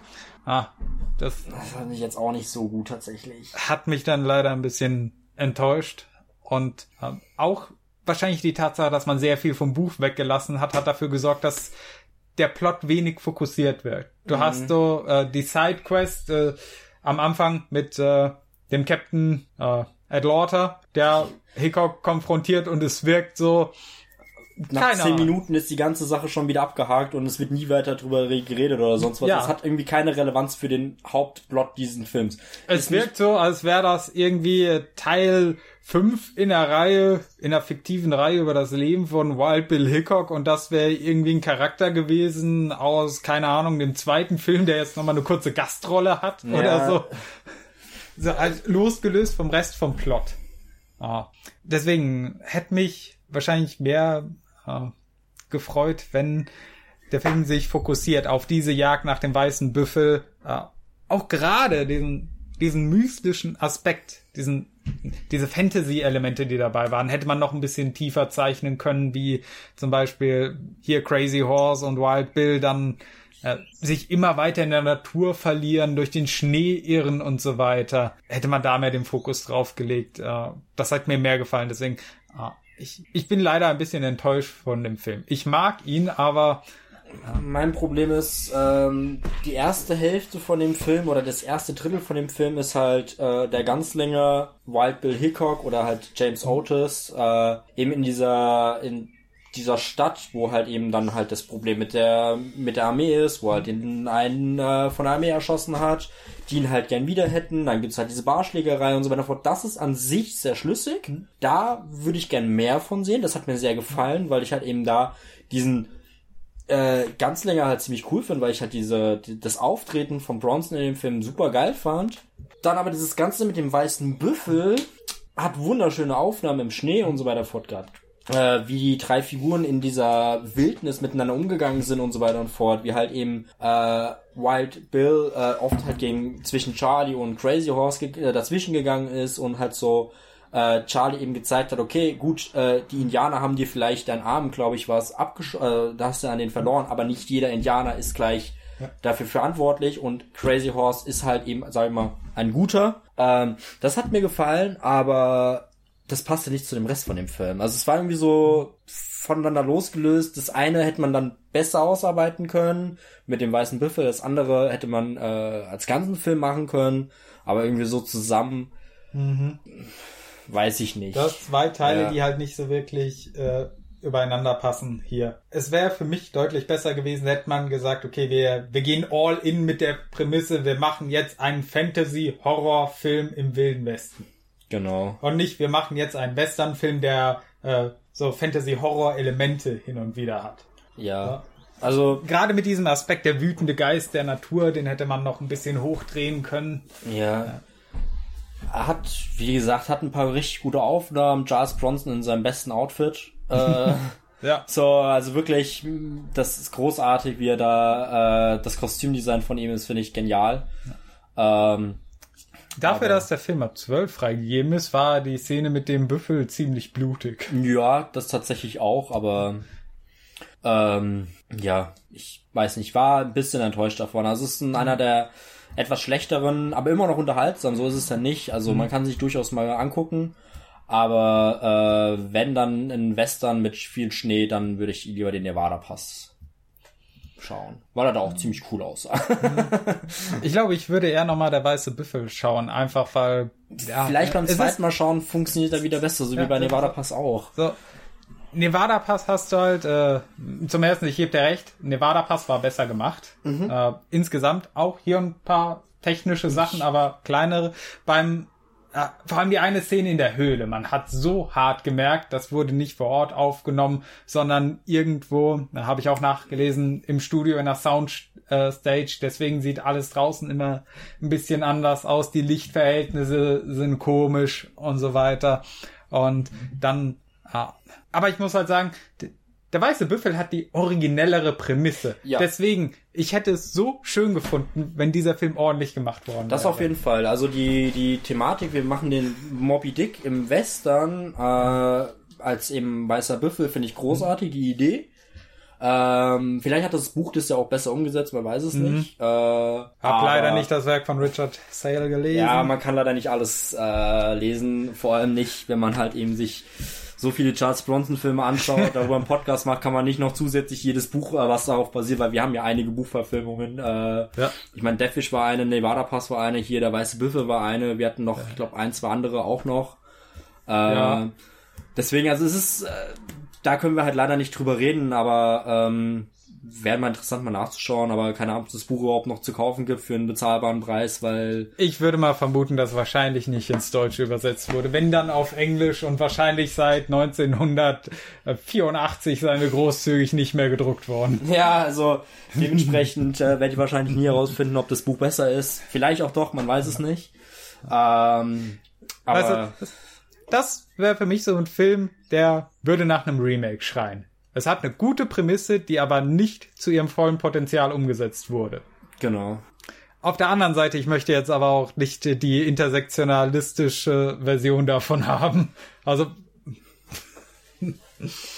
Aber wie gesagt, also mir hat hauptsächlich der Anfang in dieser Kleinstadt gefallen mhm. als äh, so ein typischer Western äh, Actionfilm, sage ich mal, wo so ein namenloser äh, Ganzlinger oder halt so ein so ein unbekannte Person für, für den, in diese der Stadt Fremde reinkommt. In der Stadt. Der Fremde in der Stadt, der halt. Der Fremde ohne Namen.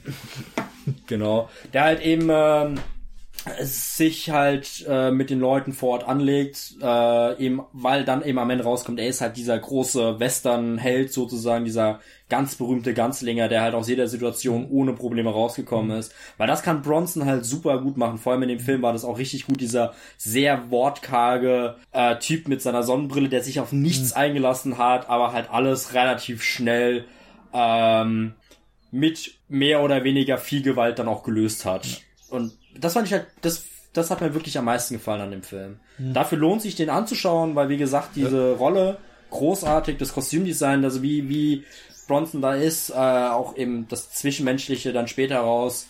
Ähm, aber es hat mir ein bisschen, technisch war es doch ein bisschen zu äh, holprig. holprig. Und das bei, bei, bei Nevada Pass oder sowas könnte man da noch drüber hinwegschauen, dass da halt eben das Stunt-Double zu sehen ist. Bei der Weiße Büffel sind es leider dann doch zu viele zu viele Probleme. technische Probleme, zu viele Probleme mit dem Plot und den Charakteren, so. Genau, man kann über ein Problem hinwegschauen, also man kann sagen, gut, der Plot war zwar nicht so gut, aber dafür war der halt schön, sah da schön aus, oder gut, der sah zwar nicht schön aus, dafür habe ich eine geile Story gehabt. Wenn beides nicht gut ist, da verliert man mich persönlich dann als Zuschauer dann doch relativ schnell und ähm, das ist hier leider passiert, weil ich halt eben auch eine Erwartung hatte, die leider nicht erfüllt ist. Der Hype ja. war dann doch zu groß. Ja. Gerade weil ich halt einfach 19 Filme Charles Bronson geschaut habe, von denen mal 15 mal auf jeden Fall mal genial waren, mir super gut gefallen hat. Gerade vor allem die Western, hm. die wir geschaut haben, die haben mir allesamt gefallen. Das war das erste Mal, dass ich so viele Western auf einmal geschaut habe oder generell, ich habe wenig Western geschaut, hm. äh, habe ich ja schon erwähnt gehabt. Äh, und dann kam der, der hat mir gedacht, wow, das ist ein geiler Abschluss für diesen für dieses Projekt, mir diese 20 Filme da anzuschauen und dann ist es leider da nicht so gut gewesen, wie, wie erhofft. Ja, leider. So. Ich meine, es ist immer noch Welten besser als der gefährlichste Mann des Westens gewesen. Gut, aber das ist auch nicht schwer. Ja. Das ist halt wirklich nicht schwer, weil der halt einfach eine Handlung hatte, die man tatsächlich folgen konnte. Ah. Zwar eine schlechte, aber es gab eine. Also auch ein weiteres Element, wir hatten es ja hier mit äh, Crazy Horse und Wild Bill oder vor allem äh, Charlie Zane war das dann ja der Konflikt, äh, dass die beiden sich nicht abkönnen, äh, diese Vorurteile gegenüber äh, dem Weißen, der das Land einnimmt und äh, der unzivilisierten Rothaut, äh, die beiden, die sich dann äh, quasi vertragen müssen und einander kennenlernen. Äh, das, das ist halt auch wieder ein Thema, was relativ. Es war, wir haben ja über Rivalen unter roter Sonne gesprochen und äh, da hat das viel besser funktioniert, weil der Film hatte Zeit dafür, die beiden Charaktere auszubauen und hier wirkt das halt so noch nebenrein geschoben. Wahrscheinlich war es im Buch auch äh, besser ja. gemacht, aber. Äh, ja, das wollte ich ja halt auch gerade sagen. Es ist halt wieder ein zusätzliches Thema, was aufgemacht ja. wurde, äh, was halt viel Zeit natürlich beansprucht hat, was halt stellenweise auch ganz gut umgesetzt wurde. Also das ist ja, wie gesagt, das, was mir noch am besten gefallen hat von den, äh, von der ganzen letzten Hälfte, vom letzten zwei Drittel von dem Film. Ich weiß nicht genau, wann das jetzt genau war, ob es jetzt die Hälfte war oder ein Drittel oder sowas, aber halt von dem restlichen Film. Ähm, aber man hätte, wenn man das eben als Thema genommen hätte, hätte man das besser ausführen können, weil du dann halt einfach so eine halbe, dreiviertel Stunde mehr Zeit hast für die Jagd ja. auf dem Büffel und eben diese zwischenmenschliche äh, Kompriman äh, Problematik, äh, Dyna äh, Dynamik ja. von diesen drei verschiedenen Personen einfach.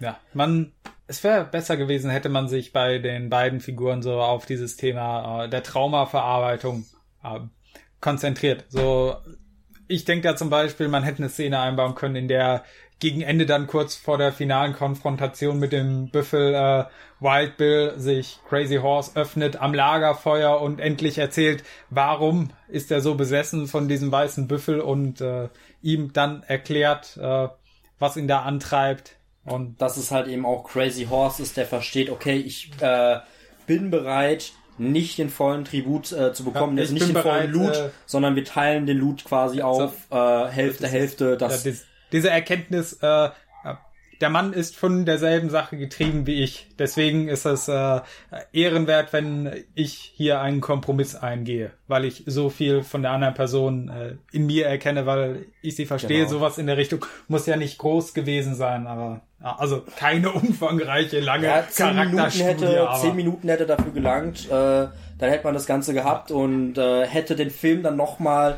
äh, das Ganze aufgewertet, was davor alles passiert ist, weil es wirkte so alles so ein bisschen voneinander losgelöst. Ja, zu viele Elemente und zu wenig Fokus. Leider. Aber gut, ich denke, das wäre dann äh, alles dazu. Genau. Dann war es ein Büffel.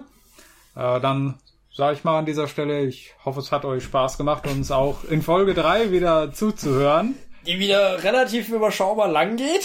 ja, wir sind jetzt äh, ein gutes Stück über drei Stunden und ja, Also vier Filme haben wir noch vor uns. Also freut euch auf Ja. Teil 4 dann. Genau, und dann werdet ihr erfahren, welche Reihenfolge, welcher der beste Charles Bronson von diesen 20 Filmen war, welcher der schlechteste war, welchen, über welchem Film steht. Also das wird eine heiße Diskussion. Und über welche noch wir werden. uns noch streiten. Genau, das wird eine heiße Diskussion werden, weil Ja. wir uns da mal nicht ganz einig sind. So als Ja. kleiner Teaser für die nächste Folge. Also schaltet auf jeden Fall ein, ihr Süßen.